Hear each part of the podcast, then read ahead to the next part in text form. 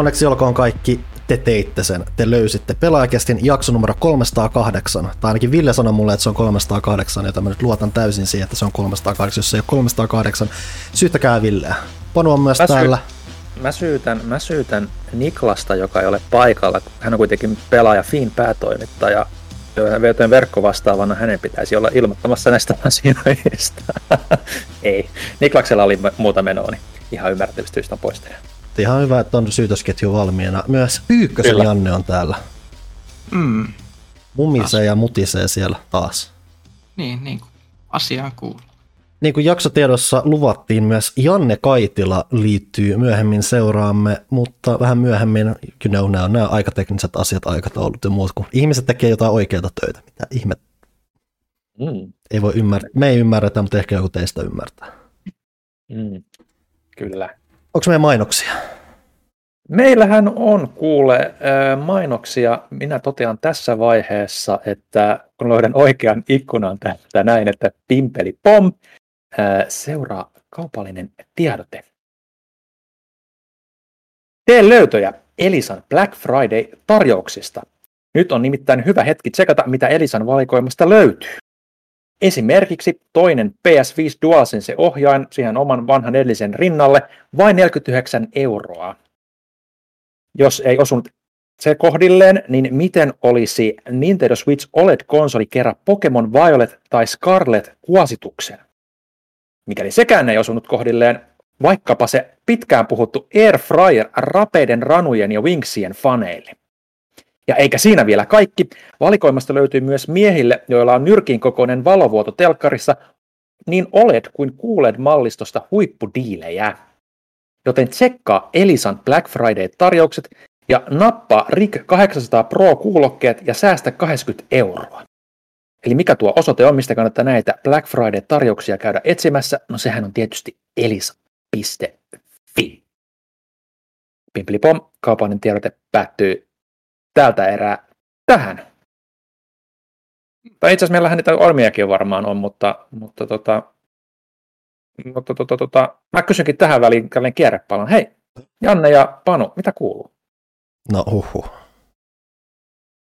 Tämähän tuli vallan yllättäen. Mm, Voin sanoa siihen sen, voi että sanoa niin moni juttu. Niin, mä voin, mä voin aika sanoa se, että mä tein tuossa viikonloppuna sen, mistä muuan Simo Frangeen niin paljon puhui. Mä kävin Tampereella. No herra jestas, mitä siellä näkyy? Siellä oli, siis se on niin kun mä, viimeksi mä oon ollut Tampere siis vähän reilu vuosi sitten, mutta se oli hyvin nopea visiitti, kun taas sitä ennen mä en ole ollut Tampereella varmaan parinkymmenen vuoteen, eli vaikka se onkin tuossa parin sadan kilsan päässä, niin lähinnä tuli mieleen, että siellä voi käydä ja siellä on kivoja museoita, ehkä puhun siitä jossain vaiheessa vähän enemmän. Mitäs Janne? Öö,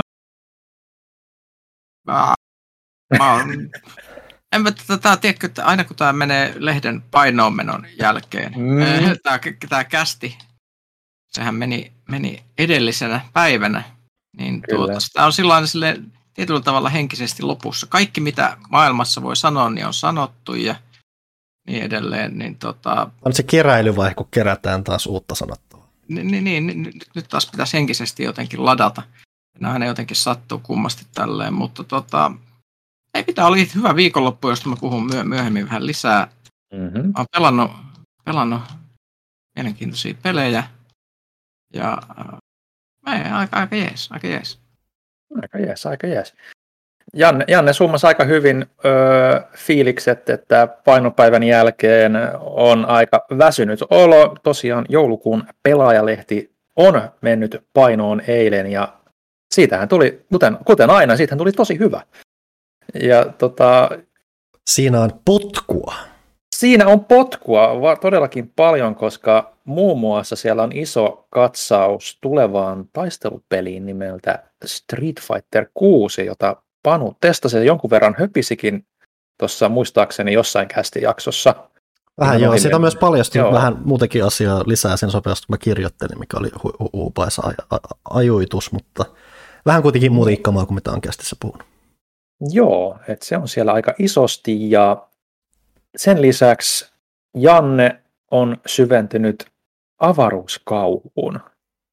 Kyllä, se oli trendikästä trendikäs aihe, kun on tota, System Shockit ja Dead Spaceit on taas kuuminta hottia, niin Kalista protokollit tulee ja mitä näitä nyt on?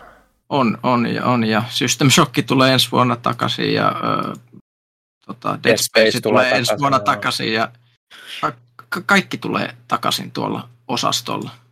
Joo. Ylipäätään käydään vähän myös muita tommosia mielenkiintoisia nimiä tuosta vuosien varrelta siinä. Ihan, ihan mielenkiintoinen setti. Mun mielestä taitto oli ihan supertyylikäs. Joo, Se oli mielenkiintoista. Vissiin on päässyt vähän sillä tekoälyn makuun noin meidän. joo, joo näin ne on, ne on päässyt vähän, vähän testailemaan asioita ja Minna nyt, Minna nyt tekee aina näitä, se on sellainen mun, mun vakioihminen aina noihin spessujuttuihin nykyään, niin se tietää, että sieltä tulee aina sitä hyvää tavaraa. Kyllä. Lisäksi siellä on lehden sisällä testissä muun muassa Horizon lautapelisettiä, jota Janne ja toimituksen väki, oliko säkin Panu pelaamassa sitä Ei, siellä mä vai? en ole siihen koskenut. Okei, Okay. Okei. Siellä oli tota, taittajat ja toimari ja minä pelattiin. okei. Siitä on jonkun verran aikaa, kun te sitä testailitte. Minkälaista, Joo, siitä, minkälainen siitä, siitä on aikaa ja vähän, vähän säästeltiin sitä, sitä sopivaa. Mä en ole vähän ymmärryksessä, että siihen on nykyään joku miljoona laajennusta ja muuta, että siitä voi rakentaa vaikka tornin, jos haluaa. Joo, siis se on semmoinen peli, johon, joka mulla ei ole vielä hyllyssä, koska mä en saanut sitä tuotua täysin kotiin vielä, koska ei riittänyt reppu ja kassitila tämmöiseen yhteen reissuun. Moderni lautapelaaminen. On, kun yksi figu syö yhden semmoisen laatikon, mihin mahtuisi joku vanha Arkham Horror, niin se on aika karu. Mulla on se, että Mm. mä, oon, mä, oon, mä oon viime aikoina keskittynyt tosi paljon just niin kuin yrittänyt kerää hyviä korttipelejä ja muuta. Just nimenomaan siksi, koska korttipeli on niin helppo vaan kantaa mukana, että sä voit heittää vaikka kymmenenkin reppuun ja se ei tunnu missään. Mm. Hmm. Mut, joo, joo, ei, no, no, no Kickstarter-lautapelit on aina vähän sellaista riskiä ihan sen Mm. takia, että et, et tosissaan ni, niissä, niissä on päätetty jossain vaiheessa, että niiden pitää viedä enemmän tilaa Mm. kuin laki salliko. Se on, se on vaan sellaista prestiisiä. Että et jos kickstarttaat lautapeli, niin sit sä oletat, että sä saat sen rahan vastineeksi paljon tavaraa. Sitten ne menee ihan överiksi siinä, että sitten tulee ihan järjettömiä määriä tavaraa. Ja yleensä on niitä figuja. Yhden mä, kun mä katsoin jonkun verran semmoista lautapeli YouTube-kanavaa kuin Shut Up and Sit Down, Siinä oli joku, mm. joku täm, oli tämmöisiä jotain kaupunkiin simulointipelijuttuja. Joku oli semmoinen, siis se oli niin massiivinen, että kun mä näin sen, ja se oli niin kuin pohjautu enemmän siihen, että se oli niin kuin lautoja lautojen päälle, ja missä oli mekaniikkoja mekaniikkojen päällä. Kun mä vaan katsoin sitä, niin se mennäisi niin kuin alkoi huippaa jo itseäkin, vaikka niin kuin sitä vaan katsoi videon välityksellä. Et sekin varmaan pelataan se koko, se asetetaan, no sitä, siinä ei välttämättä tarvitse asettelua olla, mutta sitä varmaan pelataan se loppupäivä sit siinä, kun se on kaivettu esille. Niin. Ja, ja sitten kun miettii, että tota, jos, jos sulla on tuommoinen prestiisi lautapeli, niin sä et voi vaan, niin kun, jos sulla on jossain 12 lisää osaa, niin sitten kun sä purat sen, niin sit pitää ajatella se sillä, että sun pitää tietysti laittaa kaikki oikeisiin laatikoihin, et, eikä, eikä niitä voi laittaa niin kuin sekaisin sitten tietenkään. Mm-hmm. Sitten tulee semmoinen hirveä sorttaus, sen, se pregame ja aftergame on aika isoja osioita sit siitä koko prosessista. Joo. Se on rankka. Pitää kanavoida sitä sisäistä kirjastotätiä, joka on sektioinut ne kaikki osat tarkasti ja laittanut pussit. Ja mitä hienouksia se nyt olikaan, mitä sä hehkutit aikoinaan. Ja mitä? Aivo, aivo, aivot katkesi ihan totaalisesti kesken lauseen. Lähinnä, että kun sä joskus hehkutit sitä, miten järjesteltyjä nämä kirjastoissa lainatut lautapelit on, niin On, pitää... on, joo, siis, joo, joo, siis mä, mä olin hyvin vaikuttunut, mutta toisaalta, toisaalta niin kuin mä en välttämättä uskaltaisi lainata kirjastosta lautapeliä, jossa Uhu. olisi esimerkiksi kaksi laajennuspakettia, Uhu. koska sitten se, entä jos sä Mm. niin kuin pistät niitä väärin laatikoihin jotain osia ja sitten suuttuu siellä. Ei. Kirjastotädin viha tulee sieltä. Niin, niin, hirveä riski. En, en, mä, en mä uskalla. The Wrath of Librarian. Mm. Nice. Öö, mainitaan nyt vielä tuosta joulukuun lehdestä, joka tosiaan ilmestyy siinä joulukuun alkupuoliskolla. Että siellä on aika paljon muutakin tavaraa, muun muassa laitetestejä, kirja-arvosteluja peliaiheisista, öö, ajankohtaiset pelit arvostelussa, kuten God of War, Chanty, Sonic Frontiers, Call of Duty, Devil in Meat, Pentimentit, Victoria kolmoset, onhan siellä vaikka mitä. Ja ihan mielenkiintoisena ennakkokatsauksena myös ö, tähän EAN ja Koei Tecmon hiljattain julkistamaan Monster Hunter-tyyliseen Wild Heartsiin, mutta sitä päästi jo ennakkoon testaamaan.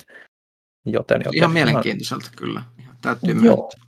Joo, ehdottomasti kannattaa käydä lehti nappaamassa sitä ennen kuin, ennen kuin se tulee siinä joulukuun alussa, niin kannattaa myös hakea se marraskuun pelaajalehti sieltä lehtipisteestä, jos sitä ei ole tehnyt. Sielläkin on hirveä kasa arvosteluja, muun muassa Bayonetta kolmonen ja kaikkea muutakin kivaa. Lehteä voi tilaa. Mä ymmärrän, että tätä podcastia voi myös tukea jotenkin.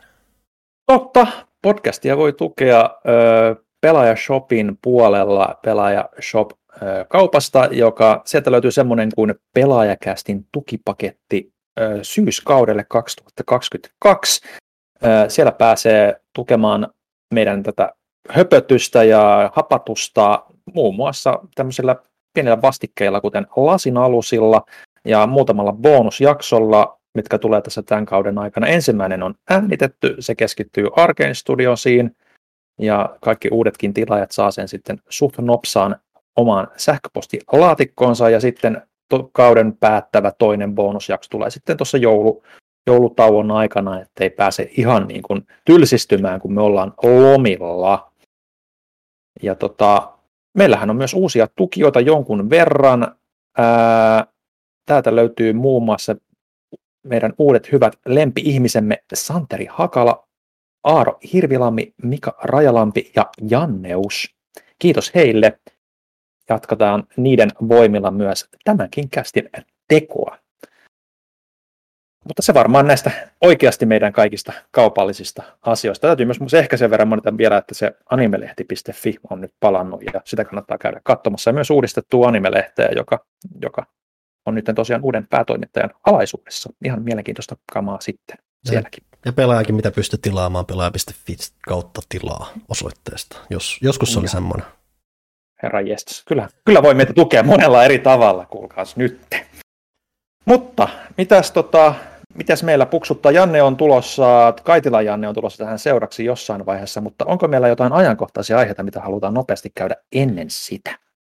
Ehkä nyt mikä silleen tuli silleen yllättäen ja on ollut tavallaan painavimpana tai silleen ainakin mieleen painuvimpana mieleen. Että tuli taas kuolin uutisia nyt tulee vähän väliä tässä, jotkut odotettuja, jotkut paljon vähemmän odotettuja. Mm. Aika yllättäen tuli tämä tapaus, että mulla meni pitkään. Mulla onkin esimerkiksi, kun mä, mulla on tämä, että mä en pelaaja.fi enää uutisia kirjoita, mulla on semmoinen tietynlainen uutisoijan tapa, joten mulla meni pitkään, että mä yritin niin kuin saada varmistuksen tälle, että tämä oli totta, kun sitä alkoi asiat, asiat liikkumaan, mutta kyllähän se nyt ilmeisesti sitten oli totta, eli Batman-ääninäyttelijä Kevin Conroy on menehtynyt 66-vuotiaana. Ilmeisesti sairastanut pitkään, en nyt tiedä tarkoin joku syöpä vai muuta, mutta sairauden uuvuttamana kuollut nyt ja oli kuitenkin siitä kuultiin viimeisimpänä, kuten vielä Halloweenissa oli postannut Twitteriin jotain moikkailuja, että sen myötä sitten tuli aika shokkina monella.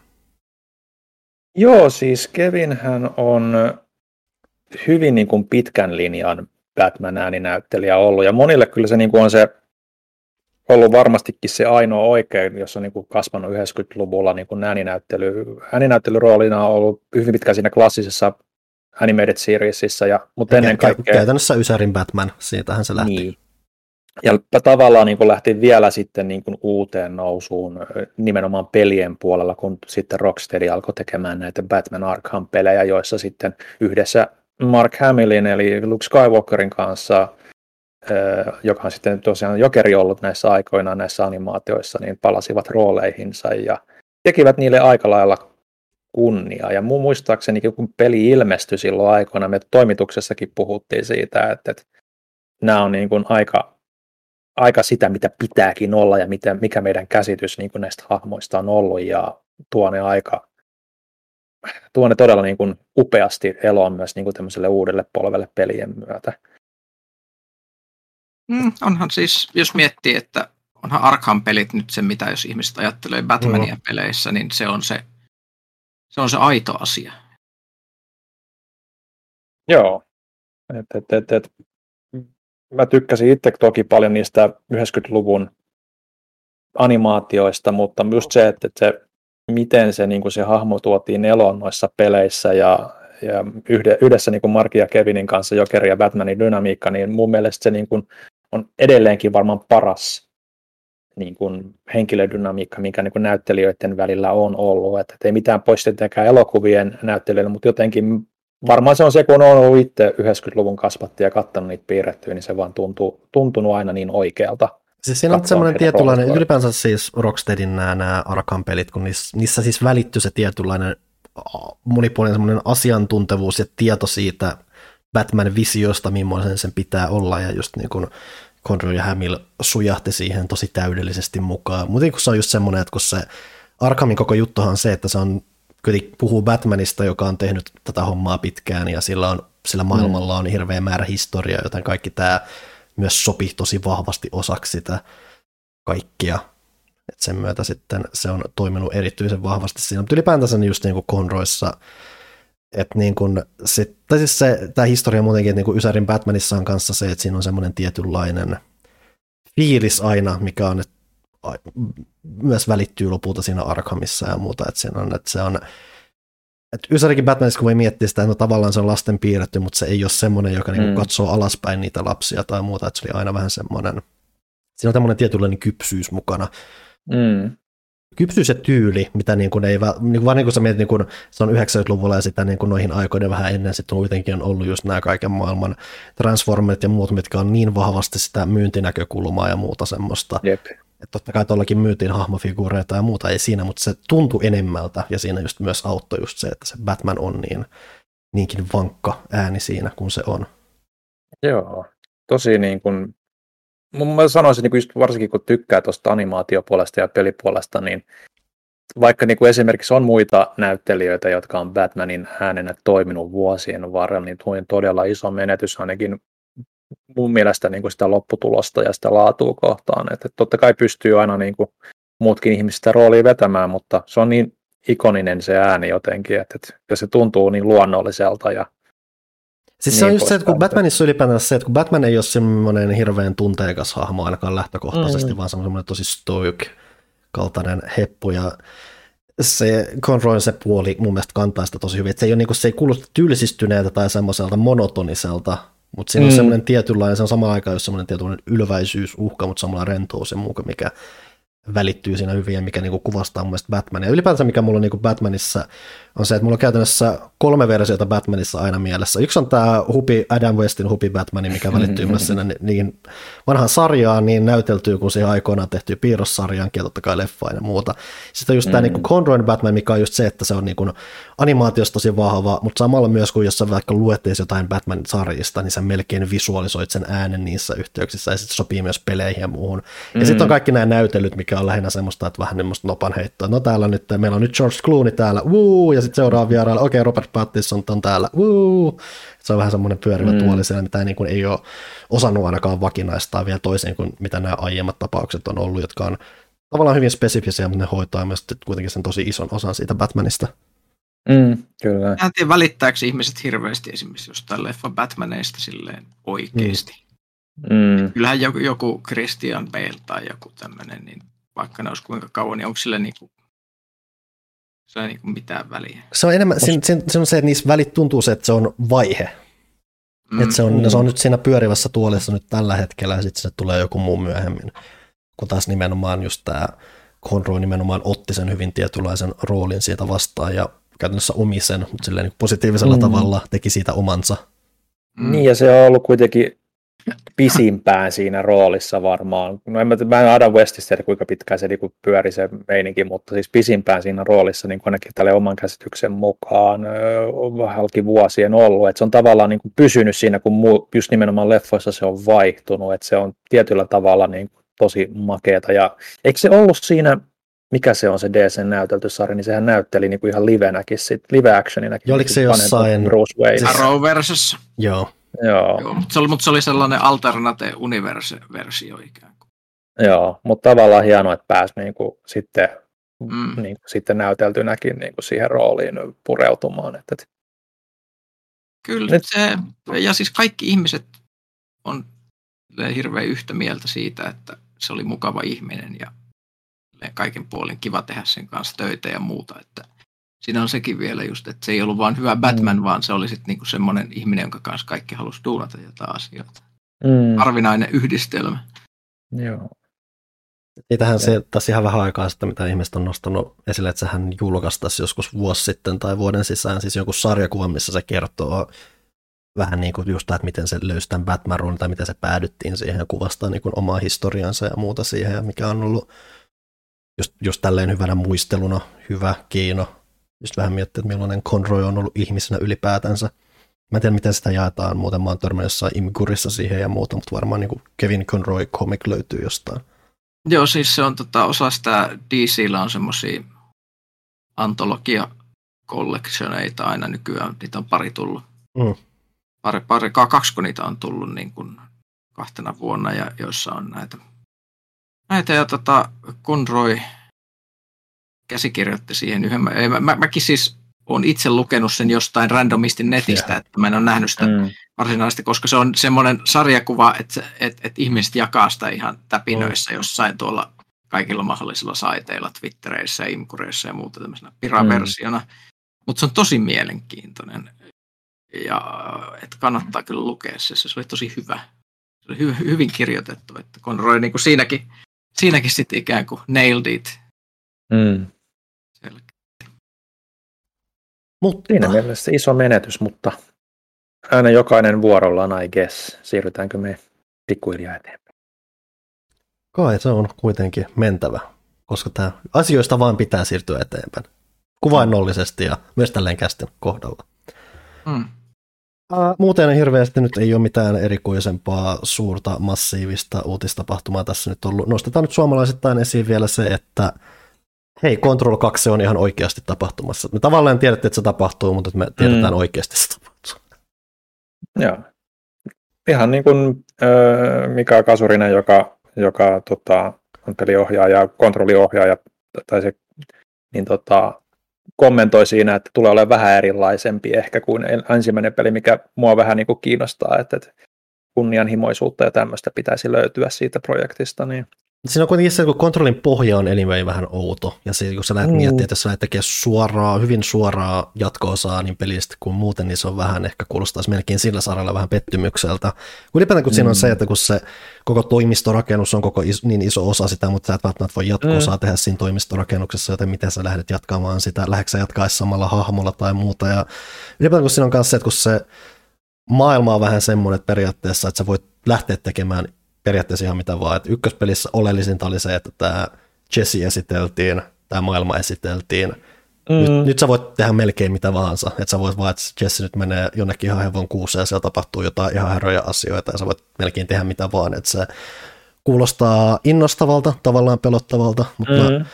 odotan, mm. että niillä on kuitenkin jonkunlainen visio siitä, mitä ne sitä tekee. Hauskinta tässä ja mielenkiintoista mulle tässä on lähinnä se, että Kontrollissa on ollut just se, että me puhut, ollaan puhuttukin joskus, että se on tosi ollut semmoinen pelin kehittäjien peli, että siis pelin kehittäjät on paljon hehkuttanut ja tykännyt mm. siitä asiasta, mitä tekee, koska se tekee asioita aika, se on mielenkiintoinen yhdistämään mekaniikkoja ja niin kuin rakenteita ja muita, ja se on varmaan ollut se vahvoin puoli, ja jännä nähdä, että pystyykö ne jatkamaan tällä saralla nyt, kun että varsinkin jos niin kuin joku ehkä kunnianhimo kasvaa, tai että miten se näkyy siinä ja muuta, että se on jännittävää tulevaisuutta. Remedillä on pa- paljon rautoja tulossa todella paljon.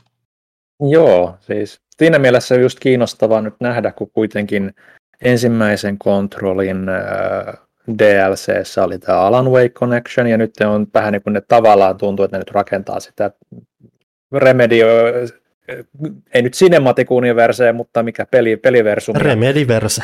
Remediverseja tekee siellä niin, että nyt kun Alan Wake 2 on tulossa sitoutuuksi jollain tavalla sitten taas niin jotenkin nämä nyt kaikki toisiinsa, että tosi, tosi niin kuin mielenkiintoinen ja jännä on. toi sitten että tilanne. Se on, se on silleen hauska, että, että, että se Control antaa niiden tehdä sen semmoisella tavalla, että ne oikeasti niin kuin selittää niitä silleen, mm. että tota, kun, kun esimerkiksi, mä tiedän, oletteko te pelannut sitä O, tota,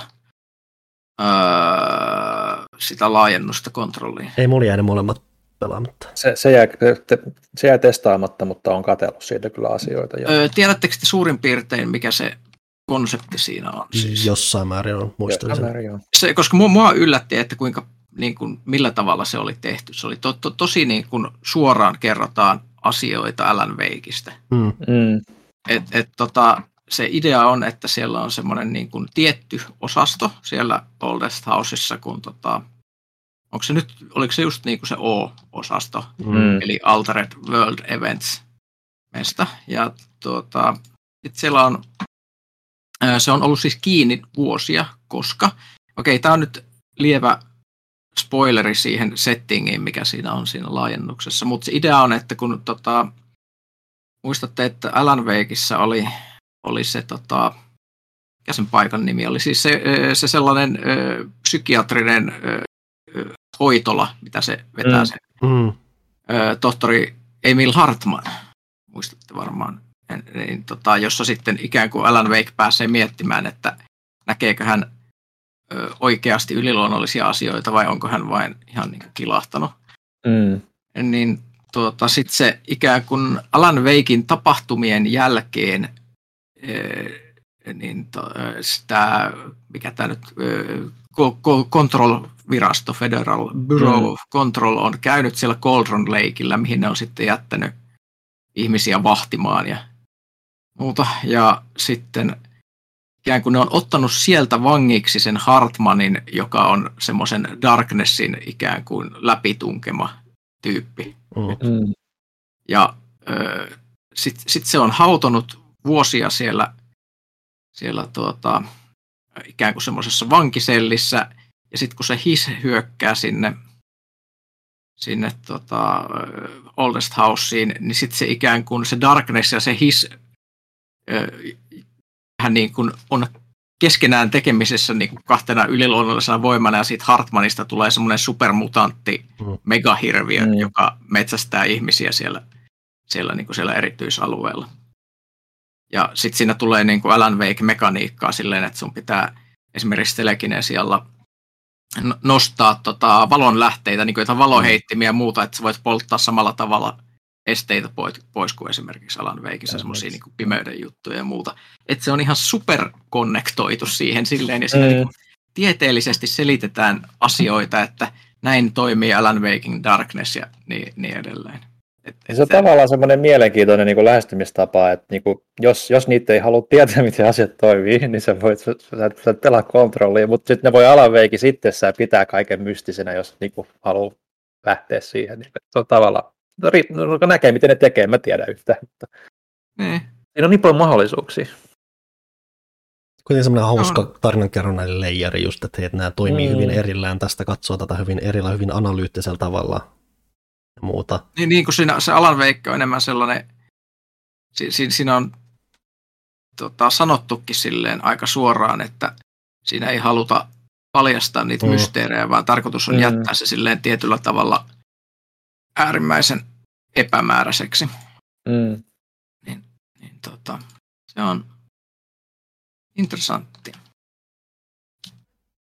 toivotaan, että sieltä tulee jotain hyvää. Että sehän on nyt on niin kuin mitä varhaisessa konseptivaiheessa tai muuta, että tämäkään nyt ei ihan heti sovi odottaa ulos niin kuin monia muitakaan. Työnhalla niillä on myös mm. tämä kontrollimaailmaan, tai no kontrollia sivuava tämä yhteistyö monin peli juttu, Condor, kun se nyt oli nimeltään. Mm. Sekin on siellä työn alla, tosiaan on Alan Wake 2 ja sitten niillä on myös se monin peli Vanguard Hard ja hanke ja muuta, niin mm. kuten sanottu, Remedillä on paljon työn, on paljon, niin mä unohdin kokonaan melkein, Max Payneit tulee, siellä on ne uusia versiot ja kaikki, että hyvin paljon rautaa tulessa Remedillä, toivottavasti se nyt positiivisessa mielessä, että siellä on väellä tekemistä. Kuten myös niin kuin tosi hyvin mielenkiintoista tekemistä, että tulee niin kuin niille sopivaa mm. uuttuutta, mutta myös sitten on historiaa kunnioitetaan ja kumarretaan siihen suuntaan, että ainakin tällä hetkellä vaikuttaa, että Remedy on hyvin hyvässä tilassa, mielenkiintoisessa tilassa. Mä niin kuin mieli miettiä, että se on kuin niin kuin itsenäinen studio loppujen lopuksi kuitenkin, niin mm. pääsee Joo, ja se, häröilemään tuolla lailla. Joo, ja se on just se, että, että se on terveellisempää ikään kuin tuommoiselle itsenäiselle studiolle on aina terveellisempää, että on monta rautaa tulessa, koska se vanha menetelmä, millä niin kuin, on, on kauhean ka- ka- kaikki elämässä on kiinni yhdestä projektista, mm, että onnistuuko se mm. vai epäonnistuuko, niin se on vähän niin kuin se vanha sanonta, että laitetaan kaikki munat samaan koriin. Ja sitten jos se menee lilleri lalleri, niin se on that's it sitten. Mm. Sepä. Se tuo varmasti semmoista tiettyä turvallisuutta siihen meininkiin, että on koko ajan jotain tapahtumassa. Joo, ehdottomasti. Ja kyllähän toi niinku selkeästi nyt on ollut pitkän linjan niinku projekti niillä, että tähän pisteeseen päästään, että, että, että kun kuitenkin koko ajan laajennettu ja niin poispäin. Ja on nyt niinku myös siellä Ruotsin puolella sitä studiopoikasta ja niin poispäin. Niin hyvin, mm. hyvin, hyvin, hyvin. Kuitenkin ilmeisesti vähän erilaisia työskentelymalleja, että just tuossa kakkosessahan oleellista mainittiin se, että niin kun yhteisjulkaistaan ja kehitetään nyt sen 505 Gamesin kanssa. Että mun, mielestä, mm. mun ymmärrys oli se, että se oli aiemmin enemmän semmoinen kehittäjä julkaisija suhde, että ne on niin kuin läheisemmin nyt yhteisessä tekemisissä mukana tässä. Ja että mitä on, että Remedy pitää oikeudet, tulot menee kaikki 50-50 ja muuta, että se on semmoinen, mm. semmoinen hanke se.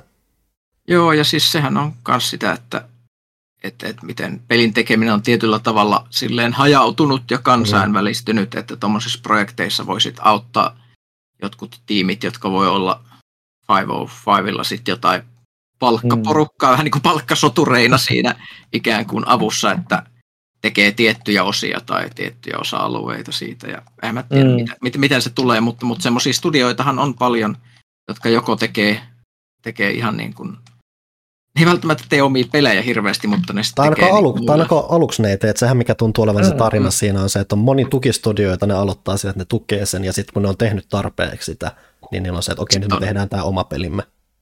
On ikään kuin kannukset ja ne mm. tyypit on tiedossa ja suhteet luotu ja ka- kaikki on silleen. Ja siihen mm. asti on esimerkiksi tehty jotain porttauksia tai jotain muuta. Mm. Mm. Ja ylipäätään mun mielestä on mielenkiintoinen tämä systeemi nykyään, että, että, sen sijaan, että isot julkaisijat ostaa studioita itselleen, mitä tekevät edelleen siis ihan hu- huomattavissakin määrissä, mutta on myös näitä tämmöisiä tapauksia nyt kuin Remedy, että, että tekee yhtä projektia 505 kanssa, tekee toista projektia Rockstarin kanssa, tekee yhtä projektia sitten Epicin kanssa ja vähän niin kuin Platinum Games esimerkiksi tekee just niin kuin eri julkaisijoiden kanssa, että ne niin kuin myös pystyy säilyttämään sen oman identiteettinsä, eli ne pystyy tekemään aika lailla sitä, mitä ne haluaa, mutta just sitten niiden eri yhtiöiden tukemana, niin mun mielestä se on tosi niin kuin mielenkiintoinen suunta, mihin on nyt niin kuin, jotkut studiot pystyy niin kuin näyttämään tätä näitä. Että siis sehän Rem- on jonkun verran. Kun Remedis on se, että jos sä alat työskentelee Remedin kanssa, niin et sä mene sinne mm. silleen, että toteat, että nyt teette näin, vaan sä meet Remedille sen takia, koska niillä on se tietynlainen, hyvin tietynlainen vipa, mitä ne voi tarjota. Et sinne ei Jep. kukaan mene silleen, että nyt te, sanotaan, että nyt tehdään näin, vaan se, sä nimenomaan meet sinne, koska sä haluat sitä Joo. tiettyä vipaa sieltä. Joo, että et näistä, näitä ihan hirveästi ainakaan itseä tuo mieleen, että just From Software ja sitten just joku Platinum Games ja Mercury Steamit ja on nyt varmaan muitakin, mutta niin päällimmäisenä tulee mieleen, että tosi mielenkiintoinen kehityssuunta. Näin. Se ajankohtaisista jutuista, otetaanko me tuo Kaitila Janne sisään? Kyllä vaan. Näin.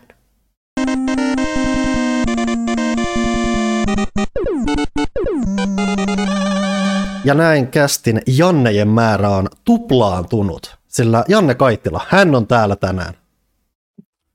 Hei, kiitos kutsusta, kiitos kun sain jälleen tulla. Totta kai.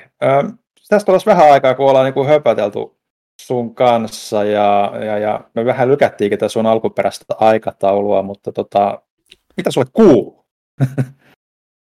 no, elämä, el, elämä hymyilee, oikein, oikein hyvää kuuluu, kiitos vaan. Uh, no vaikka pikku, pikku plugi tähän väliin, niin jos haluat tietää enemmän mun elämästä, niin, niin FinGamer löytyy myös Twitteristä ja Instagramista. Siellä, siellä tota, noin sekä pelimenoa että henkilökohtaista menoa, mutta ei, ei siitä, siitä sen, sen enempää, mutta että tosi, tosi kivasti menee. Mitä sulla Ville menee? Kerro kaikki. No, ei tässä mitään. Kuten tuossa äskeisessä osiossa olet ollut mukana. Niin, niin... kysynyt sulta sitä. Ei, ei, mä, mä herkistyn tässä suorastaan, että muuta kysytään jotain, mutta mitäs tässä, ei, saatiin lehtipainoa ja, niin kuin, ja tota, tässä ollaan vähän niin kuin, tota, odotellaan lomia alkamista, että pääsisi vähän sen tota, rentoutumakin jossain vaiheessa ja ehkä ensi vuonna asiat alkaa taas liikkumaan eteenpäin niin kuin muiltakin osin. Onnittelut 20 vuodesta lehden parissa. Totta. Ette, ihan kaikki ette nyt ihan niin kauan ollut, mutta melkein.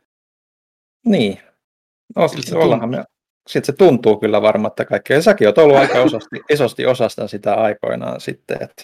No nyt, nyt mentiin, mentiin sen rajapyykin ohi tuossa pari kuukautta sitten, että olen ollut enää alle puolet ää, niin ihan vähän, niin kuin Ville tykkää muistuttaa, niin ihan vähän vajaa kymmenen vuotta, niin, niin tota noin, ää, nyt, nyt sitten mäkin vaivun pikkuhiljaa sinne ajan unholaan, kun lehti vaan poskuttaa eteenpäin. Hyvä niin. Olet miettimään, että kun puhutaan koiravuosista ja muuta, niin paljon niin kuin yksi vuosi on pelaajavuosissa. Onko se itsessään jo 20 vuotta sitten se? Inception. 20 vatsahaavaa ainakin no, vuodessa, jos ei mitään muuta, niin se on, se on ihan totta. Se perinne ei ole kuollut minnekään, sanoisin tässä vaiheessa. Mites tota, niin, sano vaan.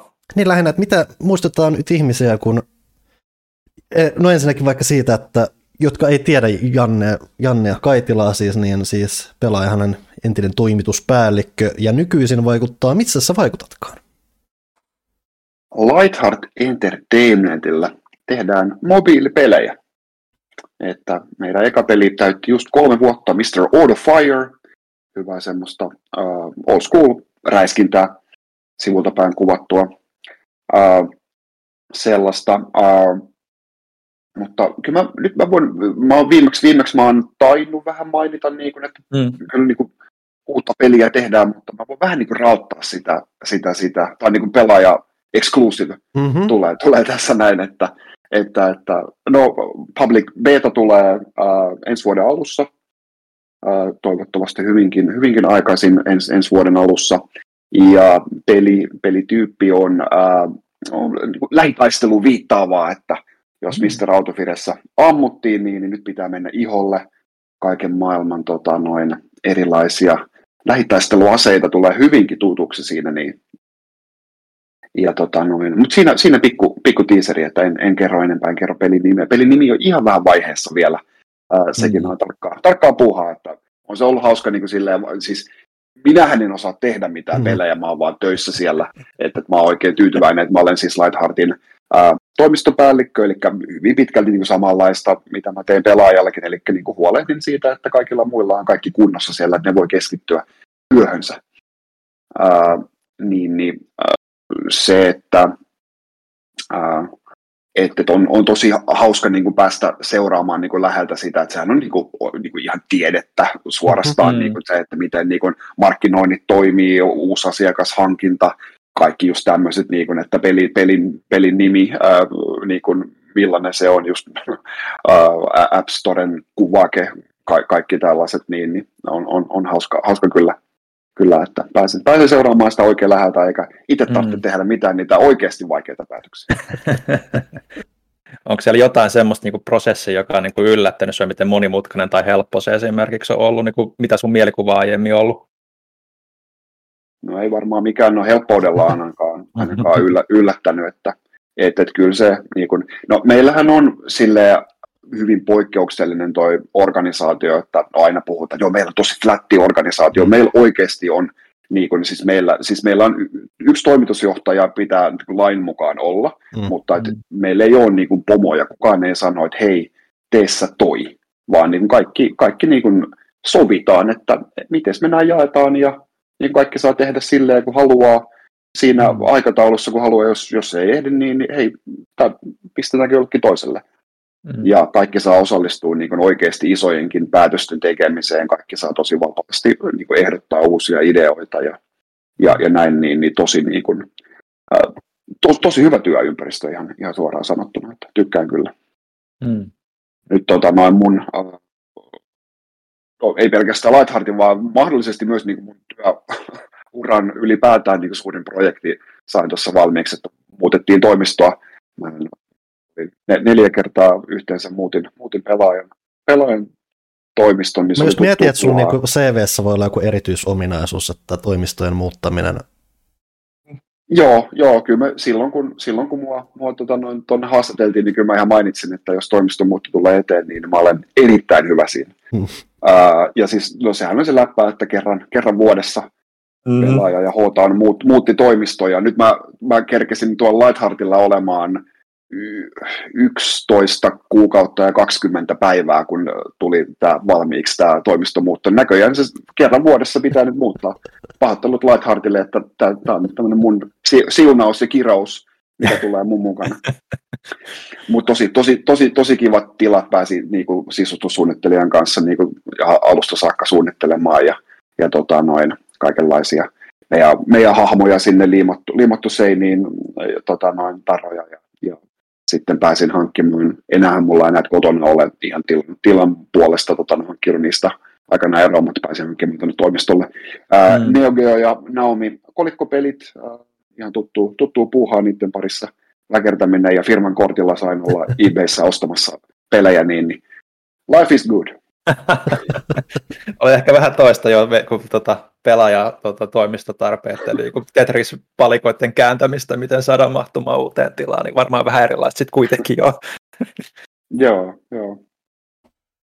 Miten tota, kun mainitsit, että Mr. Outer Fire on ollut kolme, kolme vuotta tota, nyt jo kehissä, niin minkälainen se niin kuin, on ollut nyt sitten julkaisun jälkeen ja miten se on niin kuin, teidän silmissä kehittynyt nyt sitten se pelaajamäärät ja pelit tässä niin, no toki sillä nyt vähän tylsä ehkä aloittaa tällä, mutta et siis mm. pelihän on menestynyt mm. äh, ihan silleen, että kyllä se, ei se kolme, kolme vuotta, vuotta tota, no, välttämättä, välttämättä pyörisi, jos sitä ei olisi, mutta onhan se harvinaista, että tehtiin ensimmäinen peli niin kuin oikeasti niin kuin, maksaa ihmisten palkkoja.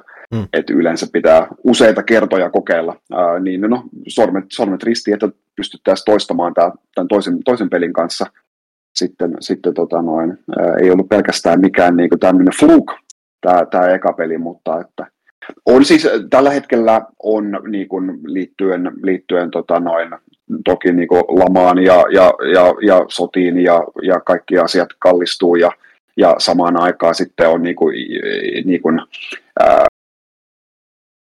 eri toimielimet niin kuin ajaa takaa tota noin, että just niin kuin ihmisten yksityisyyden suoja ja muuta mm. sellaista, niin, niin pelien markkinointi on aika hankalaa, niin kuin, että ei, ei, pysty, ei pysty vaan niin kuin, vanhoina hyvin aikoina pysty varmaan ostamaan kaikenlaiset, kaikenlaiset tota noin, ää, demografiatiedot Facebookilta ja Facebook myy, myy, myy iloisesti ne, mutta että nykyään pitää, pitää vähän niin kuin osatakin jotain siinä jo.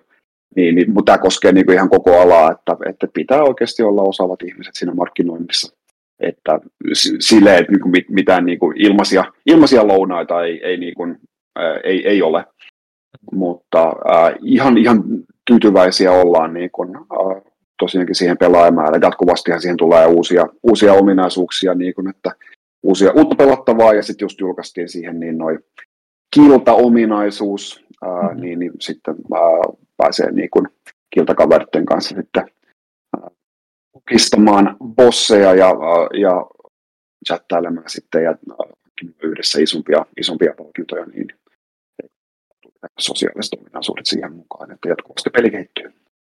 Hmm. Nice. Mites tota,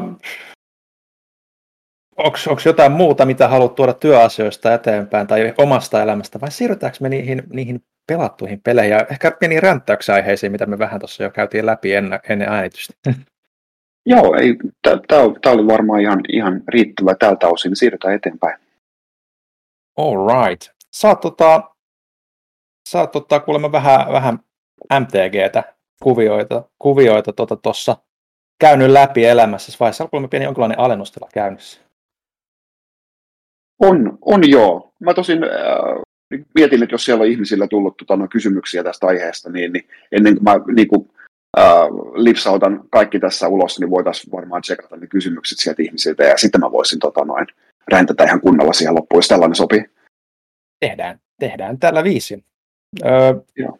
Mennäänkö me sitten tota, kysymyksiin vai mennäänkö me kaadun War-ränttäykseen, koska sä oot kuulemma pelaamassa sitä? Ei sitä tarvitse ihan hirveästi räntätä, mutta joo, kyllä niin kuin, jos on tullut videopelejä pelattua, niin mielellään niistä, niistä ihan puhuu, että, että kyllä nykyään, nykyään tota noin, äh, kyllä se tuntuu selvästi niin kuin, mm, varsinkin mitä, mitä tulee just niin kuin konsolipelaamiseen, niin, niin kuin ihan vain ne isoimmat äh, julkaisut tulee, tulee näin mä, näin mä ainakin tänä vuonna oli silleen, että niin Elden Ringiin uppouduin ihan täysin ja, ja nyt mm. sitten God of War menossa ja niin kuin, että vähänkin, vähänkin pienemmät, pienemmät pelit tuntuu, tuntuu tota noin, äh, vähän jäävän sitten oikeastaan tällä hetkellä niin kuin, äh, hyvien leffojen ja sarjojen alle, mitä, mitkä, mitkä vie, vie sitten aikaa, mutta että näillä AAA-peleille kyllä tehdään sitten aikaa, War yksi niistä, että se edellinenhän oli, oli ihan goty silloin, silloin, kun se tuli ja oli niin kuin tosi, tosi hienoa huomata, että ää, niin kuin, niin koin, että se niin kuin, edelliset pelkästään toimintaan painottuvat pelit, niin, niin ne, ne, ne, ne meni vähän semmoisen niin lapselliselle linjalle, niin, että semmoista mm. kiroilua ja ja no joo, kyllä nyt hyvä seksi minipeli aina, aina vähän hymyilyttää, mutta että niinku, ennen kaikkea semmoinen, semmoinen ihme meuhkaaminen siinä, niin jotenkin niinku Kratos oli semmoinen, en mä tiedä, niinku lapsellinen tyyppi. Niin, niin mm. nythän ollaan niinku ihan toisessa, toisessa ääripäässä, että ää, tosi, niinku, siis en mä tiedä, pelistä suurin osa pelin kestosta on jotain muuta kuin toimintaa, että semmoista mm. niinku rauhallista tutkimista ja ja tota, no, just sopivaa, sopivaa luuttaamista koko ajan ja tietysti hyviä, hyviä mm. tarinoita siinä, että ääninäyttelyhän on edelleen ihan, ihan kultaa, niin, niin ää, to, tosi, to, to, tosi mukava niin kuin change of pace siinä mielessä. Mm. Oletko se uh, läpi asti en, ihan? En, en, en ole ehtinyt vielä, mutta tota, noin, kyllä se, nyt, mutta nyt mä en ole ihan varma, siitä edellisestä, eikö se ole neljä vuotta sitten? Taitaa olla jotain sellaista. 2018 niin, niin, taisi olla se äk, ensimmäinen. Äk, äkkiä se aika, aika tota, noin kuluu, mutta jotenkin siis mä olin, niin kuin, oli, se oli niin kuin just täydellinen niin kuin se, se open world siinä, siinä niin kuin, äh, että et ei, ei, ei, niin kuin, ei, ei, liian iso ja et silleen, että se on niin kuin hyvin, hyvin suunniteltu ja näin, mutta mä en tiedä, johtuuko se nyt siitä, niin kuin, että äh, niin kuin se on nyt taas kuitenkin niin kuin hyvin pitkälti more of the same, mm. Ragnarok, mm. niin, niin et, sit, jo, ja mä tiedän, jotenkin se maailma tuntuu niin kuin, niin kuin rajoitetummalta, vai onko mä vaan keksinyt sen, niin kuin, mä niin kuin, jokainen niin purunko, mikä on siinä niin kuin, mukamassa sen reitin esteellä, niin pistää mm. tosi pahasti silmään. Kai, kai siinä ekassakin oli ihan samanlaisia, mutta että nyt jotenkin se vaan niin kuin, tota, no, tuntuu, tuntuu niin kuin, vähän niin kuin silleen vanhentuneelta se maailmansuunnittelu nyt niin mä, tiedän, mä, mä en ole ihan hirveästi ehtinyt sitä pelaamaan, että mä oon päässyt sinne kääpiöpaikkaan asti ja siellä vähän pyörinyt siinä mm. ekassa näissä avoimessa alueessa. Ja mulla, mikä mulla on siis siinä ollut, että siinä on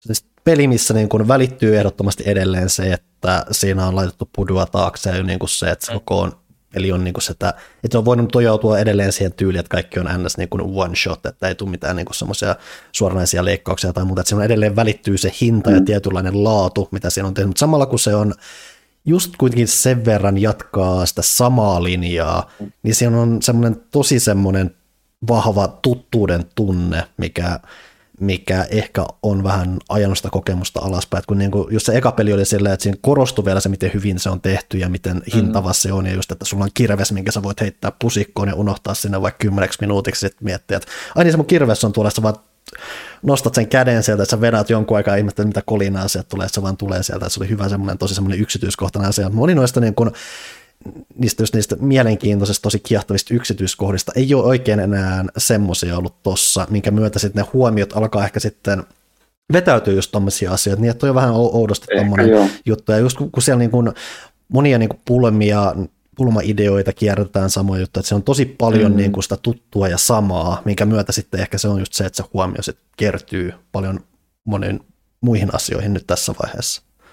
Joo, siis Joo, ja jonkun verran, jonkun verran sitä, sitä tuossa taidat mainita viime kästissä ihan ohimennen, että, että se just toi, mitä sä mainitsit Janne, että, että se ei ehkä tunnu tietyllä tavalla avoimemmalta, vaan se, se jotenkin enemmän sitten, kun sitä nyt on pelin pelannut läpi, niin siinä on semmoinen fiilis, että se on enemmän, että se päätarinalinja varsinkin on niin kuin suoraviivaisempi. Ja sitten taas ne avoimemmat alueet on enemmän niin kuin sit sivupolkuja. Että jotenkin tuntuu, että onko tullut kehittäjille ehkä kritiikkiä sitten jostain, tai jotain niin kuin kommenttia, että, että se on ehkä vähän liian työläs ollut tai jotain, mutta jotenkin tuntuu, että nyt on niin kuin tehty ihan selkeästi, että nyt tarina, tarinan läpi pelaavat voi vetää sen niin kuin aika helposti, ja sitten sieltä tulee niin kuin väliin niitä isoja alueita, mitä pääsee niin kuin tutkimaan paljon vapaammin, ja sitten sieltä Joo. löytyy ihan älyttömästi sivutehtäviä, että mä nyt tuossa nyt ihan kun pelin niin kuin jälkeenkin lähdin sitten tutkimaan vielä niin kuin syvemmin, jota mä olin jo tutkinut jo monta tuntia aluetta, niin sitten vielä sieltä löytyy niin kuin uusia alueita, että se, että se on niin kuin ihan selkeästi pistetty niin kuin niille, jotka haluaa tutkia, niin on tehty enemmän semmoiseksi sivumaisemmaksi rakenteeksi, että ne, jotka haluaa sen tarinan, niin pystyy keskittyä siihen, tai semmoinen niin kuin hyvin pitkälti niin kuin se oma fiilis niin kuin sitten tuntuu siinä olevan. että siinä on jo vähän tota, mitä mitä sanoit, että se ei ehkä Joo. ihan avaudu samalla tavalla kuin se ensimmäinen peli aikoinaan, että tult, päästiin sinne järvelle. Ja... Niin, sitä mä en muista, että miten se tarkalleen se eka rakenne, kun siinä nimenomaan se järvi, mikä on siellä sillalla ja muuta oli se tosi keskeinen hubi ollut, mutta oliko se niin kuin muut alueet sitten meitä jopa vähän niin kuin semmoisia suoraviivaisempi, jos ne kaikki relmit ja muuten se avoimuus oli varsinaisesti vasta siinä niin kuin hubissa. Tai enemmän sen muistelisin ainakin. Mäkin sen muistelisin enemmän, joo. Joo, oli niissä reilemeissä oli, oli niin kuin vaihtelua, että, mm. että tuossa että oli, oli, niin kuin, oli, oli, erilaisia. Mutta joo, kyllä se niin varmaan, varmaan oli jo siinä. Kyllä mä sitten, niin kuin, no sillä nyt ei var, varmaankaan mitään merkitystä, mutta, mutta, mutta kyllä se, se että tämä tuli myös niin kuin PlayStation 4, eikä ollut mm. pelkästään PS5-peli, mm. millä mä sitä on pelannut, niin, niin mietin, että olisiko se nyt vaikuttanut johonkin, no ei se nyt mihinkään tämmöiseen designiin tietenkään vaikuta, mutta, mutta että Joo. Yksi, yksi, mistä täytyy vähän antaa takas pyyhkeitä, niin, niin on, on se, että niin kun, pulmat on siinä kuitenkin aika tärkeässä roolissa ja välittömästi niin kun alkaa joku puhumaan niiden pulmien ratkaisusta, kun pääsee siihen niin alueelle. Siis siinä ei kerkeä oikeasti siis katsomaan. Mä katon, katon ylös, katon sivulle, okei, okay, tuolla on tommonen, sitten niin yritä heittää siihen kirves. Joku sanoo. No, joo, olisi varmaan kokeillut tämän niin sekunnin päästä. Ole hiljaa. Se on jo siis niin kuin, paljon keskusteltu. Ja se pitää niin ainakin saada niin kuin pois, pois päältä pitäisi niin. Siellä on miljoona tuommoista niin accessibility-optiota, mikä on tosi hieno juttu, mm. mutta sitten tätä mm. ei ole niin kuin, että en ole tyhmä, täppä pitäisi olla siellä mm. päällä, että pilaa se, kaikki. Se on, että, että mä huomasin itse asiassa vähän samaa, että, että yhdessä vaiheessa mä olin ihan kiitollinen, että se oli, koska Mm, Joo, mä en ihan, ihan, ihan, ihan, ihan hirveästi mene sinne loppuun päin, mutta siellä tulee semmoinen niin kuin elementti, no mä mainitsin tuossa meidän arvostelussakin siitä, että siellä tulee semmoinen elementti, joka periaatteessa mahdollistaa yhdenlaisen lähestymistavan niin kuin useisiinkin tilanteisiin, mutta jos se ei ole just siihen tilanteeseen suunniteltu, että sun pitääkin mennä toisaalle, niin se pistää niin kuin sekaisin sen mun ainakin ajatusprosessin siinä. Sitten on aina ollut semmoinen kiva, että huomautus, että hei, et, ei tämä ehkä ihan toimi tässä, että et se on ollut ihan jees. Et siinä selvästi menee vähän, kun kuitenkin se tarinan kerronta ja kaikki, varsinkin kasvamissa määrin just näissä Sonin peleissä, se on ollut tosi iso oleellinen asia, niin se on jotenkin vaan siinä sitten suunnitteluprosessissa mennyt jotenkin metsään. Niin kun mä aloin just miettimään, niin kuin, että joku Uncharted aikoinaan teki ihan mielenkiintoisesti sen, että jos sä pyörit ymp- kovasti ympyrä jossain paikassa, niin siellä ensimmäisenä joku heppu ei huutanut, että hei, tässä on tämmöinen naru, mitä pitkin sä voit kavuta tonne, hyppää tosta tonne ja tehdä nämä 15 asiaa tästä näin, vai että siinä tulee, niin kuin, että siinä tulee tämmöinen nappi, että hei, tässä on, tässä on apukeinoissa painattaa tästä napista, niin mä vähän osoitan yeah. sua oikeaan suuntaan tai muuta. Että se on jännä, että siitä ollaan menty etäämmäksi siitä, että tosi automatisoidaan sitä. Ja tavallaan, tavallaan ymmärrän, miksi on mennyt tämmöinen luonteva kerronta on tosi niin kuin oleellinen osa peleistä tänä päivänä, mutta se on sitten vaan vähän niin kuin ollut haitaksi myös sit just tällä saralla. Joo. Joo. Siitä mä oon, se, se, nyt on vähän semmoinen kaksipiippunen juttu, niin kuin, että myöskin, äh, jos ei ole vaikka jotain niin kuin esinettä tai asiaa, mitä mm. tarvitaan sen putselen niin tekemiseen, niin välittömästi Mimir sanoo sieltä, että we should come back later. Uh, joo, no ky- kyllä se nyt varmaan olisi niin kuin, tullut niin kuin, toikin niin kuin selvitettyä siinä aika nopeasti, mutta no, se nyt on sentään silleen, niin kuin, että en turhaa jää sitten.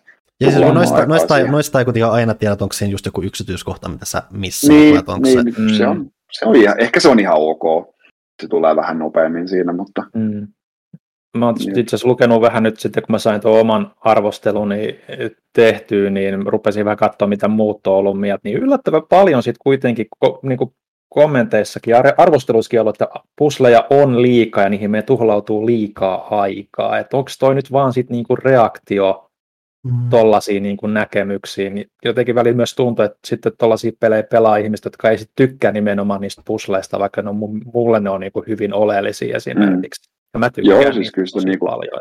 toimintaa nyt aina saa, mutta niinku, että tuommoisia niinku kolmiulotteisia avoimen maailman putsleja, niin, niin niitä nyt no, vähemmän on tarjolla.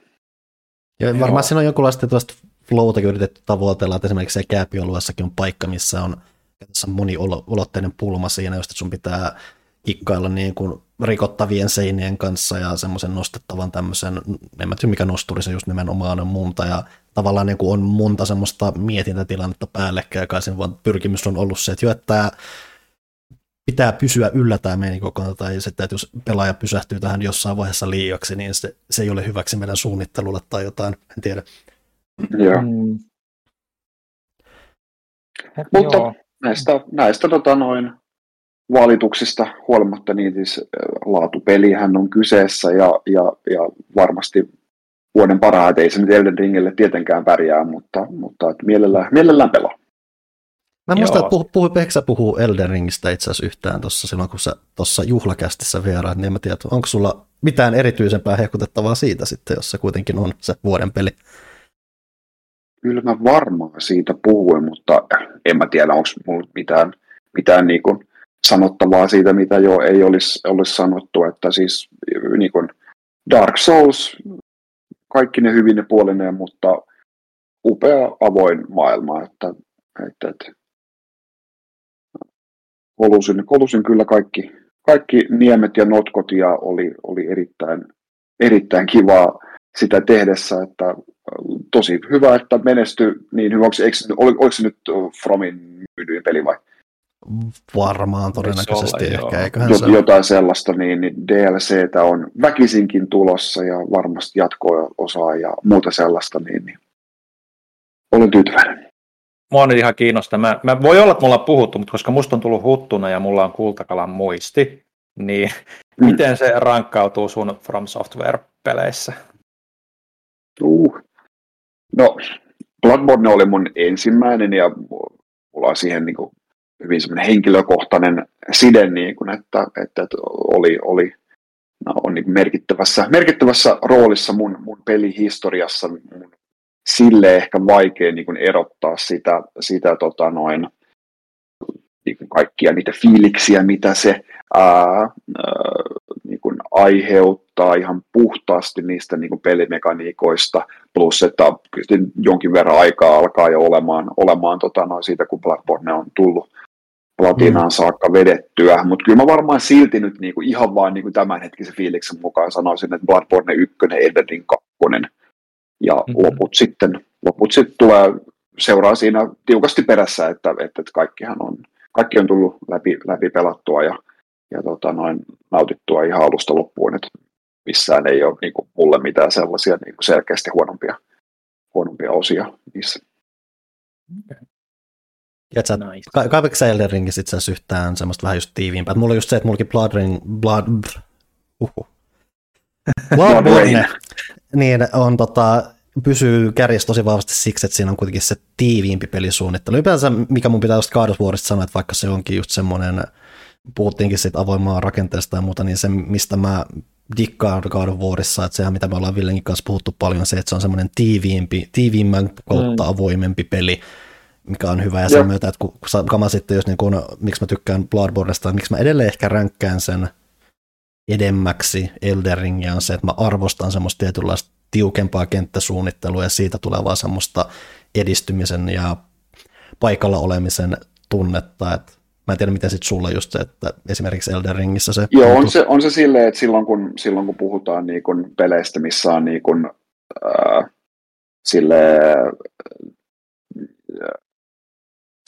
tai siis niiden uh, shortcuttien avaaminen on aina mm. niin kuin parasta Fromin peleissä, niin kuin, että semmoinen, niin kuin, ah, nyt mä oon lyönyt päätäni seinään tästä niin paljon, mutta nyt mä sain tämmöisen niin kuin, käsin koskelteltavan asian tässä auki, uh, että nyt mun ei tarvitse enää mennä ikinä tosta käytävästä tai jotain muuta sellaista, niin, niin, ää, niin näitä toki oli Elden Ringissäkin, mutta että koska se pelimaailma oli niin iso, niin näillä oli niin kuin huomattavasti vähän merkitystä hmm. näillä näin, niin siinä mielessä niin kuin just toi yksittäinen aspekti on niin kuin, ää, tota, niissä tiukemmin suunnitellussa peleissä kyllä niin kuin, sitten enemmän esillä. Musta voisi tuntua, että meillä on kaitilla tässä meillä on hetkiäkään puhuttu Nintendosta. Meidän pitää joku Nintendo-minuutti hetki saada tästä. Niin sanotaan nyt, että hei, toukokuussa viimein on ainakin Zelda-aika. Onko hype jo ihan maksimissa? Ja no, vuosikymmenen peli pelaamatta. Tämä on no niin. ihan selvä juttu.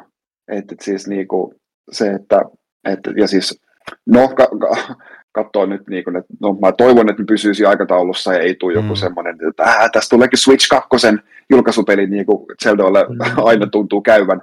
ää, toivottavasti ei, vaan niin kuin nimenomaan se, että niin kuin puhtaasti saanut niin kuin tehdä jatko-osan niin kuin pitkästä aikaa niin kuin puhtaasti sillä samalla alustalla ja, ja niin kuin pelkästään vain keskittyä niin kuin parannusten tekemiseen eikä niin kuin pyörän keksimiseen uudestaan. Niin mm. mukavaa kuin se Nintendo-peleissä onkin, kun Nintendo keksii pyörän uudestaan. Mutta että, että, että äh, joo, siis niin Breath of the Wild niin kuin ihan, ihan 11 kautta 10, mutta aina sitä varmasti niin kuin keksii jotain, jotain pieniä juttuja, mitä voisi fiksata, niin se, että, että jatkoosa sitten toivottavasti fiksailee näitä, niin, niin mm. ei, ei, sieltä mitään muuta voi tulla kuin timanttia. Mm.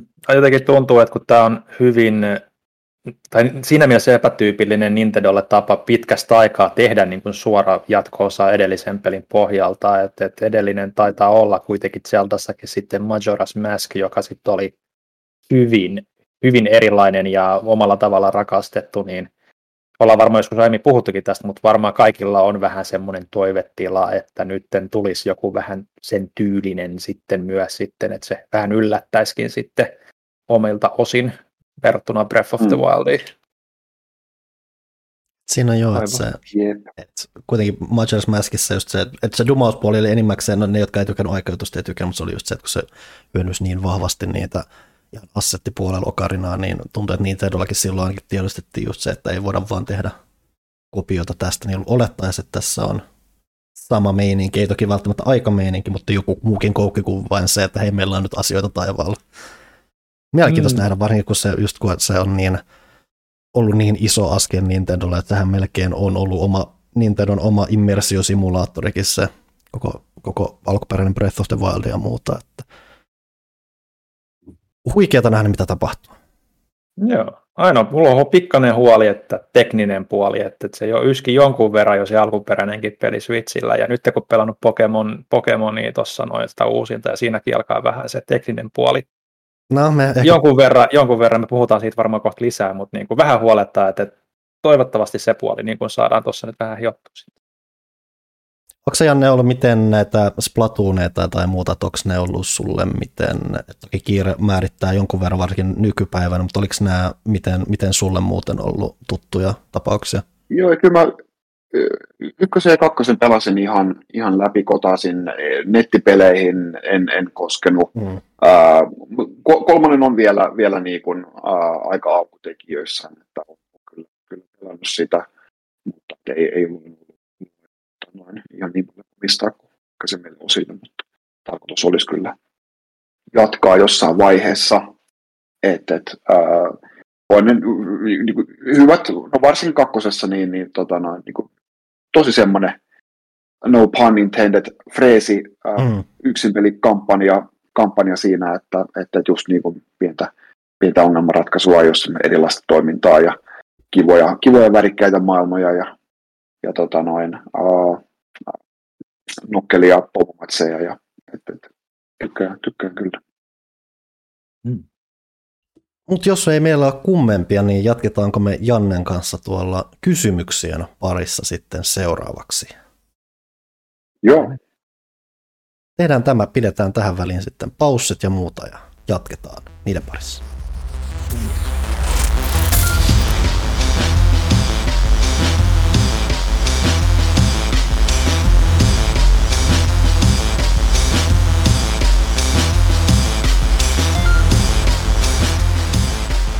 Ja näin, höpöttelyt jatkuu. Kaitila Janne palaa myöhemmin. Kysy pelaajalta osilta. Tässä myöhemmin hoidetaan me tähän väliin pelattua sekä toki toinen mainososio. Ville. Pimpeli Pom seuraa kaupallinen tiedote ja sen hän tarjoaa amatööriteatterin aiemminkin tapaan elisa.fi. Sami! Ai että onpa kiva jammailla näillä uusilla vastamelukuulokkeilla. Sami! Onko susta tullut kuuraa? Nämä kuulokkeet on muuten tosi kevyet ja istuvat. Kannatti kyllä panostaa laatuun. Sami, mikset sä kuule mua? Täältä vessasta paperi loppu. Please, tuo yksi rulla. Mikäköhän sillä Karilla kestää? Se on ollut siellä vessassa jo ikuisuuden ja mun NR-vire laskee ja mä salettiin häviän tämän matsin, jossa se kohta palaa sohvalle. Näinpä näin. Sami on ostanut Sonin tuliterä WH1000 XM5 vastamelukuulokkeet. Psst, nyt kerromme teille salaisuuden. 28.11. maanantaina on niin sanottu Cyber Monday ja sitten lävähtää.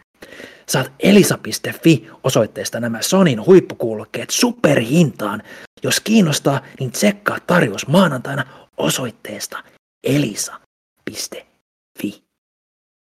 Pimpeli pom, kaupallinen tiedote päättyy tältä erää tähän.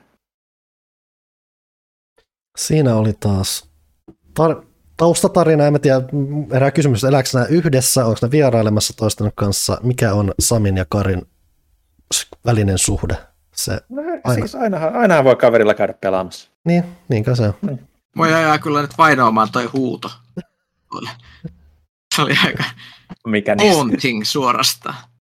Ai vessa. Joo, joo, just. No, mutta se on, kun vessapaperi roppuu, niin se ei ole mikään leikin asia. Niin, se, ihminen voi kuulostaa siltä, että se on kuolemaisen. se on ihan totta.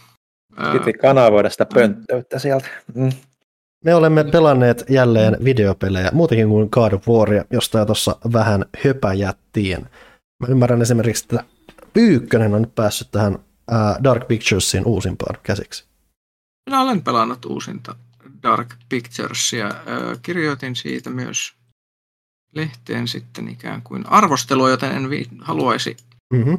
ikään kuin suoraan, suoraan tässä ruveta arvostelemaan siinä mielessä tätä ollenkaan, mutta onko teillä jotain mietintöjä, mitä te haluaisitte ehkä tietää tästä?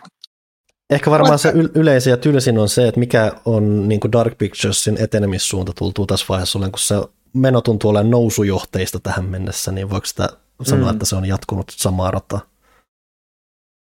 Joo, no silleen, että tota, selkeästi sarjana, sarjana, jos katsoo kokonaisuutta, niin niillä alkaa olla parempi käsitys. Mm. Olen tehnyt oike- oikeasti, jos miettii sitä pelisarjana, niin mitä tässä nyt on ollut kolmessa vuodessa neljä peliä.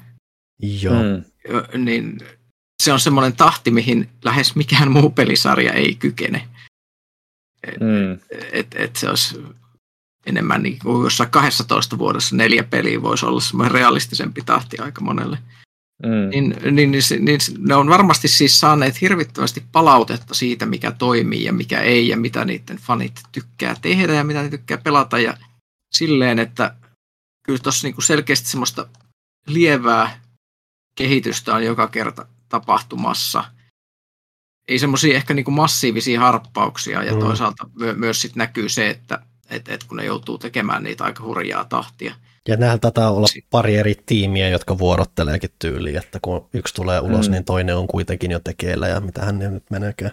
Joo, mutta ei ne silleen, niin kuin, ei silleen hirveästi jää siinä miettimään, että siinä pitää Ja sitten sehän just on just se, että, on just se, että kun, toist, kun palautetta niin. tulee, niin se toinen peli on jo käytännössä loppusuoralla.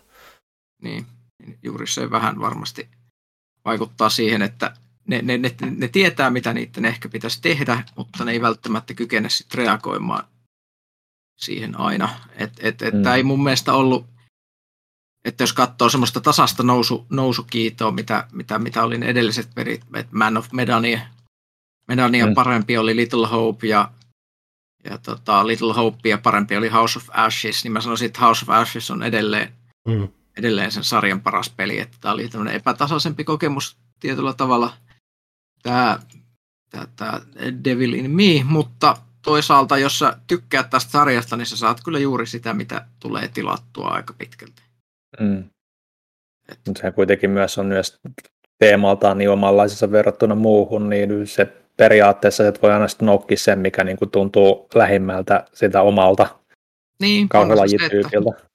Et, et kun se on kauhuleffaa ja joka, mm. joka, joka kerta on ikään kuin inspiraationa eri leffat ja erilainen kauhu, niin niillä on aika paljon silleen tilaa kokeilla. Et mm. sitähän nyt on ollut sitten juttua kans, muutamat saitithan siitä sitten uutisoi jo, että mikä on seuraava Dark Pictures peli. Mm. Kun se, tota, joka, joka kerta kun tulee, pelaat läpi tämän uusimman pelin, niin sitten siinä tulee lopussa semmoinen tiiseri, missä kerrotaan, että mikä on, mikä, mikä on seuraava, ja seuraavahan on siis tota, Directive 8020 on nimeltään tämä, mm. tämä äärimmäisen e- e- epä, epäselvä nimi, mitä tämä mahtaa tarkoittaa. Mm-hmm. Tämä kyseinen ei, ei kerro EU-sta. Yllätys, yllätys. se, on se, niin... se, on se, että se on EU-komission sisällä tai jotain skifiä. Se on skifiä. Mm. Eli se on tota, avaruuskauhua. Jos kummaa, kuinka sopivaa? Niin, niin, kun juuri päästiin sanomasta, että avaruuskauhu on trendikkeintä kauhua, niin sitten yhtäkkiä tuleekin lisää avaruuskauhua.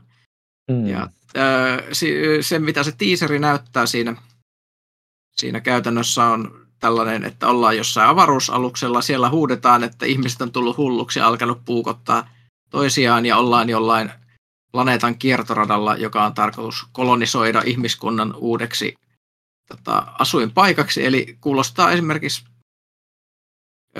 Event Horizon. Joo, se mä meinasin sanoa, että siellä on joku, joku jauhaa latinaa ja sillä on silmät kaivettu kuopista ja mitä näitä hienouksia onkaan. Kyllä, että et sellaista olisi niin kuin luvassa seuraavaksi ja kyllähän se kiinnostaa. Et sehän Vai. se jännää tässä on, että tämä nyt sanoo, että se on season kaksi niin sanotusti, mutta varmaan vielä käy kelle oikein käsitystä, että mitä se konkreettisesti tarkoittaa, että onko tässä esimerkiksi vuoden taukoa niin kuin jossain vaiheessa miettii, että mitä julkaisupäivään tälle on annettu, mutta kun se on nyt paljastettu kuitenkin noin, niin ajankohta tuntuu edelleen samalta, että se tulisi vuoden päästä, että saa nähdä. Jännä nähdä, tarkoittaako se mitään.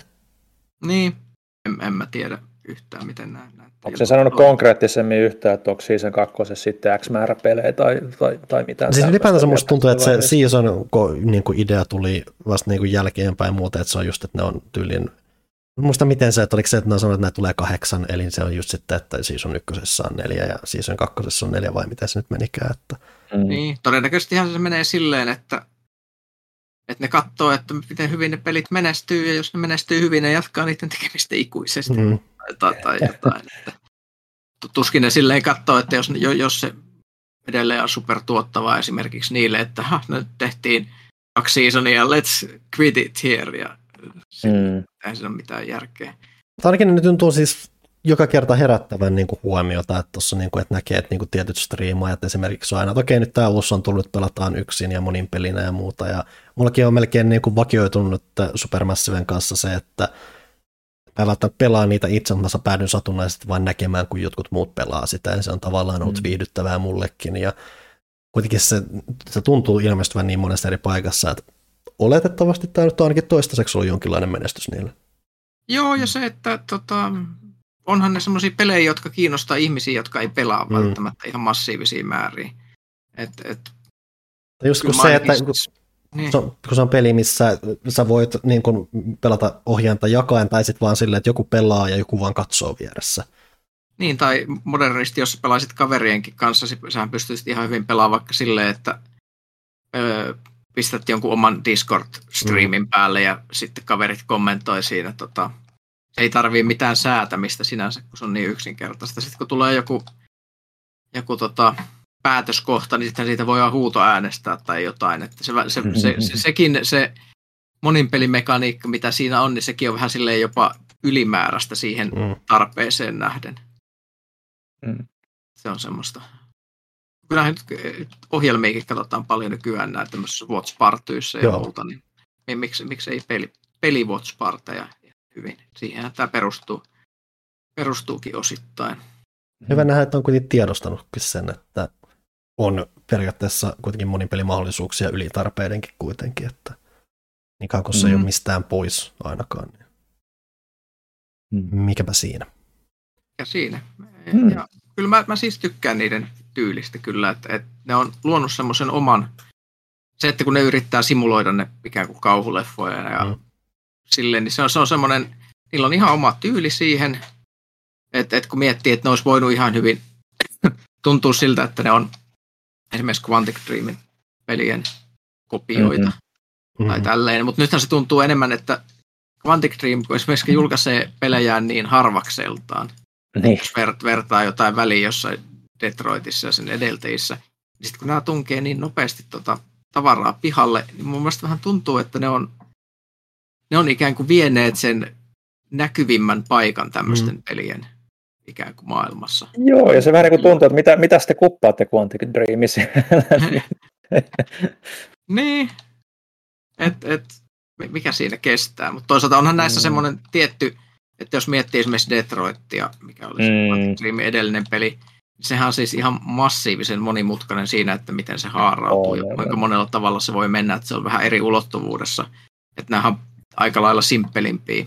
Ja tosiaan mm. kun sähän voit vertaa siihen Kuoriinkin, mikä siis on saman kehittäjän peli, mutta hyvin tästä irrallinen projekti, nekin kuitenkin alkusilmäyksen saattaa näyttää samalta, mutta ne pelittää kuitenkin myös esimerkiksi vähän eri lailla, on vähän eri kokonaisuuksia kuitenkin.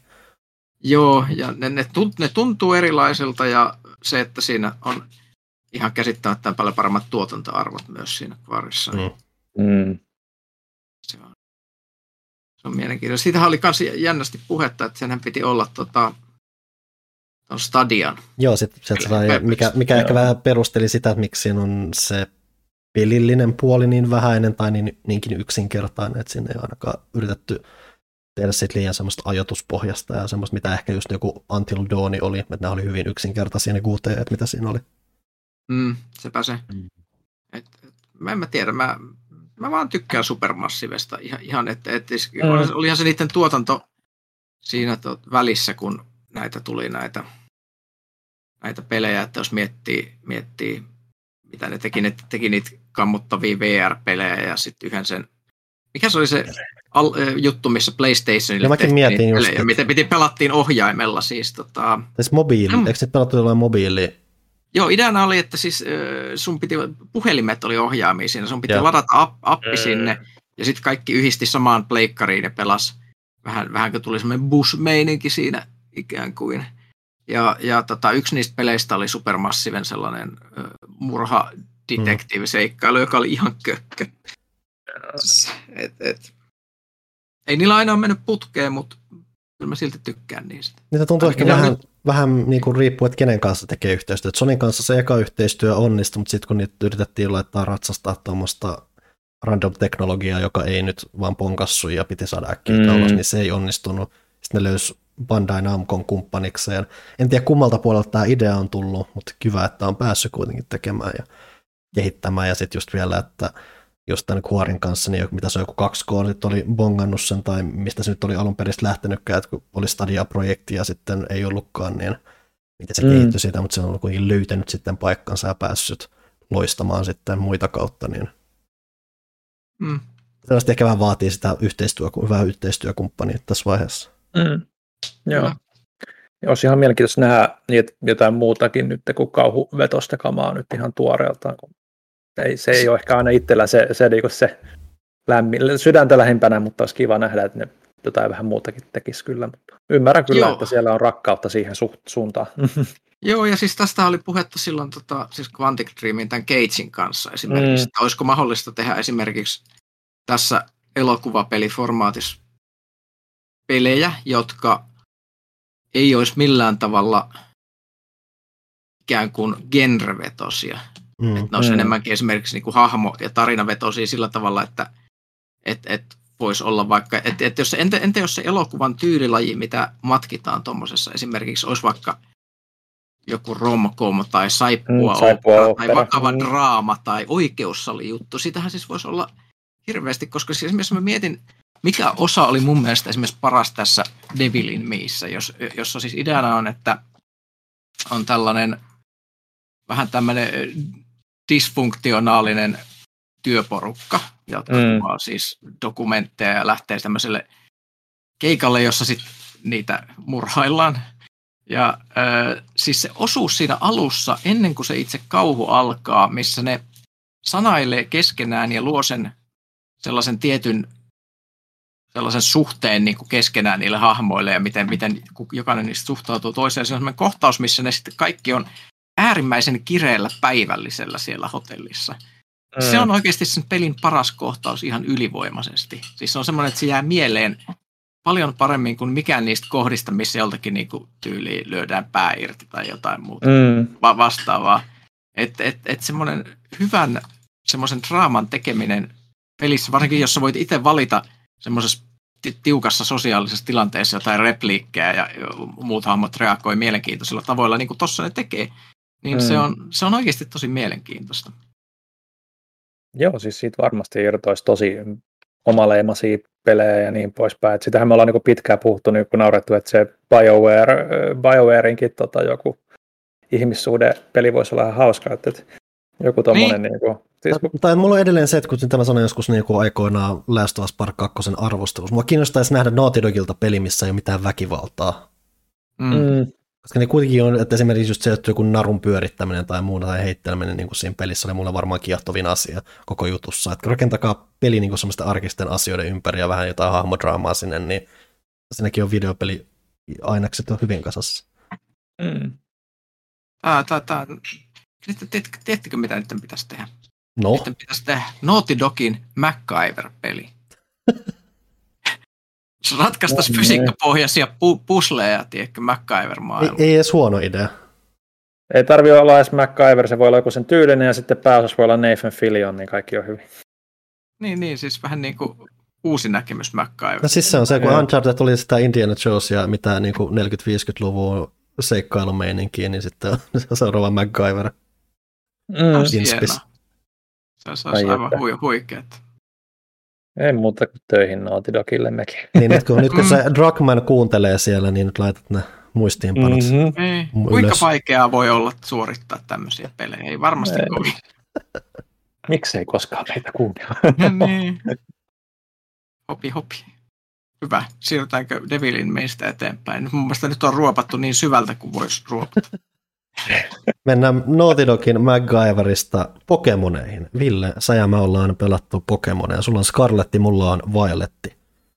Joo, mä tuossa eilen illalla aloittelin sitä ihan kunnolla, kun oli tosiaan noin paino, painopäivän kiireet piti niin kuin vähän muita osin kalenteria täydeltä, mutta mä tosiaan sitä alkuun pelasin pari, pari tuntia ja aloin niin kuin päästä pikkuhiljaa siihen vähän avoimempaan tyyliin ja niin sit, niin kuin makuun, että, että jotenkin tuntuu ihan virkistävältä, että se jo, jo, ainakin se illuusio siinä alussa tuntuu olevan, että, että sulla on niin kuin, suht vapaasti liikuttavissa siellä ja ei ihan hirveästi niin kuin, niitä rajoituksia niin kuin, sillä alueella, mikä siinä alussa on auki, niin tuntuu olevan, mutta en niin kuin, hirveästi niitä tarinapointteja siinä vielä käynyt läpi, mutta just se, että pääsee niin kuin, keräämään ja kouluttamaan niitä Pokemoneja siinä ympäristössä aika vapaasti ja siihen saa uppoamaan taas aikaa ihan mukavasti, niin se on ihan, ihan virkistävän oloinen jotenkin. Se, se, jotenkin on tuntunut se tunkkaselta se aikaisempi meininki, mutta, mutta jo, eihän tämä mitenkään hirveästi erilainen sitten loppupeleissä on, mutta just sen verran, että tuntuu, että hei, tätä voisi ehkä jopa jaksaa pelata pidempään. Et siis sehän on se, että tosiaan nyt ensimmäinen tämmöinen perinteisemmän mallin Pokemon-peli, joka on myös avoimemmassa maailmassa, että mm aiemmin, ihan tässä vuoden sisään saatiin jo toinen isompi Pokemon-peli, tosiaan tämä Legends Arceus, mikä myös oli avoin peli, mutta tyylisesti mm. hyvin erilainen, koska se oli enemmän semmoinen tutki, tutkimusmatka-meininki, Joo. mitä kun pelastin, sitä käytännössä tiesi että se niin tarkoituksella sysäsi tosi monia peruspokemon asioita sivuun siinä määrin, että se oli jopa nähtävissä, oli nähtävissä, että tulee semmoinen perinteisemmän mallin Pokemon-peli vielä. Oli vähän yllätys, mm. että se oli näinkin nopeasti. Jep. Ehkä ei olisi pitäisi tulla näin nopeasti näistä syitä, syitä katsellessa. Mm.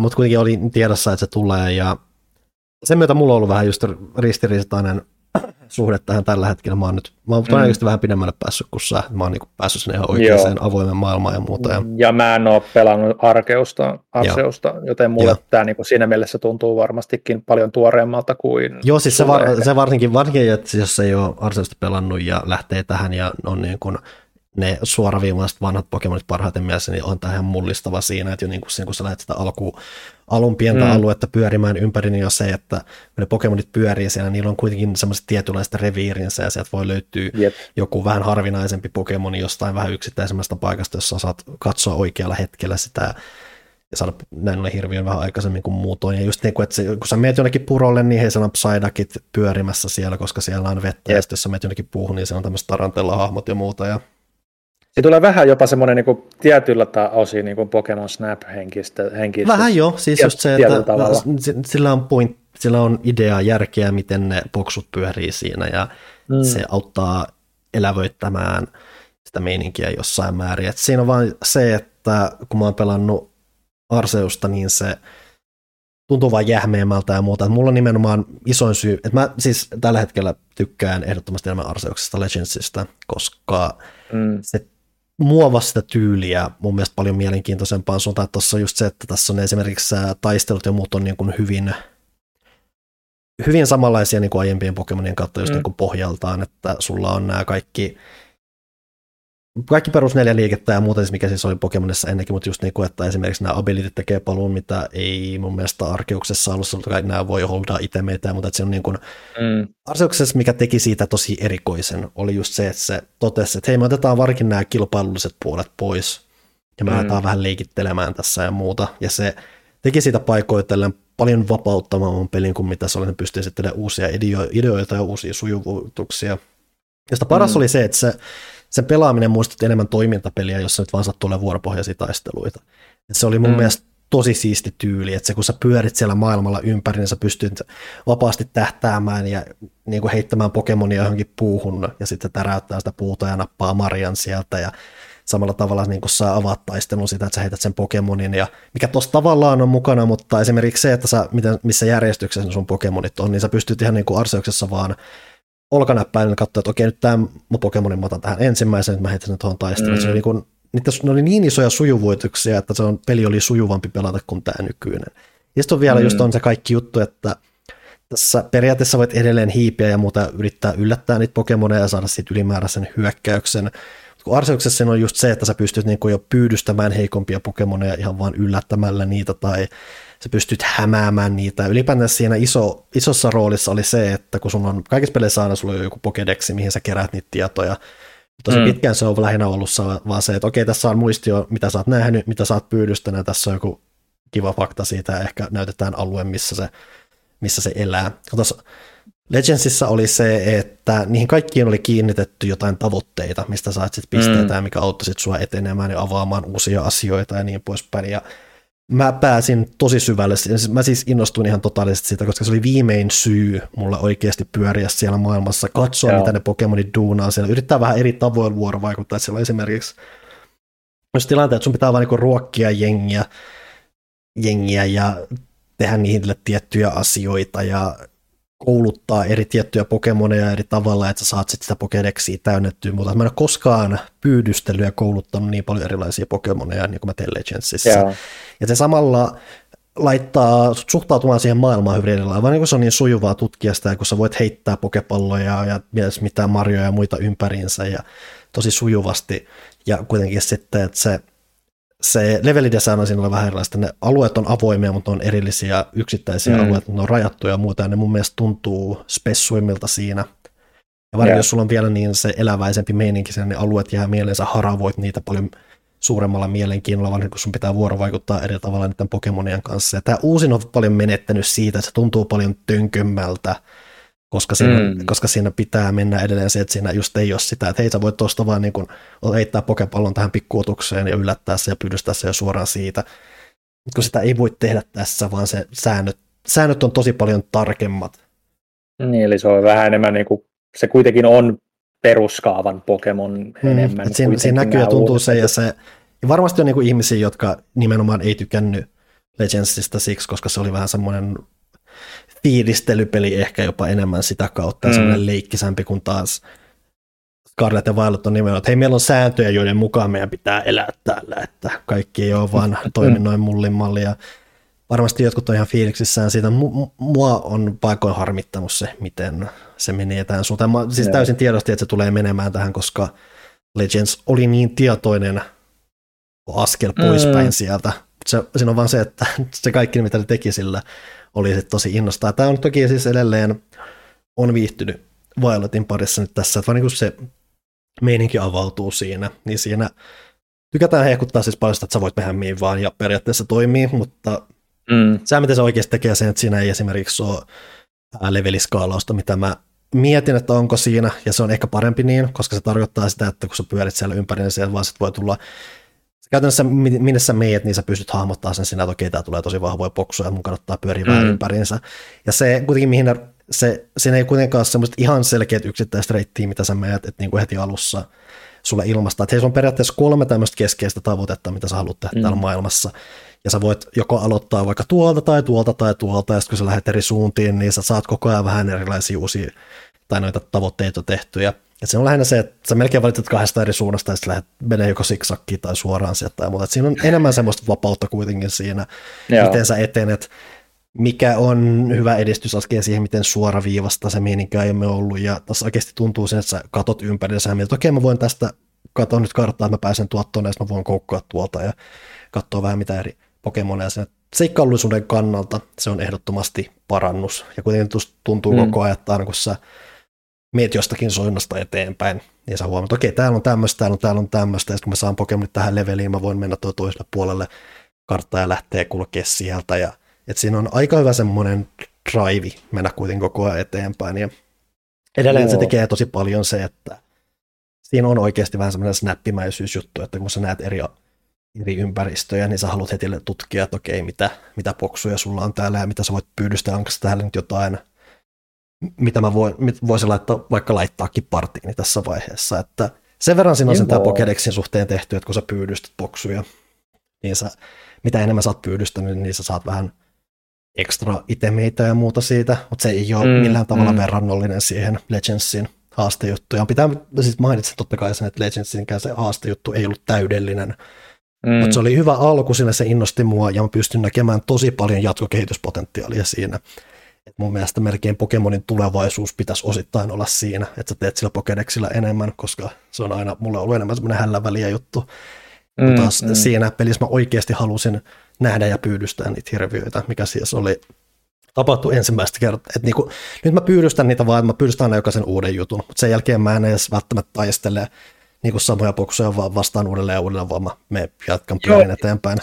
Sen, sen mä huomaan itselläkin tuossa noin, että, että, että, vaikka ollaan hyvin, hyvin alkumetreillä, niin sitten tulee kyllä se niin kuin fiilis, no mä oon nyt jo tapellut tota vastaan mm. ja mulla on se, niin nyt lähinnä vaan, niin kuin vaan levuttamisen takia niin kuin tässä mm. oikeastaan ehkä sitä tekee. Ja se, se, se, se tietyllä tavoin niin kuin, on aina ollut mun mielestä Pokemoneissa tietyllä tavalla semmoinen jotenkin oudollainen lukko mulle, miksi mä niin kuin en ole ihan täysin aina nauttinut kaikista Pokemon-peleistä. Ainakaan niin kuin, kun on pitkälti ollut hyvin samantyylisiä pelejä näihin päiviin asti ne pää, mm. pääsarjan osat, niin siinä on jossain vaiheessa semmoinen, että miksi mä niin kuin lähtisin tekemään, että mä vaan otan nämä, niin kuin, mutta tässä nyt jotenkin kuitenkin, että vaikkei se ole täydellinen, niin jotenkin tulee fiilis, että no hei, että mä käyn katsoa tuolta, ja sitten siellä kuitenkin törmää sit vihollisiin ja muihinkin hahmoihin niin kuin aika luontevasti, niin tulee kuitenkin kokeiltua jonkun verran mm. ja katsottua ja taisteltua ja kehitettyä sitä kautta ja katsottua, no hei, jos mä taistelen tota vastaan, niin ainakin tästä saa jotain tämmöistä, niin kuin, mitä voi käyttää niin kuin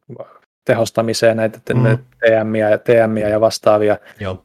Et, et, et se on niin kuin, sillä, että se niin kuin houkuttelee niin kuin enemmän niin kuin liikkumaan siellä pelialueella, mulla ainakin, Joo. kuin aiemmissa peleissä, ja se on jo niin kuin iso plussa. Toki mä niin kuin, olen tietoinen, että Arkeus on, tai Arseus on tehnyt sen hyvinkin onnistuneesti, mutta kun itse ei ole sitä pelannut, niin tämä niin tuntuu riittävältä. Toki, mutta hyvin, hyvin alussa vielä, että se voi olla, että se alkaa sitten niinku junnaamaan jossain vaiheessa tuntumaan hyvin luotaan työtävältäkin sitten varsinkin kun tulee se piste jossain vaiheessa mulla aina Pokemon peleistä, nyt mulla alkaa olla jo näitä niin paljon, että mä en enää mä haluaisin tavallaan käyttää kaikkia ja sitten mä haluaisin kehittää tiettyjä liikkeitä ja niin poispäin, mutta niitä alkaa olla niin paljon, että ei enää osaa keskittyä mihinkään. Niin Mulla on suoraan melkein se, että mä yritän niin kuin koko ajan niin kuin sen keskeisen partin rakentaa siitä mm. niin kuin alusta alkaen, että lähinnä mä mietin, että okei, tämä nyt on, mä niin kuin mietin, että mitkä on väliaikaisia, mitkä ei. Mm. Mulla on esimerkiksi tällä hetkellä mulla on nyt vesityyppiä hoitaa Psyduck, koska se nyt vaan sattuu olla hyvä löytymä. Mä mielelläni ottaisin jonkun jopa mahdollisesti uuden Pokemonin siihen, mitä tuossa on esillä. Missä mun pitää sanoa, että yllättävän vähän ainakin alussa tuossa tulee niitä uusia Pokemoneja vastaan, että tosi paljon niin sellaisia mm. vanhoja tuttuja, mikä on vähän sääli, koska mä oon käyttänyt niitä Ianikusia, Pikatsuja ja Kyradokseja niin paljon, että mm. mä nyt varta vasten yritän vähän edetä siinä, että mä en käytä niitä samoja. Yeah. Et sehän mikä sitten just, että mikä harmittaa vähän taas, että tuossa on se, mikä kuitenkin se, että kun se antaa vähän vapautta kulkea ympäriinsä, niin se antaa sulle onneksi vähän mahdollisuuksia haastaa itseäsi, koska Pokemonissa pitkään on ollut vähän ongelma se, että ne pelit ei ollut kauhean haastavia tuossa, kun sä voit mm. oikeasti vähän sen, että kun sä et välttämättä taistele jokaista yksittäistä poksua vastaan ja muuta, sä vähän niin kuin kuljet siellä, niin sä voit saada vähän lisää haastetta siinä. Se, mikä tuntuu vähän menetetyltä mahdollisuudelta tuossa on se, että tässä on nyt tämän Et kun Arseuksessa ei ollut niin paljon noita niin kuin kouluttajia, joita vastaan taistella, että se nimenomaan oli sieltä kyse mm. pal- paljon muusta. Tässä on nyt on niitä kouluttajia, ja iso huomattava ero vanhaan tässä on se, että ne ei ole semmoisia tieblokkeja niin kuin vanhoissa peleissä, että hei sun pitää kulkea mm. ja taistella tätä vastaan tässä, että sä pääset eteenpäin, vaan ne on huomattavasti mm. vapaaehtoisempia, ja mie- koska kun se rakenne nyt on tämmöinen, niin mä olisin toivonut, että ne olisi vienyt nyt niitä trainereita pitkästä aikaa nyt siihen, että ne olisi oikeasti vähän haastavampia, ne ei ole vaan heppuja, mm. että hei tässä on tämä pikkuskidi, jolla on tämä yksi yksittäinen ratta, jolla se lähtee haastamaan sua, mikä johtaa siihen, että sä et saa siitä kauheasti expaa, se vaan kuluttaa sun aikaa ja sä vaan mietit, että miksi tämä oli tässä.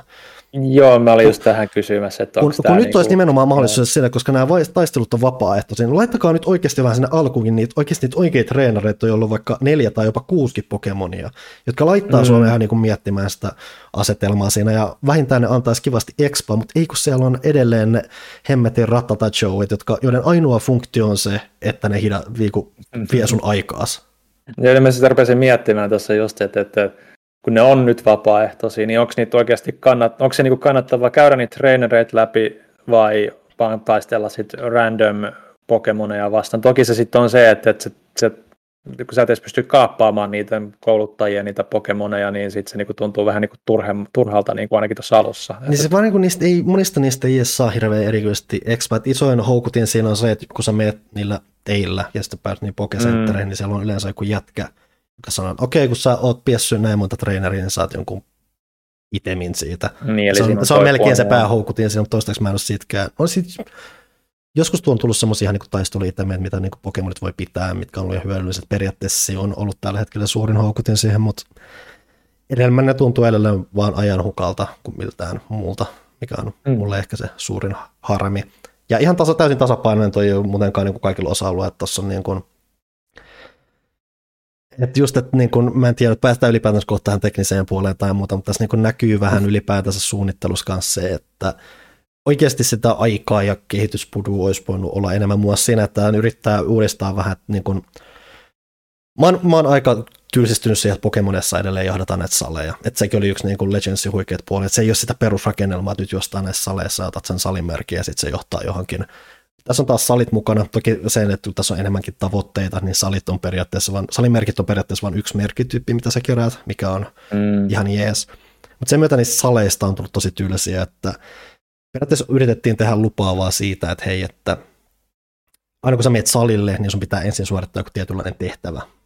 Mikä niin kuin mm. mietin, että okei, tässä on mahdollisuus tehdä hyvin erilaisia ja mielenkiintoisia asioita. Ja mä oon niin kuin tehnyt kaksi ja puoli semmoista salihaastetta Mm. Ja niistä kaikissa on jälleen se, että ne on enemmän ajanhukkaa kuin mitään. Mutta viimeisin, mitä mä nyt teen, on, että siinä on ainakin joku tarinallinen elementti, mikä on siis perustelee mm. sen olemassaolon. Mutta kaikki muut on just ollut se, että siinä on esimerkiksi semmoinen jättimäisen oliivin pyöritys, mikä se niin kuin mietit, että okei, että onkohan tässä niin kuin joku ajastus tai joku muu niin kuin semmoinen niin kuin haasteefekti, että sun pitää miettiä sitä kokonaisuutta, miten sä teet sen.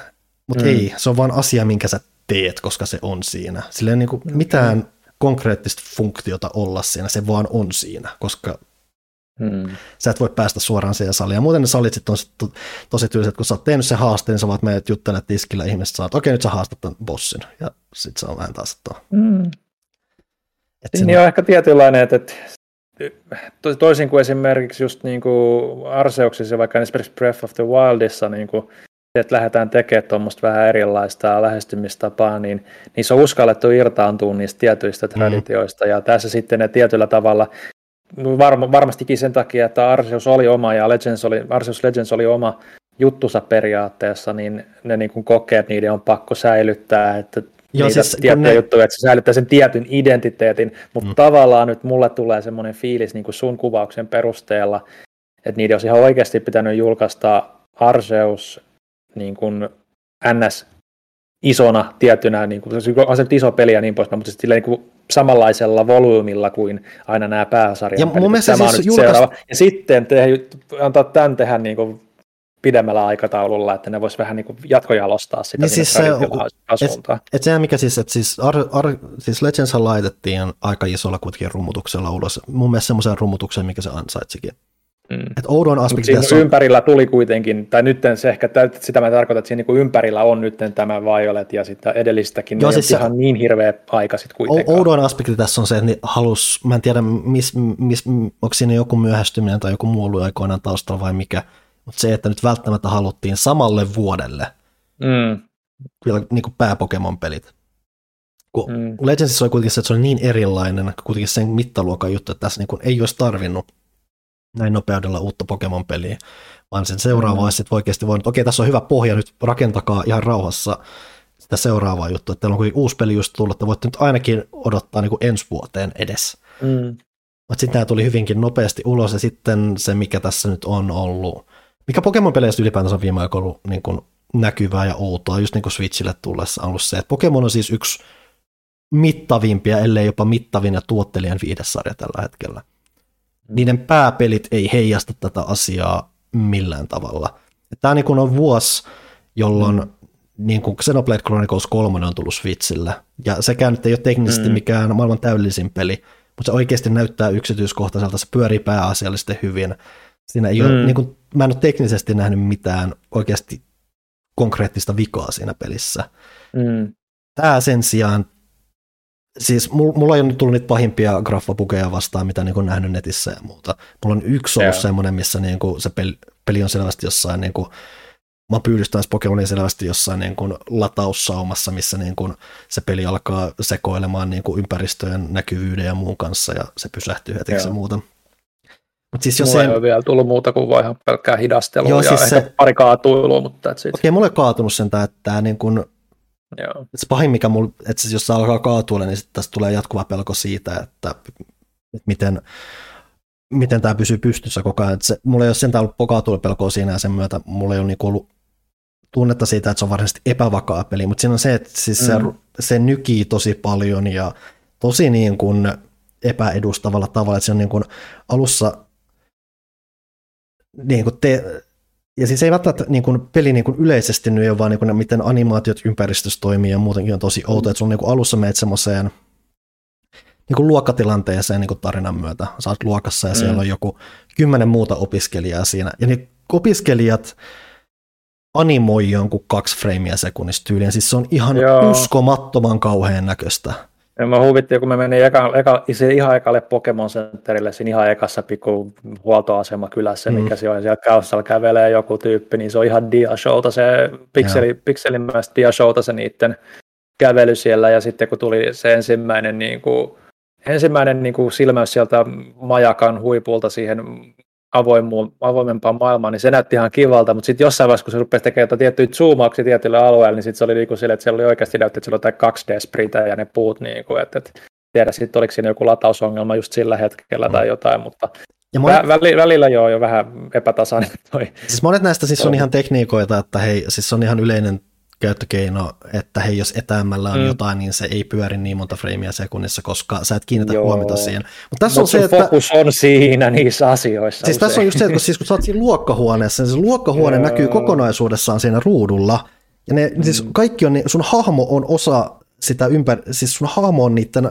pätkivien ukkojen ympäröimänä, sä et voi olla näkemättä sitä. Mm. Se on ihan hirveän näköistä, ja sitten just se vielä nykii tosi paljon jatkuvasti, ja edelleen se ei se peli ei ole semmoinen, että se et ole varsinaisesti haittaa sille ja mä niin kuin pystyn elämään monien tuommoisten yli, mutta se on vaan tosi mm. harmittavan näköistä, vaan niin kuin se peli itsessään mm. ja muutenkaan kauhean kummonen näköinen. Että välillä se on, niin kuin, että sama niin kuin Legendsissa, että se välillä niin, kun se karus tavallaan tukee sitä ja se tekee siitä mm. tosi kivan näköisen ja mielenkiintoisen näköisen, mutta välillä se vaan näyttää just siltä, että on joku kahden ihmisen tekemä MMO jollakin mobiililaitteelle niin kuin ensimmäisenä peliprojektina välillä. Et kun, ja just edelleen, että et siis vain paikoin, että Pokemonia yritetään tehdä pienemmässä mittakaavassa tai muuta, mutta kun mm. tässä vaiheessa nyt ollaan kuitenkin myös siinä pisteessä, nyt oikeasti nämä yrittää tehdä isompaa peliä, tämän pitäisi olla siis edelleen Pokemon ihan valtaisan menestyvä viihdetuote.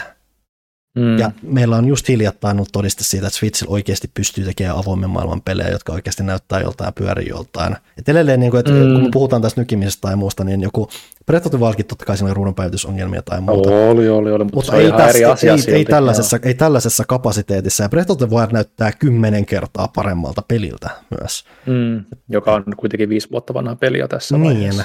että siis mm. tämä vaan hehkuu semmoista tietynlaista outoa niin kuin niukkuutta ja nihkeyttä, ja mä en tiedä mistä se tarkalleen johtuu. Pokemonit on anyway tosi outo pelisarja siinä, et oh. Monihan tietty siis assosioi Pokemonin automaattisesti Nintendoon, koska ne on Nintendo-alustoilla, tulee Nintendo julkaisemina. Mutta oudon aspektihan siinä on se, että Nintendo ei hallitse Pokemon-sarjaa, ei ainakaan yksi, että niillä on siis jotain osakkuuksia mm. The Pokemon Company, mutta Pokemon Company on se taho, joka hallitsee mm. näitä. Ja musta tuntuu, että se vika enemmän just siinä esimerkiksi Game Freakille ei anneta pudua tai muuta, saattaa osittain johtua joo. sieltä päästä. Että siellä on vähän tämmöinen niin Sega ja Sonic Team-efekti meno päällä. Että hei, nämä pelit, kun ne on olemassa, ne myy jo sillä, että ne on olemassa. Mm. Joten miksi meidän pitäisi kaataa hirveän määrä rahaa ja aikaa varsinkaan mm. tähän. Se on Joten... sääli, niin kuin, koska tuossa on aika paljon kuitenkin hyvääkin tuossa. Siis, e- siis varmaan ensimmäinen Pokemon-peli, mistä mä nyt oon oikeasti niin kuin kaikista epäkohdista ja valituksesta huolimatta, niin mä oon oikeasti jopa innostunut. Niin kuin, että, että, että siinä mielessä sääli, että, mulla on, että se ei ole niin hiottu kuin sen pitäisi olla. Mä ollut enemmän tuossa messissä kuin, niin kuin Swordissa ja Shieldissa, jotka oli vähän niin kuin, tuntui melkein välipeleiltä, vaikka ne oli just nimenomaan hyvin sitä, vielä sitä peruskaavaa. Jos mm. edelleen pitää alleviivata se, että mulla on ollut hauskaa tämän kanssa, mutta mm. sitä varjostaa tosi monet oudot asiat. Mm. Että no niin, toivottavasti mm. sopii, että, että niin kuin löytyy niin kuin semmoinen Legendsin ja niin kuin näiden välinen niin kuin semmoinen joku semmoinen välimaasto, mikä, mikä niin vähin, tyydyttäisi. Tämä on mulle tässä vaiheessa lähinnä, että kunhan ne jatkaa sitä Legends-kaavaa ja pystyy jatkokehittämään mm. sitä, koska siinä on se, se on tällä hetkellä se mun Pokemoni ehdottomasti. Joo. mä toivon, että ne ensinnäkin, että nyt tämä niinku kehitysjuttu ja tämä budjetti ja mikä nyt oikeasti on onkaan siellä taustaongelmana, mm. sen oikeasti löytyisi ratkaisu sille, että niin kuin ei vaan laiteta tällaista ulos. Mutta yes. oleellisempää nyt ainakin se, että toivottavasti myös niin kuin jatkaa silleen järkevällä, järkevällä panostuksella myös sitä Legends-puolta, koska se on mulle tällä hetkellä se mielenkiintoisin. Joo, kyllä, kyllä, kyllä, kyllä. Mulla täytyy varmaan itsekin se Arseus sittenkin ottaa nyt työn alkuun, saa tämän nyt sitten tästä näin nyt vähän pelattua, niin Joo. saa vähän kontekstia, mutta, mutta silleen, jotka on pelannut puhtaasti vaan niitä peruspääosia, mm-hmm. niin tuntuu kyllä teknisistä harmistuksista huolimatta, niin on ollut kyllä mukava alku ainakin toistaiseksi. Joo, että siis, niin joo, et siis ehdottomasti niin kuin, nihkeistä pelin ympärillä on suurta, mutta siis se ei silti sano tarkoita, että se olisi huono. Ne olisi huonoja pelejä. Joo. Ne on vaan enemmän oudossa asemassa tällä hetkellä. Mutta hei, päästetään Jannekin ääneen. Me ollaan aika pitkään puhuttu Pokemonista, niin tota, Janne hei. Mä? Mitä kuuluu? Mä? Sä, tota, sä, tota, sulla on ollut kuullut jotain pientä roolipeli viikonloppua tota, meneillä. Oletko mennyt tekemään roolipelejä ilman, että me päästään pelaamaan niin kuin me striimiä välityksellä mukaan? Joo, siis... Omaksi huvikseen. Aina, pakko aina välillä hehkuttaa näitä, näitä pöytäropejuttuja, koska se on hirveästi mennyt mullakin, niin sellaiseksi etäharrastukseksi, että mm. tehdään digitaalisen mm. työpöydän kautta. Ja sitten ehkä kaksi kertaa vuodessa vanha kaveriporukka kokoontuu ja, ja sitten nähdään niin kuin livenä ja pelataan kaksi päivää viikon, viikonlopusta ja sitten ihmiset lähtee junalla taas eri puolille Suomeen. Hirveä mm. ruo- ruokapämppäys siinä välissä, että ihmiset syö itsensä ihan kuoliaaksi siinä pelatessa. Ja silleen se on, se on se on, se on hienoa. Mä suosittelen sitä kenelle tahansa. Nyt mä, nyt mä tein tosissaan niin hullusti, että lupauduin vetämään peliä ja äh, kirjoitin oman Dungeons and Dragons skenaarion, mikä, äh, mistä tuli hirveä paine suorittaa sitä, suorittaa sitä sitten, että sitä tulisi niin hyvä, että kaikki olisi tyytyväisiä. Ehkä se oli enemmän semmoinen, että sitten tuli itselle semmoiset suorituspaineet. Siinä olisi toisena päivänä mun peliä toisena kaverin peli. Kaveri veti myös aika mielenkiintoisen, vähän, vähän ehkä Buffy ja Fast and Furious hengessä Los Angelesissa tapahtuvaa meininkiä, missä hieman tyhmät sankarit metsästää hirviöitä modernissa päivässä. Mm-hmm. Ja, ja, ja se on se idea, että mä oon pelattu sitä alun perin ehkä 20 vuotta sitten alun perin sitä samaa kampista, ja sitten kun se pistettiin tauolle, niin sitten me katsottiin, että ne hahmot on nyt edistyneet ajassa saman verran, että nyt sitten mm. hypättiin vuoteen jonnekin, onko se nyt 2016 vai 2017 tapahtuu. Nyt, nyt, nyt ja nyt, nyt niistä on tullut vanhoja ja vähän semmoisia keski-ikää lähestyviä, ne ei jaksa enää seikkailla niin paljon. Hyvin metatasomeininkiä mm-hmm. myös, mm-hmm. myös tietyllä tavalla. Mutta mut, mut mun omassa dunkkupelissä halusin, että Tätä mä, mä en rupea selittämään koko juonta, koska luoja ei, ei, ei pysty ihminen. Mutta mm-hmm. äh, mut, mä olin vähän innostunut Baldur's Gate kolmosesta. Ja äh, siinähän on tota, pahiksina näitä mindflayereita, eli näitä aivoja syöviä mustekala-kavereita, mm-hmm. jotka on hyvin ikonisia dunkkumonstereita. Ja mä mietin, että miten mä saisin vähän semmoista omaa flavoria siihen, niin äh, sitten mä tein silleen, että tässä skenaariossa hahmot heräävät semmoisessa mystisessä paikassa, eivätkä muista mitään elämästään, eivätkä muista oikeastaan ketä ne on, muuta kuin semmoisia pieniä vinkkejä, enkä mä antanut niille hahmolomakkeet käteen ennen kuin jonkun parin tunnin pelaamisen jälkeen. Mm. Ja sitten kun nämä mindflayerit ja muut alkaa tulemaan, niin sitten selviääkin, että nämä tyypit on muumioita. They are the baddies, Hans. Mm. O, o, o, o, oikeastaan, ja sitten ne terrorisoi niitä mindflayereita sitten puolestaan, kun ei niillä ole mitään aivoja syötäväksi ja niin edelleen. Ja sitten pääsi myös terrorisoimaan paikallisia kyläläisiä. Ja se oli tämmöinen inversio tapahtuma, että niiden hahmojen heräämispaikka oli itse asiassa se dungeoni, ja sitten kaikki, ne ei lähtenyt seikkailemaan dungeoniin, vaan kaikki sen seikkailun muut henkilöt tuli sinne dungeoniin, ikään kuin seikkailu tuli heidän luoksensa. Mä yritin kääntää ikään kuin kaikki tunkun tämmöiset konventiot päälaille. Se oli hyvin mielenkiintoinen kokemus mm-hmm. kokeellista dunkkua. Mutta oleellisinta on, että suosittelen kaikille ihmisille, että vetäkää dunkku kavereille, niin pääsette pelaamaan sitä. Great. Mihin tämä mihin tää Buffy Fast and Furious, perustuuko sekin kuitenkin jonkun Dungeons and Dragonsiin vai mikä pohja, sääntöpohja Ei, me pelataan sitä erilaisella systeemillä. Sitä pelataan tota Savage Worldsilla, mikä on sellainen vähän ehkä nopeampi, kevyempi ja sinemaattisempi Joo tämmöinen geneerinen pelijärjestelmä, koska siinä, siinä on enemmänkin se fiilistely pääosassa. Et, et, se, se, se, kampanjan nimi on siis City of Furious Angels. Ja se, siis hahmoilla on esimerkiksi kokaiinia vetävä DJ ja ö, tota, stuntmies, jolla ei ole itsesuojeluvaistoa ja jooga-opettaja ja muuten on vähän silleen tosissaan keski-ikäistynyt. Ja mm-hmm. Siellä tuli muun muassa Billy Idolin näköinen vampyyri, jota sitten siellä yritettiin tappaa, mutta huonolla menestyksellä. Et, rooli, roolipeli voi vetää kaikenlaista. Et kun oli mm. puhetta, että et, et on, on, esimerkiksi tässä Dark Picturesissa voit valita sen oman genren, niin pöytäroolipeleissä on se hienoa, että sä voit valita sekä sen genren, että sen pelityylin todella vapaasti, että onko se sääntöhevi kamaa, onko se semmoista, jossa liikutellaan miniatyyrejä, vai onko se käytännössä nopatonta tarinan kertomista yhdessä ja muuta. Oleellista se on, että sulla on hyviä kavereita siinä mukana ja sitten syödään paljon siinä samalla. Hmm. Tutkikaa tätä harrastusta kaikki rakkaat kuulijat.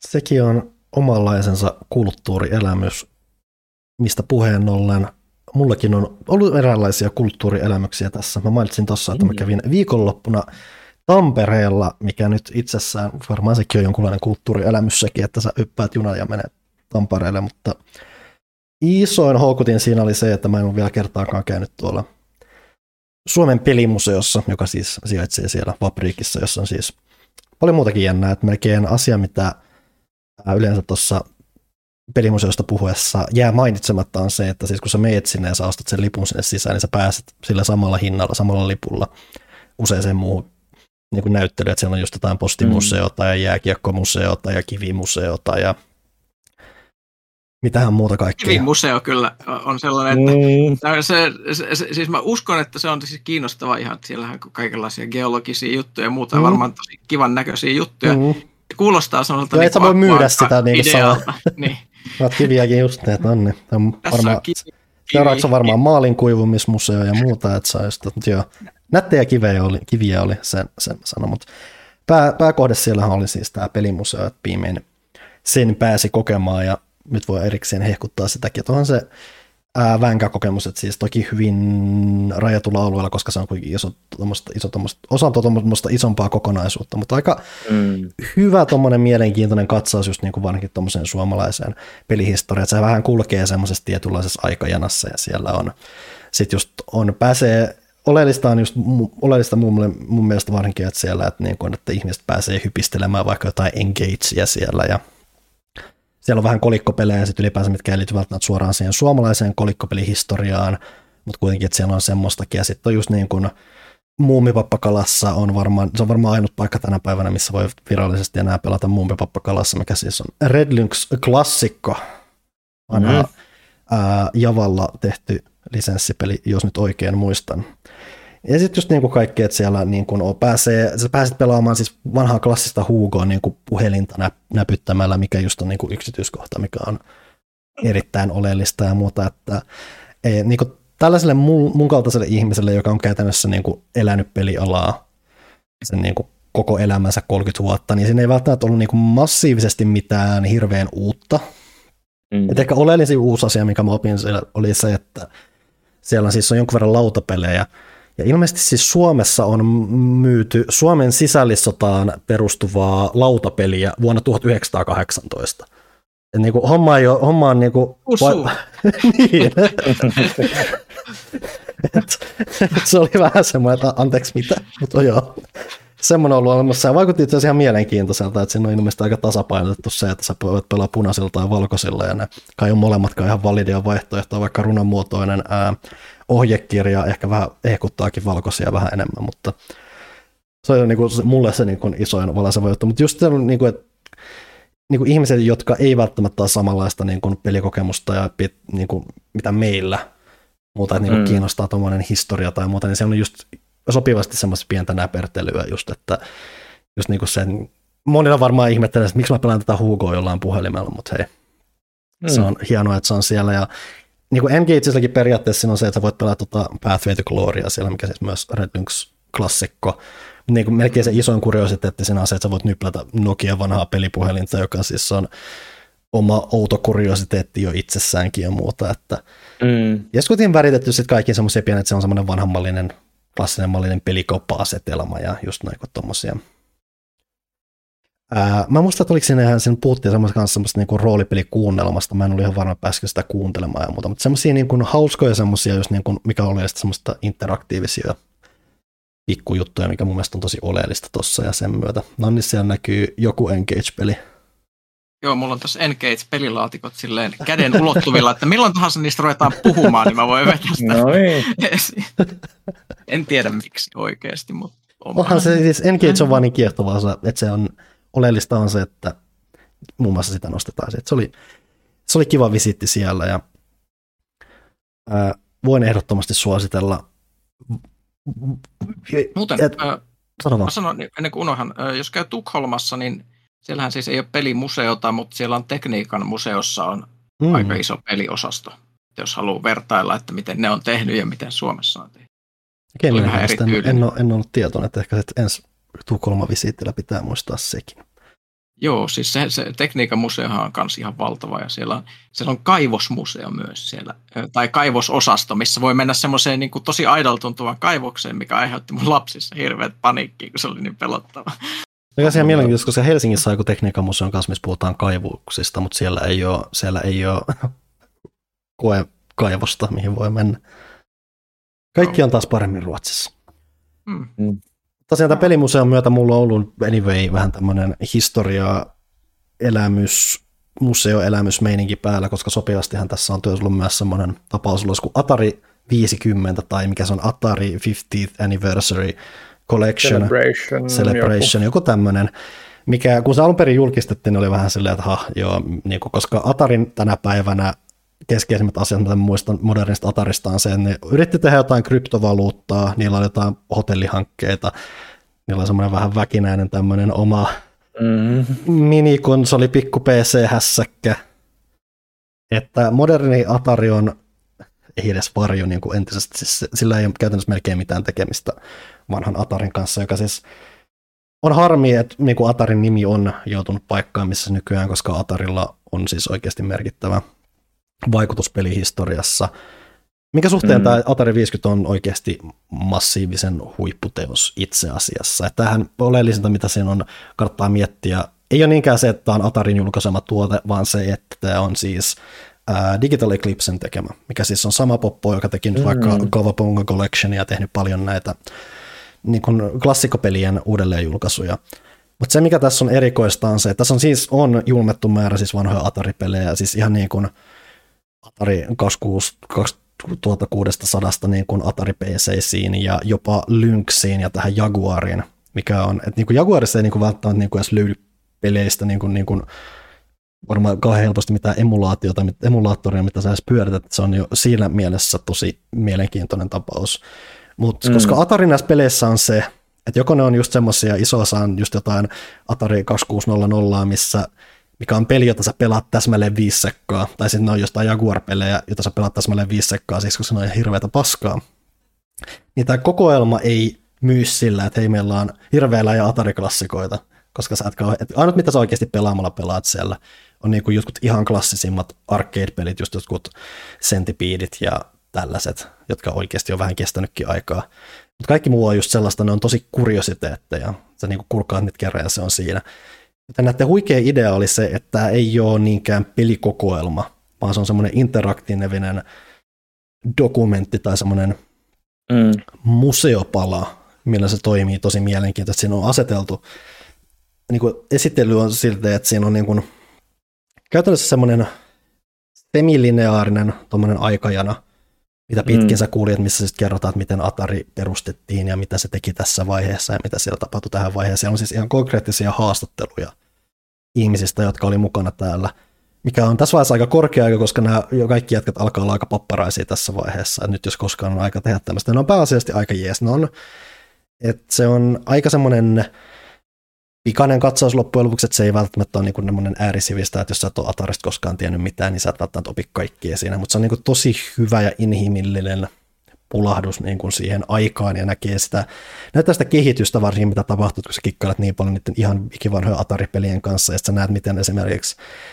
niitä pelejä on portattu ympäriinsä tai muuta, ja miten ne on kehittynyt, tai miten ne ei ole kehittynyt, jos ne on pitänyt tunkea väkisin jonnekin paskemmalle kotikonsolille, kun sulla on arcade-koneet ja muuta, että siinä on, se näkökulma on tosi vänkä, ja se kantaa tosi pitkälle. Toki ne haastattelut on se siisteinen ja mielenkiintoisen asiat, varmaan se, mikä on niin kuin eniten saanut näkyvyyttä tässä on esimerkiksi se, että siellä puhutaan muun muassa semi-avoimesti Atarissa tapahtuneesta huumeiden käytöstä, mikä niin kuin esitellään silleen, että siinä on ensin jätkä, joka Activisionin perustaja, joka toteaa, että mun osastolla ei mitään tämmöistä ollut, ja tulee suora leikkaus jätkää, joka vaan toteaa, että joo, ja mä Rob oltiin niin kuin ihan mass, käytettiin niin kuin koko ajan kaikkea.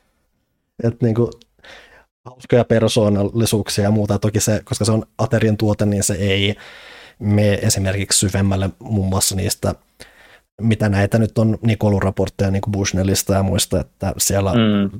toki se kulttuuri ei ollut aina ihan paras mahdollinen, että niin kuin eniten mitä nostetaan esiin on just tuo huumeinen käyttö ja vähän se, että siis tekijöitä ei kreditoitu, tai siis ne ei, ei annettu niin kuin, tuotu esiin, että kuka näitä pelejä teki, koska se on osa sitä tarinaa muun muassa, että miksi Activision sai syntynsä tai muuta. Mutta tuommoinen niin kuin mm. interaktiivinen niin kuin dokumentti, se toimii tosi hyvin ja se on tosi niin kuin nerokas tapa tuoda Ataria tuolla tavalla esille. Vaikka sä et olisi niin kuin kasvanut noiden pelien parissa, mutta sä oot etäisesti edes kiinnostunut vaikka jos niin pelin historiasta, niin se on tosi siisti tapa kokea se, vaikka se paikoin onkin vähän siistitty ja paikoinhan siinä on vähän lisenssointiongelmiakin ollut, että esimerkiksi ET vaan mainitaan parissa sivulla osassa, koska ne ei erinäistä syystä voi käsitellä sitä muuten sitä aihetta. Mm-hmm. Siinä on semmoisia konkreettisia rajoituksia, mutta lähtökohtaisesti siihen nähden, mitä niillä on ollut käsillä.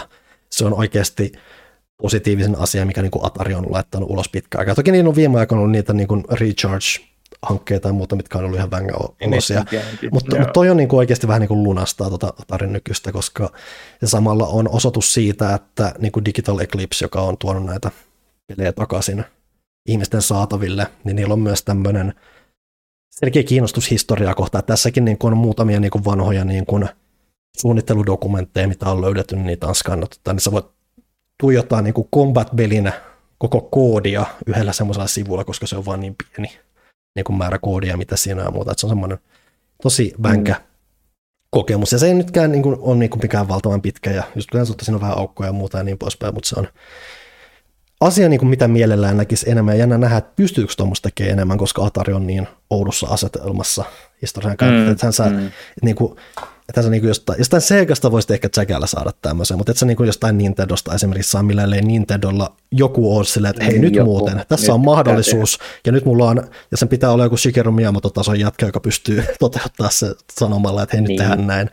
Että se on paikka vähän mahdottomuus, mutta niin kuin Atari on niin tommonen outo tapauksensa, niin se on pystytty tekemään, ja se on hyvä, koska niin kuin toi näyttää sen niin kuin Digital Eclipse niin kuin työtä parhaimmillaan, koska niitä on ylipäätänsä hekutettu aiemminkin sitä niiden mm, niin on hyvin arkistointipuolta. Niin Joo, siellä on ollut hyvä semmoinen niin arkistointi kautta kulttuurisäilyttäminen mm. meininki niissä kokoelmissakin jo, että, että on paljon kaikkea niin skannattua kamaa ja tuommoista noin.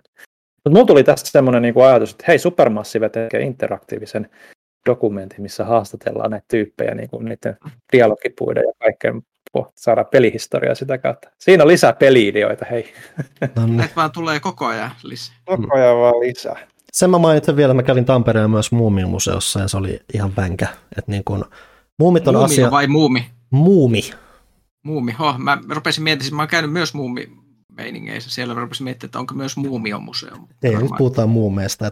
Muumit on siinä jännä, että mulla on asiat, mitä mä en mieti tänä päivän hirveän aktiivisesti, mutta aina kun mä mie- päädyn miettimään, niin siinä tulee semmoinen tosi ihaileva aspekti siitä. Toki varsinkin on niin kuin hyvä vaan muistutus, niin kuin, että sehän mitä siellä on, siis siellä on niin kuin Tuve Janssonin vanhoja piirustuksia sitten mikä Tuulikki Pietilä vai mikä tämä sen kumppanin nimi oli, niin sen kanssa tehtyjä tämmöisiä tämmöisiä pianoismallijuttuja siellä muumimukit käytössä. Ja siis se on vaan mm-hmm. niin kuin tosi hyvä muistutus vaan siitä, että miten niin kuin, paljon yllättävän siistejä asioita muumeissa on ja just kiva nähdä sitä kehitystä ja muuta, että se niin kuin ei välttämättä mene niin hirveän syvälle siihen muumien luontiprosessiin tai muuhun. Se on vaan hyvä muistutus siitä, että miten oikeasti siistiä ja kiehtova asia muumit on, kun sä alat miettimään jotain, että miten paljon kaikkia häröjä jossain muumipekkoa pyrstötähdessäkin esimerkiksi on. Se on niin tämmöinen söpö tai niin lastentaru satu, paitsi että siellä on joku herveä asteroidi tulossa maahan ja se niin kuin johtaa kaikkien merien haihtumiseen ja siellä on isoja mustekaloja ja tiedä mitä ihmi, ihmissyöjä kasveja ja muuta ja pitää lentää teltalla ja hemulin hameella ja muulla ja niin kuin se meno, niin kuin, kun sä alat miettimään sitä, niin että niin, tässä itse tapahtuu aika kaikkea häröä aika lailla. Ja, Pitäähän sitä lapsia jotenkin traumatisoida. Joo. Niin, mä sanoisin, että jos ihminen ei tykkää muumeista, niin sitten on tosi huono maku. Se on totta, koska siinä, mm, siinä on niin paljon mitä tarttua ja vähintään jo se outoinen takia. Mm. Ja sympaattiset arvot kaikin puolin. Lähtökohtaisesti joo. Se oli mun Tampere-seikkailu.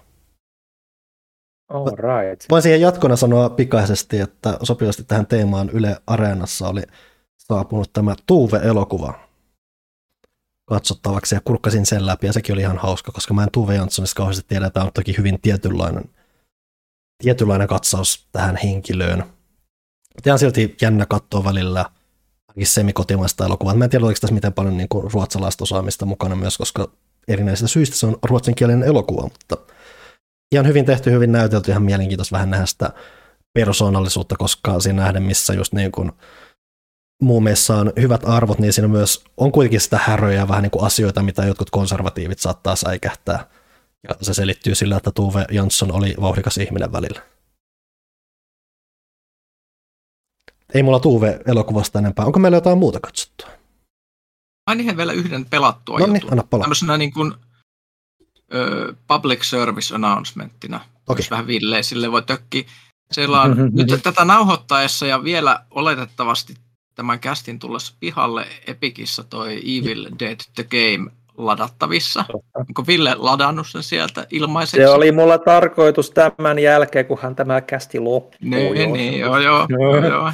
Ja Epikin joo, ilmaislataukset vaihtuu torstaisin kello 18. Joo, no niin, eli ehtii niin, vielä tuota, tätä eh, ehtii, ehtii, jos on nopea. Mm-hmm. Mutta kansi käy, siellä on tosi todella paljon nyt uusia pelaajia. Joo. Siinä on siis järkyttävä määrä. Ja se on hauska peli, mutta mä sanon pari juttua siitä silleen, että jos saat, se on siis 4 versus 1 asymmetrinen, mm-hmm.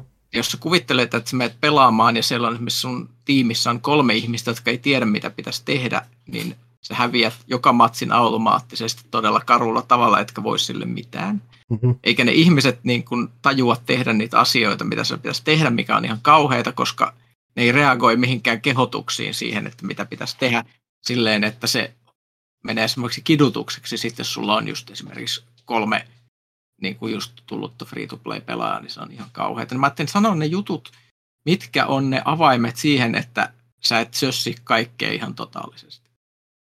Eli, mm-hmm. eli matsin alussa älä ammu pyssyllä, älä aja autolla. Koska ö, demoni ei näe kartalla niitä ihmisiä muuten, paitsi jos niiden fear-leveli nousee liian ylös, minkä voi estää menemällä valosilla alueilla aina välillä. Paitsi heti kun ne menee auton kyytiin, ne ilmestyy kartalle näkyville. Jos ne ampuu pyssyllä, niin tulee noisee ja ne ilmestyy väliaikaisesti näkyville. Ja jos demoni näkee sut niin kuin 30 sekuntia matsin alusta, niin se tulee vainoamaan sua siitä lähtien seuraavat puoli tuntia nonstoppina, joten sä et ehdi luutata yhtään tavaraa, koska se on periaatteessa samanlainen luuttipeli alussa kuin joku Fortnite, että sä menet hakemaan testeistä tavaraa. Mm. Ja jos sä et ehdi sitä luuttausta yhtään suorittaa, koska sulla on joku pyllyssä koko ajan, niin sit se menee tosi vaikeaksi. Ja on mahdollista, että jos sä oot vielä yksin siinä alussa ja sä pidät ääntä ja tuut esille, niin sut tapetaan ja sitten kaikki menee siinäkin. Koska se, on, se demoni, miten se voittaa, on periaatteessa se, että se yleensä normaali pelissä se ei niin kuin voita välittömästi, vaan se ikään kuin kuluttaa survivorien resurssit loppuun. Et, et jokainen kaato, jokainen vaurio kuluttaa healing-varusteita ja silleen. Ja jokainen esimerkiksi kaato, jossa meet tajuttomana maahan, vaikka et kuoliskaan, niin silloinkin se demonin power leveli nousee välittömästi. Se nousee matsin aikana hiljalleen, tasaisesti ajan myötä, mutta jokaisesta mm. semmoista onnistumisesta, mitä se saa tehtyä, esimerkiksi jos tapettuu porukkaan, niin se nousee massiivisiin määriin. Eli sitten tulee semmoinen snowball-efekti sitten. Eli ja myös se, että koska se koko ajan menee ajan myöten, niin sä et voi jäädä ikuisesti luuttaamaan, koska sitten se vaan kaikki kusee siihen, että aika loppuu kesken ja demoni on liian kova siinä lopussa sitten, koska se on liian paljon leveliä. Niin mm. mitä pitää tehdä? Sun pitää ensinnäkin päästä nopeasti jonkun toisen ihmisen kanssa, mielellään usean ihmisen kanssa samaan läjään ja kulkee nopeasti objektiivista toiseen. Eli katsot kartalta, missä on ens, ensimmäiset kolme kartanpalaa, mennään hyvin tehokkaasti siihen ja luutataan vaan matkalla ne asiat, mitä sun tarvii luutata. Eikä mennä mihinkään härömeininkeihin pyörimään sinne välissä. Ja sitten kun on kerätty ne palat, niin sitten mennään välittömästi seuraavaan ob- objektiiviin, eli tota Dakkerille tai Pageille. Ja sitten kun ne on hoidettu, niin mennään välittömästi Dark Onesille. Eli ei jää ikinä sössimään siinä välissä. Välillä voi vähän luutata, mutta yleensä matkalla. Ja mm. sitten siinä vaiheessa, kun on löydetty ja sä kuulet, että se demoni pöhisee sun korvassa, niin sitten sä voit tehdä ihan mitä huvittaa. Sitten sä voit ampua pyssyllä, ajaa autolla. Ihan sama. Se itse parempi, jos, jos tulee sellainen tilanne, että sä oot pahassa tilanteessa, niin sun pitää ö, tehdä kaksi, kaksi juttua käytännössä. Sä juokset johonkin mökkiin, jossa on ikkunoita ja yrität niiden ikkunoiden avulla pitää se, semmoisen hippaleikin päällä, että sä kykenet ostamaan aikaa, että se ei pääse jyräämään sua. Ja toinen on se, että sä juokset autoon ja lähdet ajamaan turbolla niin kovaa pois kuin mahdollista ja mielellään ehkä joko muita kohti tai sitten täysin johonkin semmoiseen mestaan, missä ketään muuta ei ole, että sä vaan tuhlaat sen aikaa. Mm. Sitten silleen päästään. Ja sitten lopu, loput ajasta ollaan yhdessä ja tehdään ö, tavoitteet yhdessä ja silleen siinä voitetaan. Mutta ei silleen niin kuin mä oon pelannut eilen ja tänään, että tyypit vaan haahuilee ihan randomisti ympäriinsä siellä – ei ne ei yritä hakea niitä objektiiveja, ei mitään. Ja ne, siis ei niinku mitään teamplaytä, ei mitään tavoitteita, ja se on niinku sen, tiedät, että se matsi on hävitty niinku ensimmäisen 30 sekunnin jälkeen, ja se on äärimmäisen tuskallista, kun ne matsit kestää 20-30 minuuttia. Toi on niinku sama, että mikä niinku Overwatchissakin, että kun sinne tulee uusia pelaajia, niin ei ne edes yritä jahtaa niitä objektiiveja, vaan ne haluaa tappaa muita ihmisiä, koska räiskintää. Tai sitten ne ei vaan tiedä oikeasti, miten Moni ei tiedä, mutta on. monissa on mm. selvästi se, että ne, ne, ne, ne alkaa pelaa peliä, koska ne on kuullut siitä asioita, mutta se, nyt sitten ne ei suostu pelaamaan sitä niin kuin sitä pitäisi pelata. Niin, niin, niin. Se, se, sepä just. Mm. Ja se on paha, jos se on tiimipeli, koska sitten sä sössit kaikkien mm. muiden pelin siinä mm. samalla ohessa. Et mikä on äärimmäisen tuskallista. Et, et, äh. Et, et, ei pidä ajatella, että kun se on, varsinkin kun se on 4 versus 1 peli vaikka, niin olisi kiva hakata niitä monsuja, niin jos mm. demoni löytää sut ja alkaa possessoida niitä monsuja, mistä tulee sellainen punainen kehä ikään kuin niiden mm. ympärille, niin niiden power leveli nousee massiivisesti sen aikaa, kun ne on possessoituna. Ja se sitten käytännössä vaan niin kuin jauhaa sut matalaksi vääjäämättä, jos sä et jollain tavalla poistu siitä tilanteesta. Jos, varsinkin jos mm. olet yksin. Se ei vaan Hyvä. Ei, se oli vaan mm. mun tämmöinen tiedote. Mulla tuli, mulla tuli tästä nyt ihan randomin mieleen, että onko sä pelannut semmoista peliä kuin In Silence? En. Eikö, onko se se, missä tulee se hirviö, mikä reagoi ääneen? Joo, että siis siinä on niinku selviytyjiä ja sitten yksi pelaaja ohjaa hirviötä, joka on siis käytännössä sokea.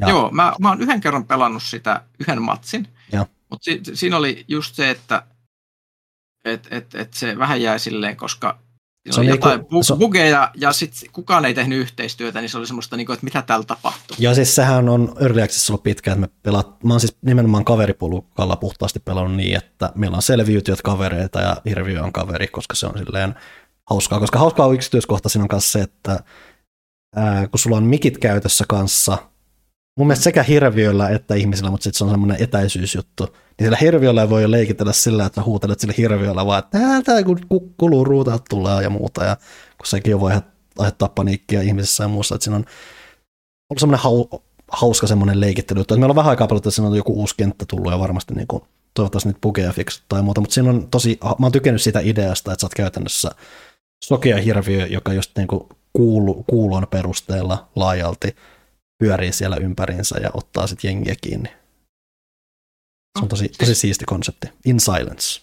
Mä, mä pidän tästä genrestä tästä tosi paljon, mutta niitä on niin tullut niin paljon, että mä ehtinyt testata mm. läheskään kaikki. Et siellä tuli äsken semmoinen uusi kuin Vade Retro, mikä on siis äh, Exorcism-peli. Et survivorit on siinä jotain, yksi on joku pappi ja kaksi on sen apureita ja sitten on, yksi on joku semmoinen oksentava demoni pikkutyttö tai jotain muuta vastaavaa ja sitten ollaan jossain kartanossa. Eli hyvin tämmöinen niin kuin Omen kautta Exorcist meininki. Ja äh, en ole testannut vielä, mutta konsepti kuulosti aika hyvältä. Mm-hmm.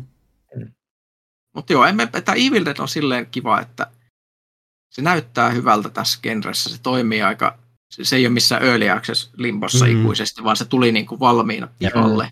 Siinä on se Evil Dead lisenssi, plus siinä on todella tyydyttävää hakata monsuja, dediittejä niillä kaikenlaisilla aseilla. Se on hyvät animaatiot ja muuta, niin se on tosi crunchy fiilis.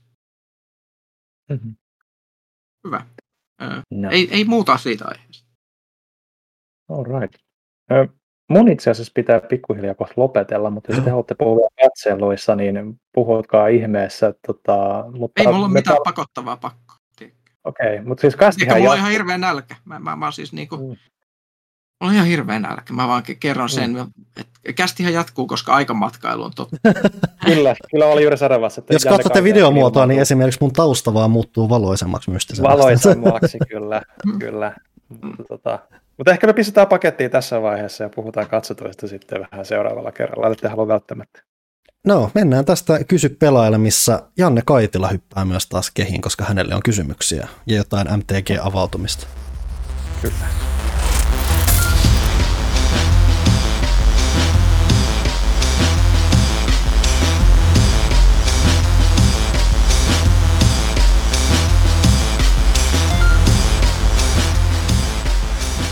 Ja näin, ollaan nyt päästy siihen pisteeseen, on aika kysyä pelaajalta ja ehkä myös jonkin verran Janne Kaitilalta.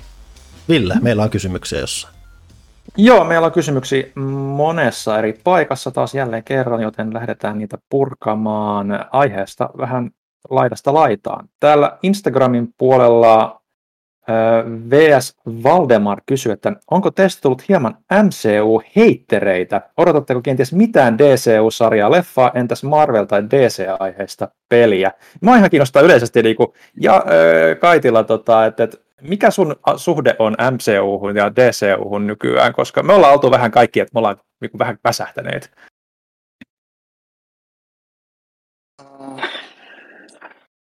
Olen katsonut kaikki elokuvat ja sarjat ja tulen katsomaan jatkossakin.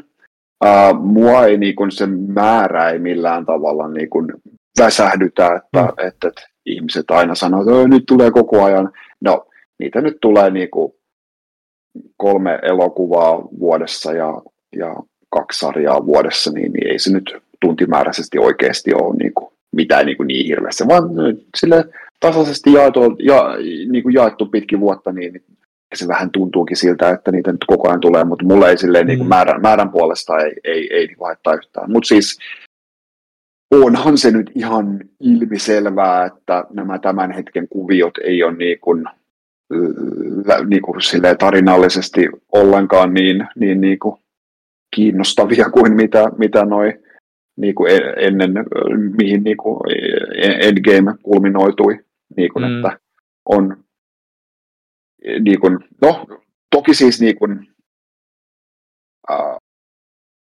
esimerkiksi vaikka just joku niin kuin Miss Marvel ja tällaisia, niin, niin on hyvä, että tehdään niin kuin eri yleisölle eri hahmoja. Niin kuin, se on ihan selvä juttu, että kaikki, kaikki ei, äh, kaikkien ei, ei kuulukaan niin kuin, äh, olla äh, osoitettu lihaa syöville mm. heteromiehille.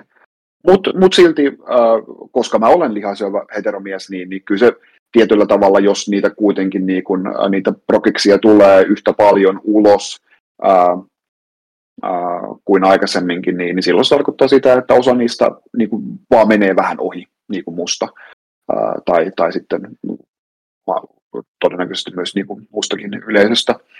Mm. Mutta siis overall silti niin kuin mielenkiinnolla seuraan, seuraan tota noin ihan kaikkea, että pysyn, pysyn kyllä kartalla siitä, että missä, missä mennään, mutta et ei se, vaikka nyt kävin Black Panther 2 tuossa katsomassa, niin, niin oh, oh, kyllä se niin kuin, ylipäätään niin kuin se design ja semmoiset, niin kuin, että millaiset niin kuin, panokset tässä, tässä tuntuu, tuntuu olevan ja, ja, ja että vähän, vähän sellainen niin kuin, punainen lanka niin kuin puuttuu. Mm. Se on jännää, että miten se niin kuin, tuntuu menevän niin kuin veitsellä, veitsellä leikaten. Mutta uskon kyllä, niin kuin, että, että, että kun lähestytään sitten noita seuraavia, seuraavia Avengerseja, joiden, joiden tota, noin, siemenet on kylvetty jo aikaisemmin nämä kangit ja muut sitten, mm. sitten tulossa sieltä, niin, niin kyllä mä luulen, että se hype sieltä sitten, sitten nousee, nousee kyllä, että ihan, ihan liian iso, iso tota, noin, franchise, että, että, että ei ehdittäisi tekemään korjausliikkeitä. Mm, mm. Päädyksä Pyykkönen katsoa sitä She-Hulkia koskaan loppuun? Eh, ei vaan saanut aikaiseksi. Yeah. Mä itse asiassa katoin se nyt tossa. Ja se, musta se oli ihan ok. Siis se on erilaista ja ei ota itteensä hirveän vakavasti, mutta tarviiko sen ottaakaan aina. Niin kyllä se niinku oli semmoinen, että no, kyllä sen kattomi.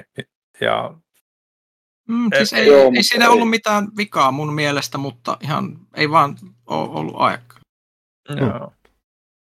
Et, et, et, kun kysytään, että onko meistä tullut MCU-heitterit, niin kai se aika lailla kuitenkin on niin kuin leffakohtaista. Et esimerkiksi mä olin tosi pettynyt siihen Doctor Strange and Multiverse of Madnessiin hyvin pitkälti varmaan senkin takia, kun siihen jotenkin ladattiin niin kovasti paukkuja ja, ja nyt koko niin kuin se multiversumi jotenkin rikkoisi kaikki rajat siellä jotenkin ihmeellisesti, ja niin, niin, niin ehkä se, mä jotenkin itse, siinä niin oli ne omien odotusten ehkä jopa niin kuin uhri, kun taas sitten joku mulle se uusi Spider-Man vastasi niin kuin aika pitkälti täysin odotuksia, se oli just, just niin kuin muutamia pieniä niin kuin asioita lukuun ottamatta sitä, mitä mä toivoinkin, että se oli. Et, et kyllä se niin kuin hyvin pitkälti menee leffakohtaisesti varmaan. Nyt mulla on niin kuin se uusi Ant-Man mua kiinnostaa ihan älyttömästi, ja sitten tietysti nyt Deadpool seuraava, kun siihen nyt se tulee MCU, kun kiva nähdä, miten ne tekee siinä, ja nyt kun sitten toi jos ei nyt joku ole uutista kuullut, niin pieni spoiler, niin Hugh Jackman on Wolverinena takaisin siinä sitten, että, että sekin on sitten osa MCU. Niin Toki hassua, niin kuin, että, että, että mm. niin kuin, siinä sä luottelit kaikkia vaan niin kuin vanhoja olemassa olevia hahmoja Joo. ja leffoja ja niin kuin ne kiinnostaa eniten, ja näinhän se on. Näinhän mm. se on niin kuin, no, ne on osoittautunut varmoiksi jo aiemmin. Niin kuin se, Ant, se, Ant-Man, Ant-Man kiinnostaa. Ja, kyllä. Et, et kyllähän se, niin kuin, että, että se vanha kiinnostaa ja mulla on myös varmaan se, että kun ei kaikki niitä hahmoja, mitä nyt on tulossakaan, niin, kuin sille niin hyviä tunne, että siellä on aika paljon sitäkin sitten. Että, että, Niin. että, että kun mä oon elänyt Mutta ei- hei- niiden sarjisten parissa. Joo, mutta ei heitterien missä nimessä ole, että kyllä mä edelleen, edelleen lasken itseni ihan, ihan faniksi. Mulla on ehkä enemmän semmoinen välinpitämättömyys, en mä sanoisi Mm. mm. heittämiseksi, vai ei ole vaan Mm. tullut semmoista niinku imua. Joo. Mitäs toi DC-puoli, onko ollut mitään semmoista, mitä niin kuin odotetaan tai y- himoitaan? Mulla ei nyt ole hirveästi, mulla on DC-puoli aina ollut sillä, että, että se ei ole jotenkin koskaan mun tutkalla. Niin se on ollut vähän sekava juttu, että sehän mikä tällä hetkellä on mielenkiintoista on elämään se yleinen johtajuuspuoli, se, että siis James Gunnihan meni nyt vetämään sitä hommaa siellä, mikä on ehkä mielenkiintoista, mitä siellä puolessa on tapahtunut sitten se Mm. Peacemaker, joka myös oli James Gunnin hommi, että Gunnilla tuntuu olevan ainakin jotain visioita ja kykyjä toteuttaa niitä, että se tekee siitä mielenkiintoisempaa ainakin, mutta jälleen se on myös edelleen myös kanssa se, että kun tämä Marvel DC-juttu, niin DCssä oikeasti se, mikä kiinnostaa, on monesti lähinnä Batman ja ehkä ne jotkut häröimmät jutut siellä, mutta sitten kaikki muut on vähän se, että ähm, ellei, et edelleenkään sitä ei ole tullut, mutta siis teräsmiehelläkin varmasti voi tehdä jotain häröä, mutta siinä on se, että jos sä teet jonkun teräsmiesjutun, niin mikä on Mm. todennäköisyys sillä, että sä teet jotain isoja häröä sillä. Mm, se. Joo, että kyllä toi Black Adam tuntuu olevan niin kuin, siis ihan semmoinen niin kuin manufactured se Mm. hype, mitä, mitä siinä oli just niin kuin The, Ro- The Rockin äh, voimalla, että olihan se niin kuin, tosi, tosi tylsä, tylsä leffa se oli. Mm. Paitsi sitten niin kuin, vähemmän yllättäen, niin, niin se just äh, post-credits tota noin, pätkä, niin, niin oli, oli elokuvan jännittävintä antia. Ei nyt spoilaa, jos joku ei sitä ole vielä nähnyt, mutta Joo. liittyy Yes, tähän, yes. niin äsken puhuttiinkin. Ja DCssä on aika paljon se, että, kama, mikä niin kuin mulla tulee vastaan ja mikä mä huomaan, että mua rupeaa kiinnostaa, on siellä animaatiopuolella, mikä ne niin kuin on handlannut tosi hyvin niin kuin aina verrattuna jopa niin kuin Marveliin. Että aina kun näkee jonkun klipin tai jostain, niin ja on semmoinen fiilis, että hei toi pitäisi katsoa ja sitten vähän matkaa kattoakin. Että se esimerkiksi se Harley Quinn-sarja oli aika, aika hyvä. Mä sitä jonkun matkaan katsonut, en, en kokonaisia, mutta sitten kun saa niin hyviä klippejäkin, niin kun sitten somesyötteessä tulee vastaan, ja se, että tämä on ihan hyvä, hyvä kamaa. Että, mä Kun siinä on semmoinen jännä yhdistelmä sitä, että se on tavallaan, se on kun silleen monille niin kuin, se välttämättä tuntuu jotenkin vähän liian häröltä ja muuta, mutta tavallaan se häröily on myös uskollista sille kaikille sellaisella mielenkiintoisella Mm. mm. tavalla. Joo, no ne tuu tietää, mistä ne vitsailee ja miten niillä vitsailla, se on niin kuin aika, aika oleellista niin tommosessa kamassa, mutta, mutta ehkä sitten enemmän, niin just jos miettii tuota pelipuoltakin esimerkiksi, niin, niin siellähän on asiat ollut siinä mielessä ihan mielenkiintoiset. Nyt tietysti kun on ollut Insomniac tehnyt Spider-Mania ja tollasia, niin se Spider-Man 2 kiinnostaa, Wolverine kiinnostaa, mua kiinnostaa tosi paljon se itse asiassa myös sitten tuota se Justice League-peli, mitä Rocks- Rocksteady tekee, koska Gotham Knights nyt osoittautui vähän, vähän, vähän lacklusteriksi. Tai no, odottiko kukaan siltä oikeasti mitään, niin se on asia erikseen, mutta, mutta kyllä sielläkin puolella niin kuin sitten on ehkä enemmän niin kuin kiinnostusta mulla kuin ehkä sitten siellä sarja- ja leffapuolella. Siirrytäänkö eteenpäin? Täällä sitten Instagramissa Gear Hoffi Grahoffi kirjoittaa, että korona-ajan jyllätessä kiivaimmillaan pari vuotta sitten Ville puheli ainakin uudesta harrasteestaan, joka jätettiin ainakin silloin paljastamatta. Villäkö, vieläkö Ville mysteeri harrastaa? Ei. Ja ei sitten sen enempää. Öö, onko legenda Pyykkösellä jakaa kuulijoille tässä Airfryer-resepti, jolla Dadbot pysyisi tikissä, vaikka herkuttelisi? Että se oli S-resepti, ei tässä. Tässä. Öö, Ah, totta. ehkä lähinnä, että ei kannata hirveästi rajata semmoista muuta kuin vihannesta ja kanaa. Siitä voi, voi niin kuin lähteä. Niin, jos haluaa lähteä se Deadbodilla. Niin no se, öö, mä en tiedä, onko tässä niin kuin tarkoitus saada se dadbot vai niin kuin joku muu, niin kuin, että mikä se on. Et haluatko, että, pystyt, että se Dadbot pysyy entisellään vai ei? Että, niin, niin, niin. Oh well. Oh well. Sitten Mr. Briefcase Kaitilalle. Onko 700 000, ta- 700 000 taalaa Pikachu-kortista järjen tuolla puolen? Ää, ei ole, on. Siis millä puolen järkeä tässä nyt ollaan? niin, ei, ei siis, eihän tuossa nyt, siis keräily niin kuin just niin kuin peli, peli, keräilykortit ja sitten niin kuin myös videopelit ja tällaiset, onhan ne niin kuin olleet ihan niin kuin eri sfääreissä hintansa puolesta, mitä tulee niin kuin vaikka johonkin niin kuin sarjakuviin.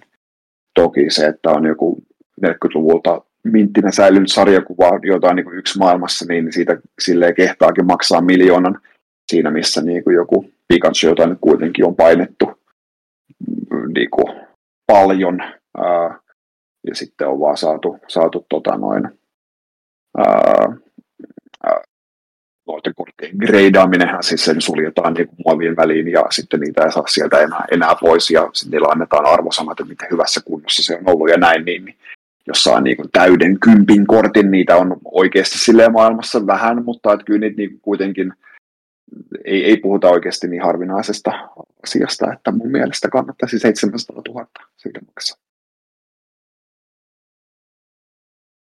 Siirrytään sitten tota, äh, Discordin puoleen, mistä löytyy yksi kysymys.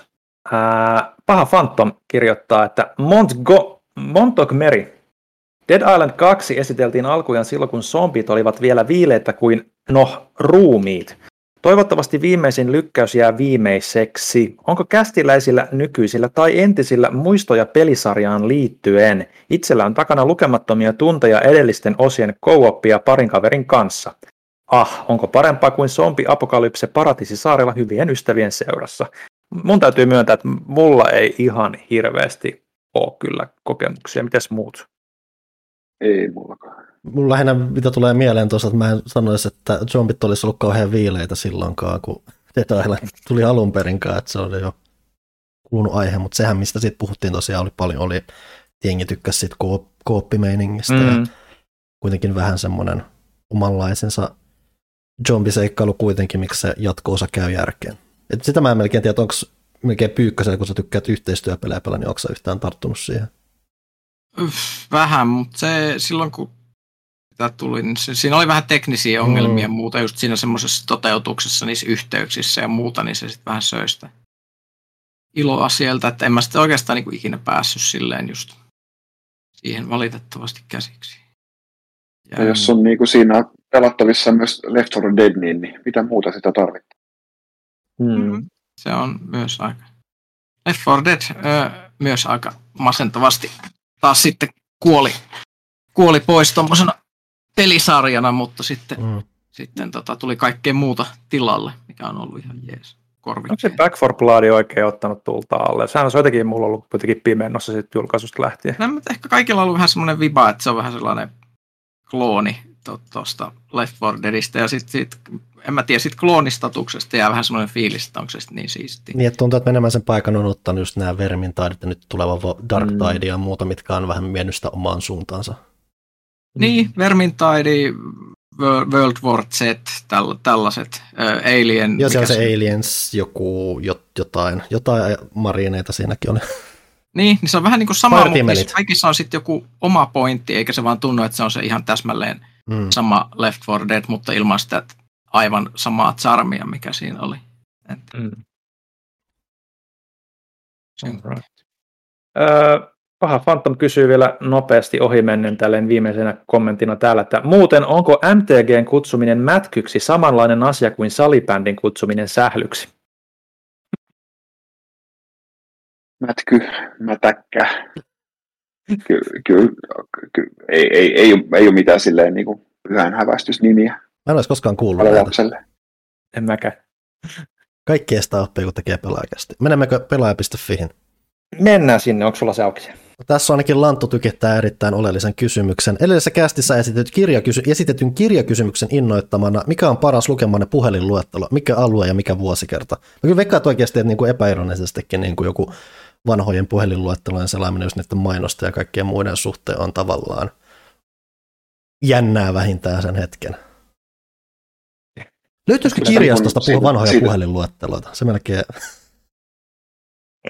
Mä muistan, kun siitä tehtiin ihan juttu, niin kun, että kun tuotettiin niin kuin viimeinen puhelinluettelo Suomessa, että nyt, nyt sitä saa. Mä otin itselleni yhden ja vein isälle toisen ja tässä on lahja. Isä arvo. Vieläkö löytyy? Onko se vitriinissä jossain? Joo, joo. Nanne. Ei ole vitriinissä, mutta kaapista, kaapista löytyy niin. Nice. Niin mä en tiedä, miten nämä EUn tietosuojat ja muut nykyään tykkäisi puhelinluetteloista anyway, mutta Mm. No, kyllä sieltä pystyy jättäytymään pois. ne. Pystyy jo silloinkin. Mm. Ja onhan noita numeropalveluita vissiin, eikö niitä edelleen ole? Kai. Niin, on. on. Mm. Sitten Lindariolla on pitkää asiaa. Katsotaan, mitä täältä tulee. Miten suhtaudutte katoavaisuuteen ja ohimenevyyteen peliharrastuksen tiimoilta? Kaikkiaan peleissä on lopulta alttiina katoamiselle, sillä ennen pitkää kaikkien laitteiden komponentit haurastuvat ja hajoavat. Pelit ja laitteet voivat kadota tai tuhoutua, lähdekoodit saattavat hukkua, studiot, verkkopelit ja kauppapalvelut ovat alttiita sulkeutumiselle, ja vanhojen pelien tekninen yhteensopivuus uusien alustojen kanssa saattaa muuttua vaikeaksi tai jopa mahdottomaksi esim. televisiotekniikan tai käyttöjärjestelmien vaihdoksen myötä. Se oli pitkä virke. Myös pelin kehittäjät sekä vanhat pelikaverit saattavat ajan myötä kadota sanan monessa merkityksessä. Onko pelikulttuurin väliaikaisuus jotain, minkä kanssa olette tulleet ajan myötä sujuiksi, vai onko sen huomaaminen tuskallista? Mitäs Janne Kaitila tälleen niin kuin tietynlaisen keräilijän näkökulmasta, herääkö ajatuksia? Tietynlaisen keräilijän näkökulmasta, niin, niin ää, ky, kyllä, se, se mietityttää, on, on mietityttänyt, ää, että et, ää, kyllä ne kaikki, kaikki tosiaankin jossain vaiheessa tulee lahoamaan. Ja tota noin, on myös niinku, no siis sekä, sekä mikään, mikä, mikä tahansa laite tai pelikasetti, missä on, on chippejä, niin ne jossain vaiheessa lakkaa toimimasta. Ja sitten olen kyllä katsonut niin kuin DVD- ja CD-pelilevyissä, että katsoo valoa vasten, niin, niin siinä on sitä, jo, jo, jossain peleissä näkyy, näkyy nyt jo niitä ihan pikku, pikku niin kuin, neulan re- reikiä siinä, että valo, paistaa läpi sieltä, että jotain dataa sieltä jokainen. Että, että kyllä, se, kyllä se mietityttää. Mutta niin kun, kyllä mä itse nyt kuitenkin niin kun pidän, pidän peleistä hyvää huolta. Just niin kuin mulla on, on, on duplikaattiohjaimia tietysti ja, ja, ja jostakin konsoleista ihan duplikaattikonsoleita kanssa ja parikin eri, eri äh, putkitelkkaria ja silleen niin kuin hyvin varustautumaan silleen, että, että, että mitään, mitään niin kuin kovin yllättävää ei pääse tapahtumaan, mutta jossain vaiheessa toki, toki se näin tulee, tulee käymään, ja vaikka onkin silleen vankkumaton niin kuin originaalien, pe- pelien niin kuin kokemisen niiden originaalissa muodossa, niin, niin kyllä se hyvä on, tai olisi, jos kaikki pelit olisivat jotenkin tota noin, digitoituina ja ladattavissa ja, ja, ja näin poispäin, niin, niin kyllä se, ää, tota noin, se, on, se, on, se, on, se on hyvä, hyvä asia sitten loppujen lopuksi. Mitä tulee sitten niin kuin pelien arvoon, niin, niin no faktahan nyt on se, että pelikeräilijät niin kuin, niin kuin, sä pystyt kuitenkin pelaamaan vain yhtä, yhtä peliä kerrallaan, et, et mm-hmm. tuhansia pelejä kerrallaan, niin, niin kyllä se, niin kuin jos, jos jollain on niin kuin tuhansia pelejä kokoelmassaan, niin kyllä se nimenomaan on silloin keräilijä, ja, ja suurin osa näistä peleistä on niin kuin pelaamatta, niin onko sillä silloin varsinaisesti väliä, niin kuin ne, toimiiko ne pelit edes vai ei. Ja tässä tullaan just niin kuin siihen, että näitä niin kuin suljettuja muoveissa olevia pelejä sitten niin suljetaan niihin akryylikoteloihin ja näyttää hienolta ja niillä on omat arvot ja niin kuin sille annettu arvot, että missä kunnossa noin ja muuta sellaista. Niin, niin se peli siellä sisällä voi niin kuin lahota ja, ja se pysyy silti niin kuin samanlaisena keräily, keräilyesineenä. Toki nyt puhutaan niin kuin muovessa olevista peleistä, mutta kyllä mä niin kuin sanoisin, että toi tulee ulottumaan myös niin kuin ihan avattuihin peleihin siinä mielessä, niin kuin, että onhan niin kuin just niin kuin jotain lelukeräilijöitä, Star Wars-figuurien keräilijöitä ja ka- kaikkea, ka- ka- kaikenlaisia asioita kerätään ja hyvin harvaa näistä niin kuin käytetään niiden alkuperäiseen käyttötarkoitukseen, että ei kukaan nyt oikeasti leikin niillä Star Wars-figuureilla. Mm. kolikoiden keräilijät eivät maksa näillä kolikoilla kaupassa, postimerkkien keräilijät eivät postita näillä merkeillä, vaan niillä on niin kuin se keräily, keräilyarvo, ää, eikä niinkään se, sitä käyttöarvoa. Niin, niin kyllä mä uskon, että vaikka joku niin kuin 8-bittisen Nintendo harvinainen peli. Kaik, kaikki ne pelit olisi niin lakannut toimimasta ää, 50 vuoden päästä, niin jos sulla on se alkuperäinen pahvipaketti ja hienot rapean mintit ohjeet siinä, niin sillä tulee olemaan edelleen niin kuin sitä keräilyarvoa. Ihan, mm. et, ei, vaikka pelit lakkaaskin toimimasta, niin, niin en usko, että arvo tulee siltikään romahtamaan. Että, että kyllä ihmiset tulee, vars, varsinkin sitten kun, no si, niillä pelkillä pelikaseteilla, niillä ei sitten ole, niin kuin, niiden arvo tulee vaikuttamaan kyllä, niin kuin, tai vaikuttumaan enemmän, mutta että just nämä complete-pelit, niin, niin kyllä mä, mä uskoisin, niin kuin, että niillä tulee edelleen, edelleen olemaan niin kuin samanlaista, samanlaista arvoa pistää niitä toimimattominakin vitriineihin kuin sitten niin kuin, jotkut action figurikeräilijät pistää, pistää leluja, leluja vitriineihin. Että siinä mielessä kannattaa pitää hyvää, hyvää huolta. Mulla on viime aikoina paljon niin kun, ää, pelien pysyvyys kiinnostanut niin kun, kulttuurilliselta kannalta, että se on paljon, että muun muassa Jenkeissähän on paljon, niin kun, on paljon, paljon muutamia tämmöisiä tosi dedikoituja ryhmiä, jotka siis hankkii vartavasti jopa ihan harvinaisia pelejä, niin kuin just digitoi niitä talteen, että on kuitenkin kaiken maailman internet-arkaivit ja muut niin kuin keinot mm. ottaa talteen noita pelejä, koska ja osa niistä peleistä on vielä just, että niitä ei ole niin kuin missään muussa niin kuin ollut saatavilla tai muuta, ei on näitä ryhmiä, ryhmiä jotka niin kuin yrittää ottaa tavalla jos toisella muun muassa vanhoja pelejä talteen, tai sitten on myös just tosi vanipohjaisia tapauksia, missä voi saada, saada ottaa siis joku nettipeli, aikoinaan kaatunut nettipeliä, jossa niin kuin muuta keinoa, niin, niin kuin vaikka reverse engineeritaan se ja katsotaan, koetaan saada sitä kautta toimimaan omilla palvelimilla ja muuta. Ja se on mun mielestä tosi kiehtovaa ollut niin kuin sivusta seurata ja nähdä miten paljon, koska on tosi paljon siis tuommoista kiehtovaa tuommoista tietynlaista fani-harrastelija-meininkiä, mitä mm. pelien tuommoisessa säilyttämisessä ja entisöinnissä on tällä hetkellä paljon tekeillä. Ja mua on kiehtonut se tosi paljon, varsinkin kun siinä on välillä myös just, just semmoisia lisäaspekteja, just, että, että miten voidaan löytää keinoja toistaa näitä pelikokemuksia mahdollisimman lähellä alkuperäistä kokemuksia, tai vastavuoroisesti ottaa vanha peli ja koittaa modernisoida jotain sitä, vaikka että hei sä voit pelata Super Metroidia 4 k silleen, että se kuitenkin periaatteessa yrittää olla samalla myös uskollinen siihen, mitä se, miltä se oikeasti näyttää ja muuta. Että se on tosi paljon tosi mielenkiintoista yksityiskohtaista asiaa, mitä tapahtuu tuolla saralla, ja se on, se on, sitä mä oon silleen silloin tällöin vähän sivusilmällä kurkkinut. Mm. Kaikki on katoavaista, niin myös pelivihdeet, että ei siinä. Ja ajat muuttuu ja elämäntilanteet muuttuu ja tietysti on sääli, jos niitä ei jossain muodossa pystyttäisi niin kuin säilymään, että se on hienoa, että sitä tehdään, mutta... Ja pelit on ylipäänsä niin vähän nihkeässä asemassa, kun meillä on just se, että kun elokuvissakin on kuitenkin se, että niitä voidaan katsoa uudelleen ja uudelleen hyvin mm. erilaisella mm. laittaa, kun taas peleillä jotkut on jopa hyvin jumissa niin kuin, niin siinä muodossa, missä no, että kun miettii vaikkapa, että mä nyt tuossa on hehkuttanut tuota Atari 50 jonkun verran tässä, siinäkin esimerkiksi, siinä puhutaan siitä, miten niin kuin alkuperäinen pongi, oliko se nyt mikä Space War, mitä tehtiin, kun ne ei ollut alun mm. perin mm. niin semmoisia perinteiseen softamalliin koodattuja pelejä, vaan ne oli tehty ihan niin kuin fyysisesti siihen rakenteeseen, mm. että se peli on niin kuin osa sitä fyysistä rakennelmaa, se ei ole pelkkää niin kuin puhdasta mm. koodia, ja niin kuin semmoisen niin kuin säilyttäminen ja muu on niin kuin ihan oma mysteerinsä kokonaisuudessa, että pelit on niin outoja,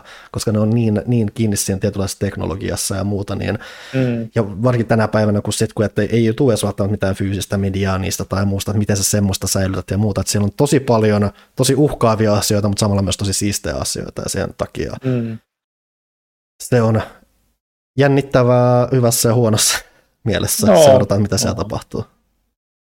Mutta kai se vähän niin kuin on yleensäkin kaiken, niin kuin, kun katsoo niin kuin todella pitkällä aikavälillä asioita, niin, niin kulttuuri on yksi asia, mikä niin kuin katoaa tietyllä osin aina, tai siitä katoaa palasia vuosien ja vuosikymmeniä ja satojen saatossa, niin, niin, niin, niin kyllä se on vaan hyväksyttävä tietyllä tavalla, mutta hyvä, että sen eteen nykyään on työkalut että joiltain osin, niin kuin, että se, se olisi vähän vaikeampaa. Lindario jatkaa täällä sitten vieläkin synkemmällä aiheella. Panon viime kertaa sen tilityksen jälkeen on pakko toistaa laajennettuna kuukauden takainen kysymykseni. Onko Sonicilla mitään tulevaisuutta? Mikä sarjassa voi olla toistuvasti niin pahasti pieleen ennen kaikkea, miten sarja on edelleen niin hämmentävän suosittu? Vauhtisiilin ketju, Vauhtisiilin ketjukolarointi on jatkunut vähintään PS2-ajolta asti, mutta fanikunta sen kun tuntuu istuvan, pysyvän istuimillaan. Haluatko vielä puhua Sonicista jotain ilman, että sun verenpaine kohoaa ihan yli, yli äyreitä? Siis edelleen, että jos mä nyt en mieti liikaa sitä, millainen Sonic Frontiers ylipäätänsä oli, vaan sitä just sitä ympäröivää asiaa, sitä, että siis faktahan tuntuu isosti olevan se, että miksi Sonic, 3D-Sonicit on niin kehnoja tai niin semmoisia Segan osalta vähän jopa niin kuin vähät välittäviä, on just se melkein se, että kun siis ne on pelejä, jotka myy ihan suunnattomasti edelleen, Mm. Ja siis se fanikunta on vähän jopa ehdollistunut siihen, että hei, että tämä nyt, ne ei, ne ei melkein osaa odottaa enempää, vaan jos ne saa edes jotain, mikä niin kuin vähän tuottaa niille iloa, niin ne taistelee sen pelin puolesta, että auta armeijassa joku kritisoi sitä. Sitten, sitten, että ostetaan paljon, ja sitten kun sä ostat sitä paljon, niin Sega vaan miettii, että okei, me emme kannata laittaa lisää panostusta tähän ollenkaan, kun nämä hullut ostaa näitä anyway. By kun mä nyt, jos, jos sä nautit Sonicista, niin kuulu hienoa, kiva juttu, mutta samalla, hei, miettikää, kun kuitenkin miettikää, että te voitte pyytää myös enemmän. Ehkä kannattaisi joskus pyytää enemmän. Mm. Et jos Sonic-tiimin tilanne on outo, ja se, jos siinä on varmaan menee pitkällekin jotenkin kulttuurillisten asioiden seikan sisällä ja muuta, että siis se on hämmentävä tilanne. Ja se, mitä meidän Sonic Frontiers-videossa Villelle sanoi, että Sonic Frontiers on sentään se, että me sen kautta pystyy näkemään 3D-Sonicille tietynlaisen tulevaisuuden, mm. koska se avoimuus ja siihen yhdistettävä akrobatia voi oikeasti toimia. Siinä on vain se, että se ei voi olla jumissa siihen Sonic Adventure-kaaukseen, mihin se edelleen perustuu. Ja jos Sonic-tiimi pysyy edelleen niin pienenä niin rajattuna ja muuta, niin se ei pysty toteuttamaan semmoista hyvää Sonic-peliä. Mutta hei, että heittäkää vaikka Platinum Gamesilla idea, että hei, tehkää hyvä Sonic-peli, ja ne, sieltä oikeasti saattaa tulla mielenkiintoisia tuloksia. Ylipäätään se, että antakaa Sonicia muille, että sitä ei ole kauheasti tapahtunut muuta. Että viime aikoina nyt oli lähinnä se, että tämä Canon Headin juttu, mikä oli siis Sonic Mania, mikä siis oli nimenomaan fanit, jotka oikeasti ymmärsivät halusta hyvän Sonic-peli. Arvaa, mitä sieltä tuli, hyvä Sonic-peli. Ja joskus sen oli vähän niin kuin, että se Sonic Boom nyt oli joku ulkopuolinen, mutta se ei Mä olin just Sonic Boom. Mutta sitten oli myös niin kuin, että oli tämä Sonic Chronicles, mikä nyt ei ollut maan mainio. Se oli siis tämä Bioveren tekevä vuoropohjainen roolipeli, mutta ainakin se oli erilaista ja se niin kuin epäonnistui vähän eri syistä kuin mistä nämä 3D-Sonicit epäonnistuu. Kyllä. Ja sitten kysymystä Lindaari on lopuksi vielä mulle kuin mulle ja Villelle. Mikä vanhemmuudessa on parasta ja minkä takia lapsia kannattaisi hankkia? Onko mielipiteet? pääsee näyttämään klassikkoelokuvia, kuten vaikka Star Wars, ja pääsee näyttämään ekaa kertaa, niin se on siisti. No parhaalla mun poika siis on 11, niin odottelee, että vähän tulee vielä lisää ikää, niin pääsee katsomaan niitä niin kunnon leffa. Oho. Kaikenlaista. Terminaattoria ja Aliensia ja muuta semmoista, niin se on siisti. Se on parasta vanhemmuudessa. Kulttuurinen sivistäminen. Onko Pyykkösellä mitään hienoa nostoa? Lapset on tosi söpöjä ja kivoja ja mukavia. Se on hienoa. Mä kävin tuossa tuota, tänä aamuna 7.40 tuossa lapsen koululla äh, arviointikeskustelussa. Hän on siis tokaluokkalainen. Ja tuota, siellä puhuttiin opettajan kanssa, että miten menee koulussa. Ja kaikki meni hyvin. Se oli no, niin. siistiä. Ja tuli semmoinen tosi ylpeä olo, että onpas hienoa olla kasvattaja, kun asiat menee oikein. En mä tiedä. Se on vaan mukavaa.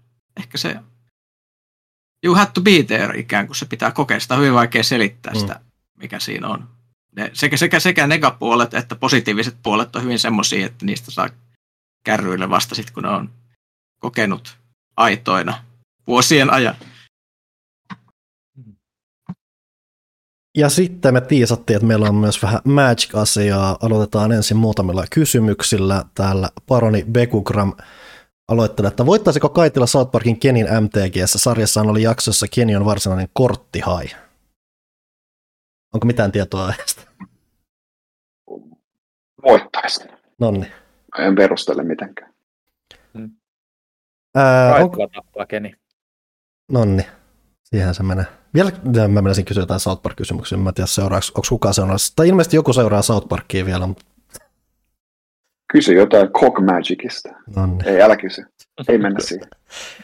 Peugram jatkaa vielä, että onko syntynyt Kaitila riitaa Jannen pelikeräilystä, kun yksi huone vie kokoelmasi? Mitä riitaa kenen kanssa? Eikö se, mikä, mikä se kysymys? Ja mä tiedän, onko se koskaan syntynyt mitään kitkaa, että sulla on pelikeräily onnien? Tai keräily ei, ylipäätänsä? Ei, niin kuin, jokainen ää, uusi ihminen, kenet olen, olen tavannut, niin, niin mulla on siinä vaiheessa ollut jo pelikokoelma, niin ää, kyllä, kyllä se on sinänsä ollut, ei ole mitään niin, niin sanotusti salaista tietoa, että ihan itse ovat sitten valinneet. Hypätään tää toistaiseksi Markka Ykkösen kysymyksen ohi, palataan siihen kohtataan. Janne, jos pelaako Kaitila MTG Arenaa, Arenaa, eli tätä virtuaaliversiota? Kyllä mulla on, olen joskus silloin, silloin pelasin, mutta en mä, en mä nykyään enää jaksa, että ää, kyllä mä pääsen onneksi pelaamaan ihan, ihan paperimagicia tarpeeksi usein, ää, niin, niin ei, ei ole silleen niin kuin, pakko, pakko tota noin, käyttää areenaa, että saa sitä kutkaa raavittua. Että kyllä siis kuitenkin on niin kuin, no, keräilijänä, niin, niin kyllä se korttien fyysinen omistaminen ja ni, ni, niiden arvot myös on niin kuin mulle silleen niin kuin tärkeä asia. Ja kun sitten taas niin kuin se, että on vain niin kuin digitaalinen peli, niin se on puhdasta ajan vietettä vaan.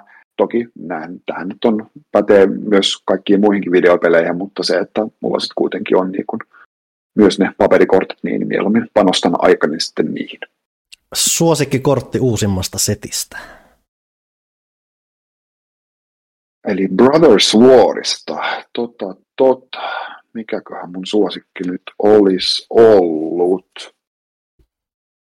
Mun täytyy, pitäisikö mun kurkata oikein, oikein puhelimesta, että mä teen silleen, että siinä vaiheessa, kun tota noin, ää, kortteja spoilataan, eli niitä ilmestyy, ilmestyy nettiin, nettiin sitten, niin, niin mä, että mä niinku muistan yhtään, niinku mistä mennään, mikä kortti tulee, ja toi mun täytyy lisätä mun pakkaan, niin sitten mä otan niinku vaan screenshotin mun puhelimella, ja sitten sit kun se setti on lopulta tullut ulos, niin, niin sitten mä, sitten mä tota, no, käyn ne kaikki läpi ja lisään ne sitten mun, mun, mun pakkoihin. Mä ylipäänsä mietin, että miten niin kun, kun ihmiset, jotka on syvällä tässä, niin miten paljon ne yrittää muistaa kaikkia mahdollisia kortteja, mitä on olemassa, kun se ei taida olla ihan mahdollistakaan, vai onko? Ei, ei, ei kaikkia, kaikkia ei voi muistaa, että siihen on sitten eri, eri tota noin, niin kuin netti, netissä olevia sitten niin kuin applikaatioita siihen, että millä parametreilla pystyy näitä kortteja hakemaan ja näitä pakkoja mm. tekemään, mutta silloin kun tulee uusi, uusi setti, niin sieltä aina joku viisi korttia osuu sit silmiin, silmiin, jotka sitten lisää muomiin pakkoihin. En mä tiedä, sanotaan nyt vaikka Cityscape Leveler, ää, se on kahdeksan manan Citrample, joka silloin kun sen kästää ja silloin kun se hyökkää, niin voi tuhota permanentin. mutta toi on tota noin, käytännöllinen, mulla on niin parikin, parikin semmoista artefaktipohjasta pakkaa, niin toi menee kivasti siihen niin kuin ikään kuin tuho spellinä, ää, mutta on myös hyvän kokoinen, hyvän kokoinen tota noin, monsteri sen tuhospellin lisäksi. Sano varmaksi sen nimi vielä uudelleen, toisaalta vähän pätkästä. Cityscape Leveler. No niin, kiitos. Sitten Markka Ykkösellä vielä aloitetaan, että mitä mieltä Kaitilan MTGn 30th Anniversary Editionin 999 dollaria maksavista proksuja sisältävistä boostereista? Tästä pitikin vähän avautua, niin kuin aikaisemmin puhuttiin. Mä vähän mietinkin. Joo, no niin. siis niin kuin, toi on, toi on niin kuin puhdasta jätettä. Et, et, se on siis, no, uh, Wizards of the Coast ja uh, tämän emoyhtiö Hasbro, uh, sen jälkeen kun Hasbro osti ne, niin, niin uh, on niin kuin selvästi niin kuin huomattu, huomattu se, että niin kuin koko ajan tulee niin kuin enemmän ja enemmän uutta settiä, ostakaa, ostakaa, täältä tulee tämmöinen tuote ja tällainen tuote ja muuta. Samalla kun on tehnyt sitä, niin sitten on myös niin kuin hillanneet hintoja ylöspäin. Mm. Norma- no, niin normaalit boosteripussit niin, niin on nyt pysyneet niin kuin jotenkuten niin kuin aisoissa niiden hinta, mutta sitten on, tulee aina silloin tällöin tulee tämmöisiä niin kuin erikois, erikoistuotteita, joilla on sitten niin kuin korkeampi, korkeampi hinta, että edellinen, edellinen niin kuin boosteri ää, ennätys oli 100 euroa ja sitten siitä seuraava, se, siitä seuraava boosteri oli hetkinen tuossa Double, Double Mastersin Collector, Double Masters 2022 Collector Boosterit, niin, niin miten, oliko ne jotain 100, 120 vai 130 vai oliko peräti enemmän, no kuitenkin. Ja nyt sitten, no, nyt sitten uusimpana tuotteena tämä, että neljä boosteria, neljän 15 kortin boosteria saa, tonnilla. No, yksi boosteri sanoi 250, että se on vaan tuplahinta siihen edelliseen ennätykseen verrattuna, mutta ennen kaikkea tässä nyt on se, että ne on niitä prokseja. Niillä, niillä ei ole normaalia Magic-kortin selkämystä, niitä ei saa käyttää muuta kuin ainoastaan kaveripeleissä, jos kaveri antaa luvan. No, jos joku nyt tällaisia hankkii, niin, niin saa käyttää, niin kuin ei siinä mitään ole. Kyllä mä, mä näen siinä kuitenkin tiettyä lisäarvoa, että se on Wizards of the Coastin painama tuote versus nyt vaikka niin kuin, äh, niin kuin, niin kuin kiinalaiset piraattipainajat, että kortit, mitä enemmän korttihinnat nousee, niin sitä, sitä enemmän tota, noin, tietysti ihmisillä tulee niin kuin, äh, himo ostaa, ostaa niin kuin väärennöksiä. Väärennöksiä mä en hyväksy missään nimessä, vaikka Wizards miten paskoisi sänkyynsä, niin, niin se on silti niiden IP ja väärennösten käyttäminen ei ole ok ikinä. Niin siinä, siinä mielessä tämä nyt, vaikka ne onkin proksuja väärällä selällä, niin, niin silti ne on, niin kuin, ne on heidän painamia tuotteita ja, ja niin kuin näin. Mutta siis se koko premissi on niinku ihan naurettavaa, niinku, että hei, nyt pääset kokemaan ää, niinku beta-boostereiden avaamisen ää, jännityksen no, beta-boosterit eivät maksaneet niin kuin, asuntolainan verran, ää, ja beta, mutta suurin, suurin tota, noin, niin kuin ongelmahan tässä tulee niin kuin se, että se beta-kokemus oli sitä, että suurin osa niistä korteista on paska. Et kaikki ajattelee, että joo, kyllä sitten niin kuin siellä on niitä Black Lotuksia ja, ja sitten Mokseja ja kaikkea muutakin, äh, Dual Landia ja muuta sellaista, mutta siis noissa alkuperäisissä, tämä on siis reprinttaus ihan ensimmäisestä Magic-seteistä, niin, niin siis niissä on valtava määrä rareja, joita siis on yksi kappale per pussi, ää, plus, plus sitten jotain bonus, bonusmahdollisuuksia saada, mutta kuitenkin keskimäärin yksi per pussi. Ja ää, ää, niin kuin suurin osa niistä rareista on täysin käyttökelvottomia nykyajan niin kuin pelaajille. Eli mitä suurimmalla todennäköisyydellä tämä 250 euron boosteri, se antaa sulle niin kuin noin nolla euroa arvoa. Mm. Siis se pyöristetään nollaan se keskimääräinen boosteri, mitä maksaa 250. Et se vaatii ihan, vaatii ihan ok-tuurin, että sä saat niin kuin yhden boosterin niin kuin hinnan takaisin avaamalla sieltä jotain, mutta siis niin kuin se vaatii ihan älyttömästi tuuria, että sä saat sen tuhannen euron hinnan takaisin. Että siis toi on niin, kuin niin päin helvettiä hinnoiteltu toi tuote, että oikein niin kuin suututtaa. Toki se, että ne on niin kuin, niin kuin rummuttaneet sitä, että joo, nyt, niitähän, tähän nyt on ensimmäinen kerta, kun niin kuin Wizards myy ää, randomoituja tuotteita.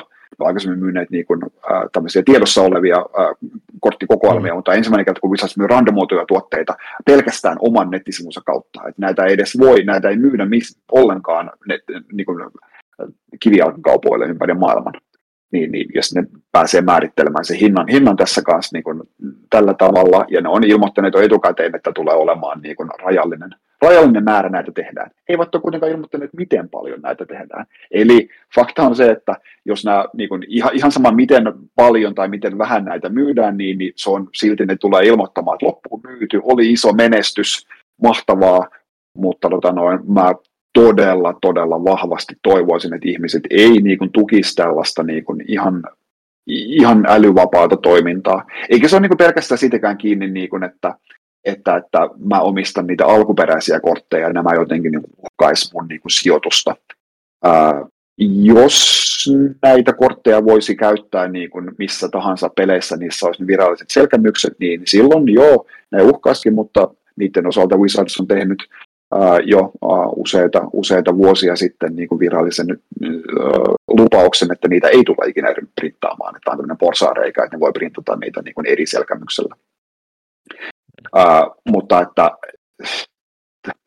tää, tää, tää, niin kuin, jos tekee niin kuin sen matikan, että mitä näiden kunkin kortin saaminen niin kuin maksaa avata näistä boostereista, niin, niin siis sä saat halvemmalla niin kuin kun ostat vaan niitä alkuperäisiä. Siis, ja nämä on mm-hmm. prokseja, mitkä on painettu vuonna 2022. Ai, ei, ei, ei älkää, älkää ihmiset ostako näitä, älkää ostako näitä. Nyt, nyt jos jo koskaan on niin kuin aika, aika äänestää lompakolla, niin kuin, että tällainen tuote ei ole ok, tämä on niin kuin pelaajien aliarvioimista, ja jos niin kuin ja sitten Visas valehtelee vielä päin naamaa, niin kun nyt, jos te nyt oikeasti halusitte juhlistaa Magicin 30-vuotista taivalta, niin, niin tehkää näistä nyt näistä edes sitten niin kuin halpoja, että ihmiset voisivat sitten niin kuin oikeasti, oikeasti niin kuin saada näitä prokseja, prokseja itselleen. No, se varmaan vaikuttaisi kyllä sitten hintaan, jos, jos ja kun ihmiset sitten niin kuin keittiön pöydällä pelatessa hyväksyy nämä, mutta t- tällä niin kuin, tai oikeastaan toi, toi hinta on niin kuin pelkästään, pelkästään niin kuin keinottelijoita varten mm. tehty. Että mm. Tässä niin kuin viimeisten parin vuoden aikana kaikki keräily, keräilykohteet ää, koki ison muumin tällaisetkin Magicki siinä mukana, ää, niin, niin sitähän nyt niin kuin Wizards reagoi nyt niin kuin kaksi vuotta myöhemmin tähän boomiin, että joo, ihmiset maksaa ihan mitä vaan. Mm-hmm. Ja joo, kyllä se tulee, niin kuin mä us, siis eihän kenenkään ei kannata ikinä ostaa näitä tuotteita avatakseen ne. Eli tämä on pelkästään vain keinottelijoille, jotka pitää niitä niin kuin suljettuina ja myy sitten eBayssä isommalla hinnalla kuin millä on itse niitä ostanut. Et sellaiseen ne sopii, tai, mutta, mutta et ei, ei, ei minkään niin kuin firman, joka haluaisi pitää niin kuin pelinsä jollain tavalla niin kuin relevanttina ja elinvoimaisena, niin kannattaisi tällaista tehdä, että saada ihmiset vihaseksi ja keinottelijat ää, vaan tyytyväiseksi ja kenellekään ei päädy oikeasti näitä teidän juhlakortteja. Eli se varsinainen käyttötarkoitus niin kuin jää täysin, niin kuin, täysin tosiasiaksi siinä. Mä oon hyvin vähän seurannut, mitä Magicin maailmassa tapahtuu, mutta mua huvitti vähän aikaa sitten joku uutisotsikko, missä todettiin, että jo, että Wizards of the Ghostin, Ghostin pankki toteaa niille, että hei, että te, te, te yritätte nyt vetää liikaa rahaa näiltä teidän asiakkailta, mikä mun mielestä on huvittava konsepti, että pankki sanoo sulle, että hei, te yritätte tehdä liikaa tai vetää liikaa rahaa. Mitä se Bank of America, tämä oli tämmöinen niinku niiden, niiden tota noin, niinku osakesijoitusvinkki, päivitys, mm. jossa ne ää, alensi niinku, ost, ostosuosituksensa, että älkää ostako tilaan, ää, mitä tulee Hasbron osakkeisiin. Hasbron osake, niin kuin moni muukin osake toki on niin kuin, ää, syöksy, syöksykierteessä tällä hetkellä. Mutta joo, on ihan samaa mieltä Bank of American kanssa, että ää, niin kun, ää, se, että ää, Hasbron ää, noi tuotot, tuotot laskee, johtuu nimenomaan siitä, niin kun, että ne puskee ihan liikaa sitä tavaraa markkinoille. Joka kuukausi tulee joku, joku julkaisu ja niin kun, kukaan ei ikinä pysty ostamaan niitä kaikkea. Ja sitten sit siitä tulee vaan semmoinen niin turtuminen tulee siihen niin, että ää, kun mä, en mä, mä skippasin ton setin, niin yhtä hyvin mä voin skipata tämänkin setin, niin sitten siinä tulee vähän semmoinen niin kuin, välinpitämättömyys siitä. Että, että kyllä silloin, niin kuin, nythän mulla olisi niin kuin, varaa ostaakin näitä kaikkia, mutta ei mua niin kuin, kiinnosta. Mieluummin kannattaa vaan ostaa niin kuin, ne viisi korttia niin kuin, irtokortteina sitten. Mutta niin vaikka niin kuin, junnumpana, kun harrasti näitä, niin rahaa oli kortilla, mutta silti joka ikinen setti, mitä tuli, niin ainakin yksi boosterilaatikolla nostettiin ja oli niin kiva avata sitä. Mutta silloin niissä oli, niin kun, niissä oli arvoa, ne ei ollut niin kun, painettu ää, ihan niin kun, ää, maahan saakka, niin kun ne, tai siis taivaisiin saakka ne painosmäärät, ja jokaisella mm. kortilla oli niin kun, semmoinen hyvä keräily- ja jälleenmyyntiarvo, että niitä kannatti avata, niitä boostereita. Mm. Nyt sitten niin kun, ihan ka- kaikki, kaikki niin kuin, jokainen kortti on niin, niin yli, ylipainettu, ää, samalla kun niin jokaisesta kortista tulee viisi eri versiota, josta jokainen kiiltää enemmän kuin toinen versio, niin, niin joo, ne yrittää silleen niin luoda sitä keräilyarvoa niille, mutta kun, jos on viisi eri versiota, niin miksi, miksi, miksi tämä yksi versio kiinnostaa mua enemmän kuin ne loput neljä? Niin, niin sitten siinä tulee vaan sellainen, että jos, jos kaikki on erityistä, niin mikään ei ole erityistä. Että et kyllä se niin kuin, Hasbrolla on niin, kuin niin hakusessa toi noin, niin kuin niiden pitäisi nyt vaan niin kuin skaalata takaisinpäin niin kuin tuotteiden määrää, painosmäärää, samalla ne säästää itse niin kuin kehityskustannuksia ja painokustannuksia, ja ne tulisivat myymään enemmän. Ja, ja niin kuin, no kyllä se niin kuin pelin, pelin niin kuin, ää, tulevaisuuden kannalta, niin, niin ehdottomasti näin pitäisikin, pitäisikin tehdä, että, että ihmisten niin kuin, kiinnostus pysyisi niin kuin, yllä ja ihmiset kerkeä hypettymään. Se on, niin kuin, se, se on niin vitsi, että uusi, uusi setti on, ei välttämättä ole ehtinyt edes tulemaan ulos, kun ne jo spoilaa sitä seuraavaa settiä, mikä tulee kuukauden päästä. Niin mä, mä en ole ehtinyt ostamaan tätä vanhaakaan, niin mistä, älkää puhuko noista uusista korteista. Mm. Et siis, tosi, tosi, tosi harmi nähdä, mutta toivottavasti nyt niin kuin nämä osakekurssin syöksymiset ja Bank of American niin kuin hyvin julkiset tota, noin, bussin alle heittämiset, niin, niin saa, ne, saa ne miettimään tätä asiaa. Ja osana tätä on myös niin kuin se, että niiden tämä 30-vuotis tuhannen dollarin paketti ei todellakaan tule menestymään, niin, niin se, se olisi aika tärkeänä, tärkeänä tässä näin, että ihmiset älkää ostako sitä.